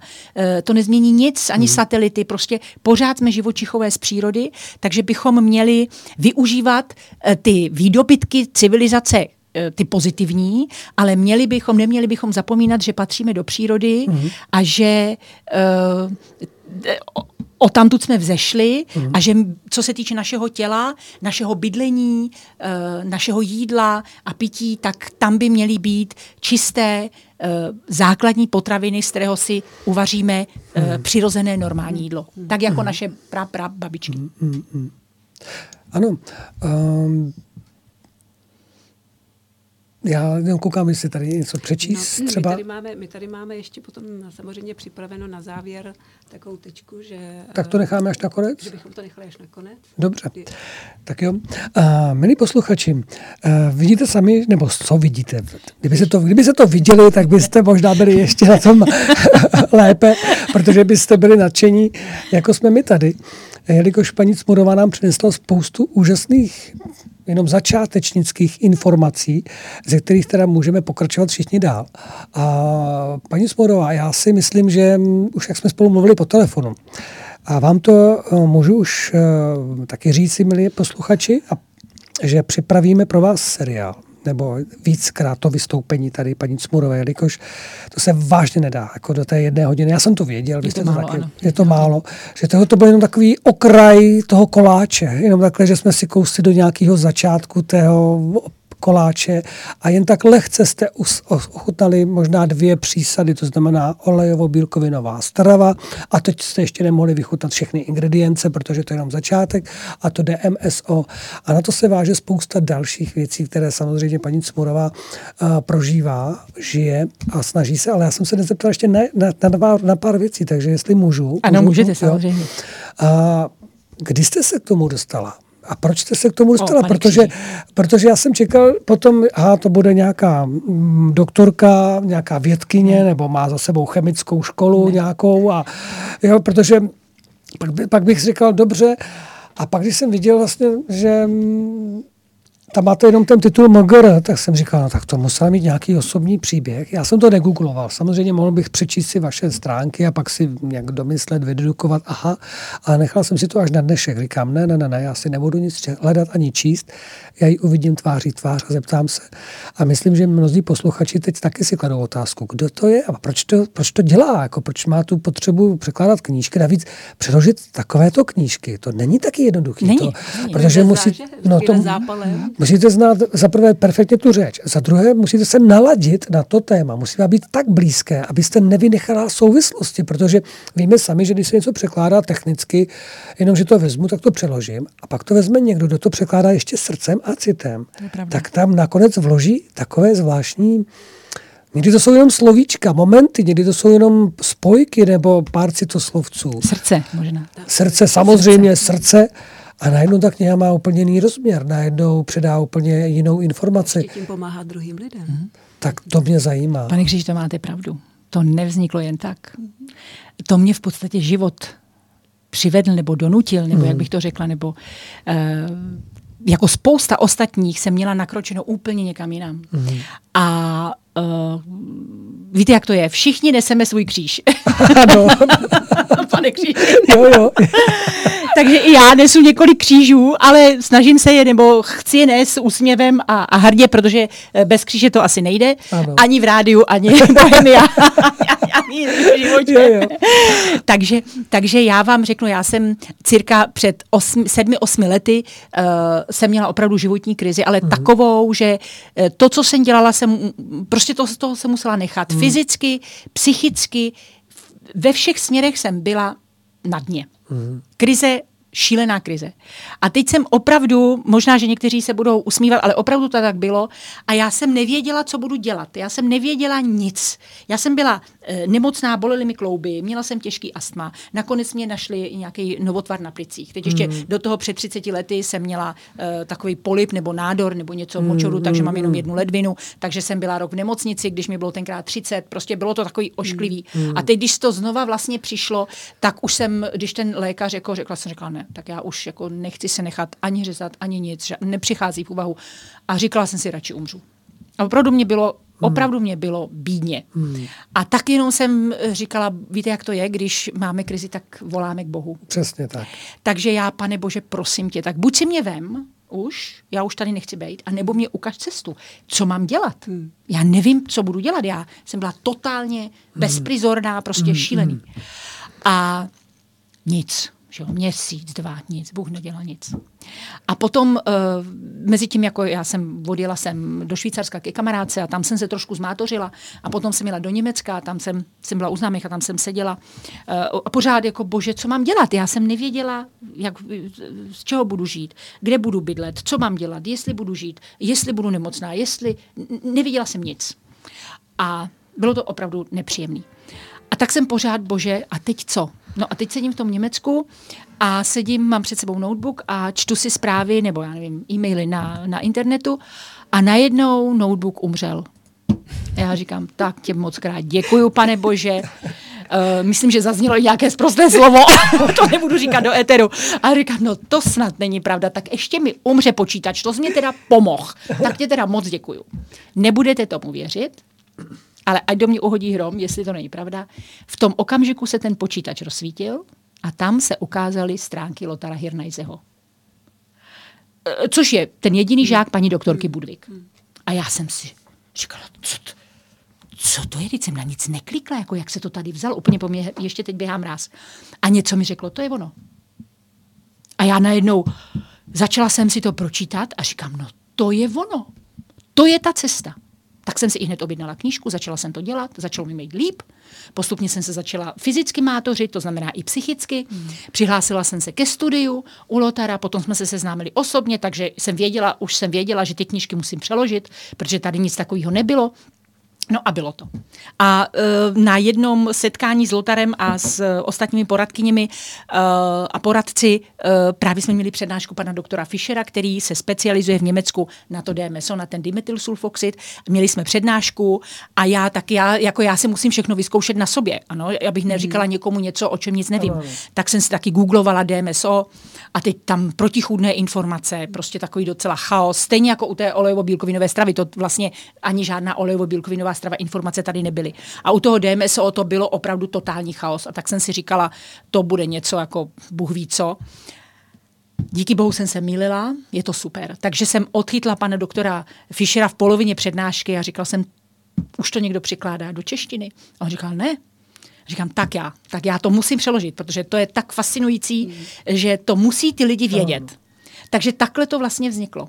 Takže já to považuji opravdu jako Eh, je to, je to opravdu moje cesta. Hmm, je to vedené. A dneska jsem hmm. přesvědčená o tom, a to, ne, to neříkám jenom já o sobě, ale eh, když se setkám s těmi lidmi, kteří opravdu něco dělají, eh, co dělají s láskou, dělají to dobře, dělají to hmm. pro ostatní, mm. nejenom pro sebe nebo pro nějaký mm. svůj profit. Mm. Samozřejmě musíme všichni žít z něčeho, to je logické, ale musí to mít nějakou nadstavbu. Ano, ano. Musí to mít smysl. Mm. A jsem přesvědčená o tom, že smysl našeho života je, aby měl smysl.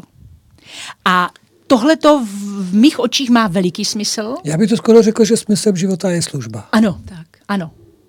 Jak to tam v našem životě je část služba pro to vyšší ano, dobro, pro, pro druhé, pro, pro druhé, tak se to najednou... A můžu vám říct, je to jiné. že je úplně jedno, jestli někdo dělá uklízečku nebo ano, prodavače, ano. ale jestli to bere jako službu, hmm. tak je to OK. A jestliže to bere jenom nějaký, jako, že musí hmm. a nebaví ho to, hmm. tak to není žádná služba. Hmm. Hmm. Jo. Takže tohle to je pro mě, dopracovala jsem se k tomu, opravdu to byla křížová cesta, fakt.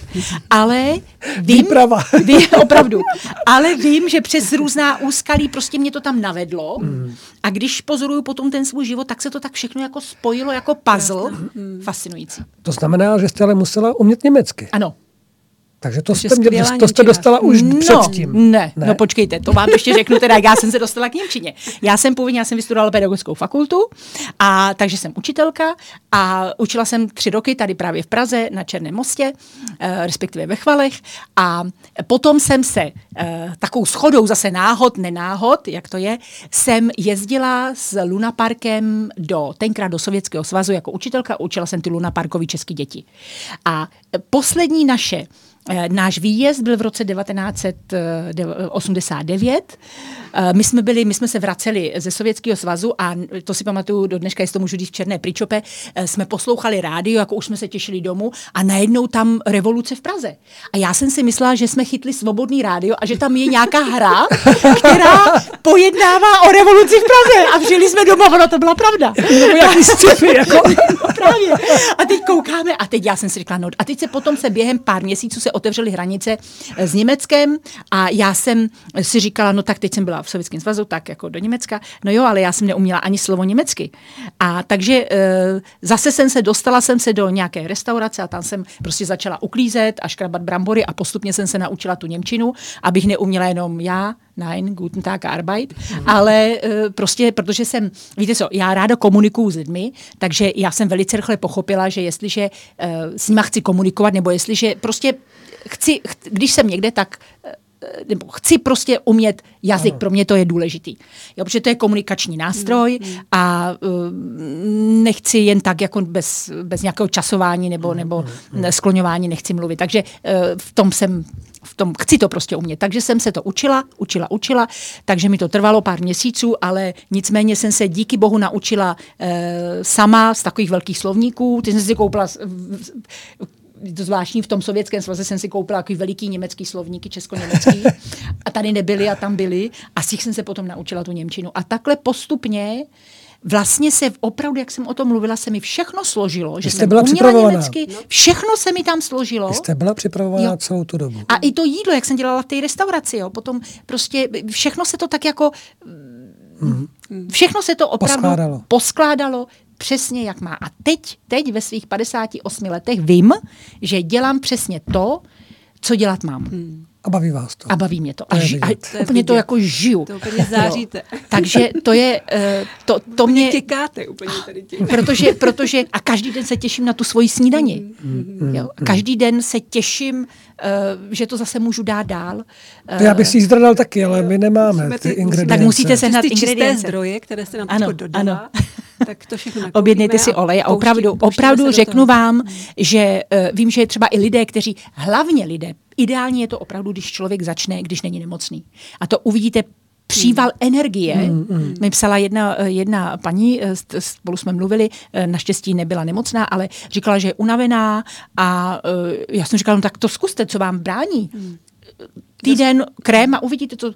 A ona, no já nevím. A potom jsem dostala e-mail po týdnu, psala mi, paní Cmurová, bez toho krému už ani ráno. Hmm. Já jsem to týden jedla, potom jsem byla na lyžích, já ujela asi 40 kilometrů na běžkách, v životě jsem to nedokázala. No teda. prostě člověk má hmm. sportovci, pro sportovce. Ale paní Cmurová, my jsme se zapomněli, zapomněli, zapomněli jsme se zmínit o tom, vy jste říkala, že ten krém vlastně by měla být, že to je celodenní.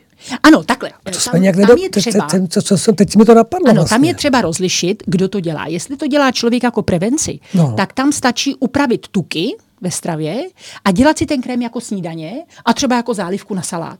Jo? Během a toho vyhnout se... A může normálně jíst, nebo nemusí jíst? Normálně vůbec? jíst, jako to, to je v podstatě normální jídlo. Když to začnete jíst, už nic jiného jíst nebudete chtít. Občas možná je to hodně dáte, chutná, teda. ale je to opravdu výborné. Je to výborné. No, a to vám řeknu, já jsem byla teď v 3E centru, eh, pan Hirnaj se, se, svým, eh, se svým spolupracovníkem, s panem Petlem, eh, to je psychoanalytik, má 3E centrum, tam se to dělá, jako to, to nemá chybu, když se to, to nechcete nic jiného prostě. A ale jestliže má někdo onkologický problém, tak samozřejmě musí být doma tam nepřicházejí v úvahu, aby někde lítal, uh, anebo aby pracoval. A musí dělat celý systém. A ten systém je od sedmi od rána do cirka půl deváté do večera. Začíná se uh, sáním oleje, v ústech, vyčištěním úst, potom je zelená šťáva, potom je snídaně, potom, jsou, potom je vizualizace, potom je práce na psychice, na vědomí. To tam taky patří hmm. samozřejmě. Potom jsou zeleninové čerstvé to všechno vyvinula ta paní Budvík. Ano, všechno. Potom je oběd, který se sestává z tří, z tří chodů, to znamená předkrm, zase s tím krémem, ale na slano, potom je nějaký uhlovodan ze zeleninou a potom je dezert, zase ten krém na sladko, a potom zase je odpočinek, potom procházka, eh, potom zase nějaká vizualizace, potom jsou další šťávy, tentokrát ovocné. Odpoledne každá ta šťáva, ať už zelená nebo zeleninová nebo ovocná, má jiný úkol. Potom je zase vizualizace, procházka a potom je zásaditá koupel, potom jsou klistýry, potom je večeře, to je většinou jenom polévka zeleninová a pohanka a potom, eh, potom je třeba vizualizace nebo ta koupel, jak jsem říkala, to už Zásaditá koupel, co to je? To je koupel v zásadité vodě, Existují zásadité koupelové mm. soli, třeba firma Jenčura to dělá, to mm. určitě mm. posluchači znají, nebo v DM drogerii prostě koupíte zásaditou koupelovou sůl, ne nějakou karlovarskou, ani em, eh, empskou nebo jaká, mm. musí to být zásaditá koupelová sůl. A, a v té se člověk koupe, protože ať chceme nebo nechceme, jestliže žijeme v té naší civilizaci, hmm. občas něco sníme, co bychom neměli, občas něco vdechneme, přijde kůží něco, co bychom neměli. A to jsou to kyselé prostředí v místech, které by měly být zásadité, Eh, není zrovna to pravé ořechové. A když má někdo onkologický problém, tak okolo toho nádoru je většinou kyselé prostředí. Mm. A to by se mělo vyrovnávat. Takže tou koupelovou, tou zásaditou koupelí docílíte toho, že osmózou, protože jsme taky z větší části vody, jak jsem říkala, si to natáhne. takže vlastně přes kůži ta kyselost, nebo ty kyseliny a ty soli jdou ven do té vody a vlastně se trošičku z, um, to, to tělo se zbavuje kyselin, řekněme, velice zjednodušeně řečeno, ano, ano. kůží. E, to je daleko smysluplnější, než pít něco zásaditého, protože žaludek má být kyselý a teď si vemte, že ten člověk v dobré víře polkne nějakou zásaditou sůl nebo tabletu, takže a to přijde do žaludku, který musí být kyselý. Takže ještě si víc uškodí, než aby mm, uh, si pomohl. Mm. Takže ta koupel tam má svoje místo, ještě to má další a další, Jasně. uh, mm, i tak jako mm, uspání mm. a to. A potom, když člověk chce, uh, před obědem a před tou šťávou odpoledne je právě sklenička sektu, aby jsme nezapomněli. A večer, kdo chce, tak ještě trošku červeného vína kvalitního, aby člověk dobře usnul. A tohle se dělá vlastně několik měsíců, mm. rok, re, let. A tím se to dělo, důležitá je ta práce s vědomím. Člověk se musí zbavit stresu, musí si uvědomit, eh, jaká stresová životní situace hmm. eh, se podílí na tom jeho zdravotním stavu a musí se s tím pracovat. Mm-hmm. To je vám, řeknu, někdy těžší, než se naučit tu olejovou bílkovinovou stravu, že to se naučíte mechanicky v podstatě za týden. Takže taková myšlenková Ale hygiena. Je to právě, je to nejenom fyzická, ale myšlenková hygiena. Musíme léčit vlastně i ducha. Duch, dohromady, to víte, že ano. Tělo. Jo, nemůžete, hmm. protože i paní doktorka Budvik to píše, jakmile člověk neodstraní tu stresovou situaci nebo ji nepřehodnotí, neuvědomují si, tak mu ani ta olejovo-bílkovinová strava nebude nic platná, nebo jenom hmm. málo. Nebo protože hmm. mm, A preventivně teda, když se vrátím ještě k ty, takže ano. k prevenci stačí jenom teda ráno tu snídaní, takhle si udělat? Eh, prevenci je velice důležitý kvalitní tuky. G- hmm. Vím, když vařím, jaký tuk používám a když mám studenou kuchyni, jaký tuk použiju. Vyloučit, v podstatě vyloučit všechny chemikálie z jídla. Jíst, opravdu, jak jsem říkala, před řekněme 70 lety. Kupovat základní potraviny, Dneska pokud možno bio, ať chceme nebo nechceme, nebo z vlastní zahrádky ideální, a z toho vařit. Nekupovat nic, co uvařil někdo jiný, anebo co vyrobil nějaký takzvaný potravinový průmysl. Polotovary. Nějaký, nějaký polotovary nebo mm. nějaký hotový jídla, konzervy, mm, mm, mm. různé sušenky a to. Když se podíváte, všude jsou eh, nekvalitní, zpracované rostlinné tuky. A to jsou právě ty jedy. Ty, Palmový zabě... olej tam je samozřejmě. Palmový olej, palmojádrový, který hmm. nejenom z ekologického hlediska, ale způsobem stravo, eh, zpracování hmm. je pro nás nevhodný. Tragedie. Ale oproti um, kokosovému, zastudena lisovanému tuku, který je nasycený, a jak jsem říkala, ten taky potřebujeme. A ten má velikou výhodu, že vydrží teplotu, tak s tím můžu vařit. Hmm. Ano, když něco vařím, tak na kokosovém tuku. A když uh, dělám studenou kuchyni, uh, samozřejmě do toho krému lněný olej, ale můžou dát i na salát, můžou ho dát prostě uh, do studené kuchyně. Takže to je důležitý. A potom je důležitý třeba péci doma chleba raději, než, to, než jíst kupovaný, protože uh, to je chemie, čistá chemie, jo, to bych jako nedoporučovala. Uh, nejíst opravdu hotové věci. Uh, OK, občas kousek masa. Jak říkala uh, paní Verde, žádné extrémy nemusíte mít. Když si chcete udržet to zdraví, které máte, žádné extrémy a opravdu uh, uh, jíst jako naše prapra babičky. Mm, mm, mm. Uh, já si nechávám z Německa posílat přednášky, tam je jeden takový mladý doktor, který uh, má uh, právě uh, takové dvě zásadní poučky. Jeste to, co znali a jedli vaše prapra babičky, řekněme do toho roku 1930 do, do 50. Mm, znali vejce, znali OK, ale znali sušenky, neznali. Uh, nebudu to jíst. Znali krabicový mlíko? Ne, tak ho nebudu pít. Ale znali kravský mlíko, občas si dali. OK, Jo? Mm, v takovémhle systému. A druhá jeho poučka je, nikdy netankuj energii tam, kde ji tankuje tvoje auto. Velice jednoduchý a vypovídá to vše. Milí posluchači, pro dnešní večer se s váma už budeme muset rozloučit. I tak jsme to lehce přetáhli, ale já jsem za to velmi rád, protože, protože těch informací eh, bylo zapotřebí, zapotřebí určitě. A už teď se těším, že se s paní Smurovou, Smurovou domluvíme na, na nějakém dalším vysílání, protože to jsme se opravdu jenom dotkli. Je to evidentní, že jsme se jenom dotkli, ale už takhle si můžeme pomoct. Už teď mnozí z vás si můžeme začít eh, ten krém eh, vyzkoušet. Ty, co ho neznají, tak taky vřele doporučuji. My se ženou napravíme teda tu, tu, ten postup, takže to trošku musíme vylepšit. A samozřejmě vám všem uh, přeju, abyste našli tu správnou cestu k vašemu zdraví, abyste našli odvahu, sílu k tomu se rozhodnout, um, někdy i odolat právě tomu bílému plášti s tím titulem, který nám něco říká a my přitom vnitřně cítíme, že nám to nedělá dobře nebo že to není to, co bychom, kudy bychom se chtěli jako vydali za, za zdravím. Takže opravdu hledejme, nevzdávejme to. A ještě než se s váma samozřejmě rozloučím, tak máme tady pro vás takové čtení připravené. Je to taková věc, kterou jsme nepřed, nepřed, nepředtočili, ale budete to mít naživo právě k tomu dnešnímu vysílání o zdraví, jestli se nemělím o světle. Tam je, ano, je... Je, to, je to vlastně k tématu, o kterém jsme hovořili. Vztahuje se to ke světlu, napsal to eh, Bedřich Kočí, eh, je to z knihy Pavlovy rozpravy a teď se můžete těšit na pár slov. Tak, takže ne, na dobrou noc. Takže na dobrou noc a pak se s váma ještě rozloučíme. Takže tuto chvíli uděláme takovouhle vsuvku. Já tady dám ještě takovouhle jako předehrávku, aby jsme to trošku oddělili.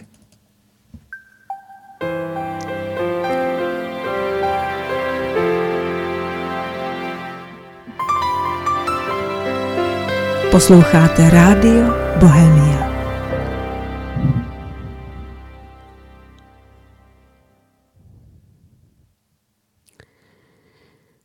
Tímto světlem, o kterém jsme hovořili, tak s tímto světlem věčným je trvale spojena láska Boží.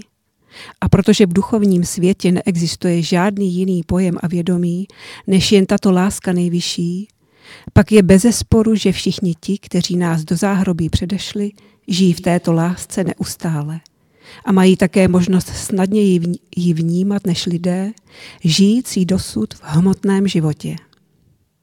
Nejvyšší láska prostupuje a prolíná každou duchovní bytost, stejně jako každého z nás. A proto taková bytost musí být hodně zaostalá, aby zůstala netečná a necitlivá k lásce, jež ji obklopuje a netoužila přiblížit se jí, zůstávat nadále v tmách. Každá bytost jen trochu probuzená pociťuje tu lásku kolem sebe, touží přiblížit se k ní a tak přiblížit se také k tomu světlu poznání, to jest ke světlu věčnému. Jak ohromně důležité je světlo věčné pro nás. Čím je člověk bez světla věčného v tomto životě? Je možno připravit jej pouze k člověku tápajícímu ve tmách, v nejistotě, bloudícímu na nesprávných cestách, na kterých jej každou chvíli čeká nějaký úraz. To především proto, že ve tmách libuje si zlo a přímo bují v temnotách a světla vždy se štítí. Člověk postrádající světlo věčné podobá se slepci, který bez cizí pomoci není schopen udělat v životě jediný krok. A přitom velmi trpí duchovně, protože cítí svou bezmocnost, svou neschopnost ubránit si, svéme, ubránit se svému nepříteli, zlu, který mu jde v patách. Bez pomoci světla věčného člověk není schopen dojít k vyšší dokonalosti a tím také ztrácí z dosahu štěstí a radost ze života, kterou každý z nás má a může mít. Světlo věčné má ozařovati naše nitra. Naše vnitř, náš vnitřní život potřebuje, aby byl osvětlován a prozařován světlem věčným, které, se, které k nám proniká prostřednictvím naší duše. Ona přivádí nám pomoc od našeho ducha, který nám toto světlo přináší. Proto se v prvé řadě musíme starat o to, abychom své duši nepřikáželi v plnění jejich ušlechtilých snah a poslouchali vždy přesně jejich pokynů. Zůstávat hluchým pokynům duše a uplatňovat nadevším jen svůj nedokonalý rozum znamená zahalit se v temnotu. A nemůže být výsledek jiný, protože odmítáme-li duši, která nemá k nám přístup. Odmítáme spolu s ní i ono světlo věčné, které nám chtěla zprostředkovati a náš rozum zůstává neosvícen. Jen světlo věčné je pramenem všeho poznání. Jen ono vede nás k našemu zdokonalování, jen ono přivádí nás k správnému hodnocení dobra i zla.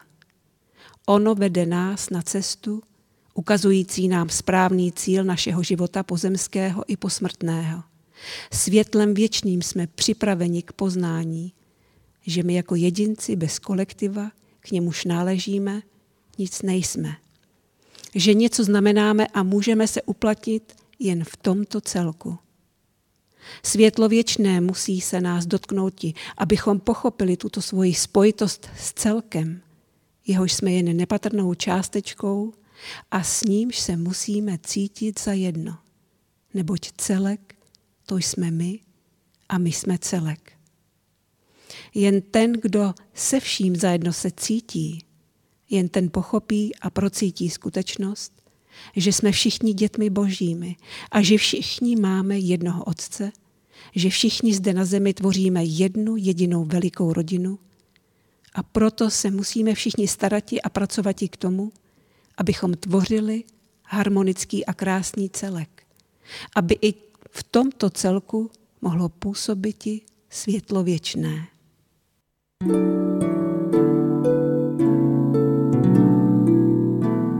Posloucháte rádio Bohemia.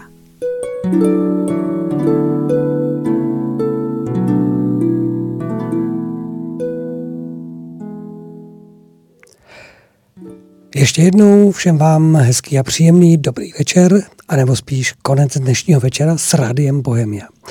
Eh, poslechli jsme si krásný text pana Bedřicha Kočího o světle, které je velmi důležité pro náš život.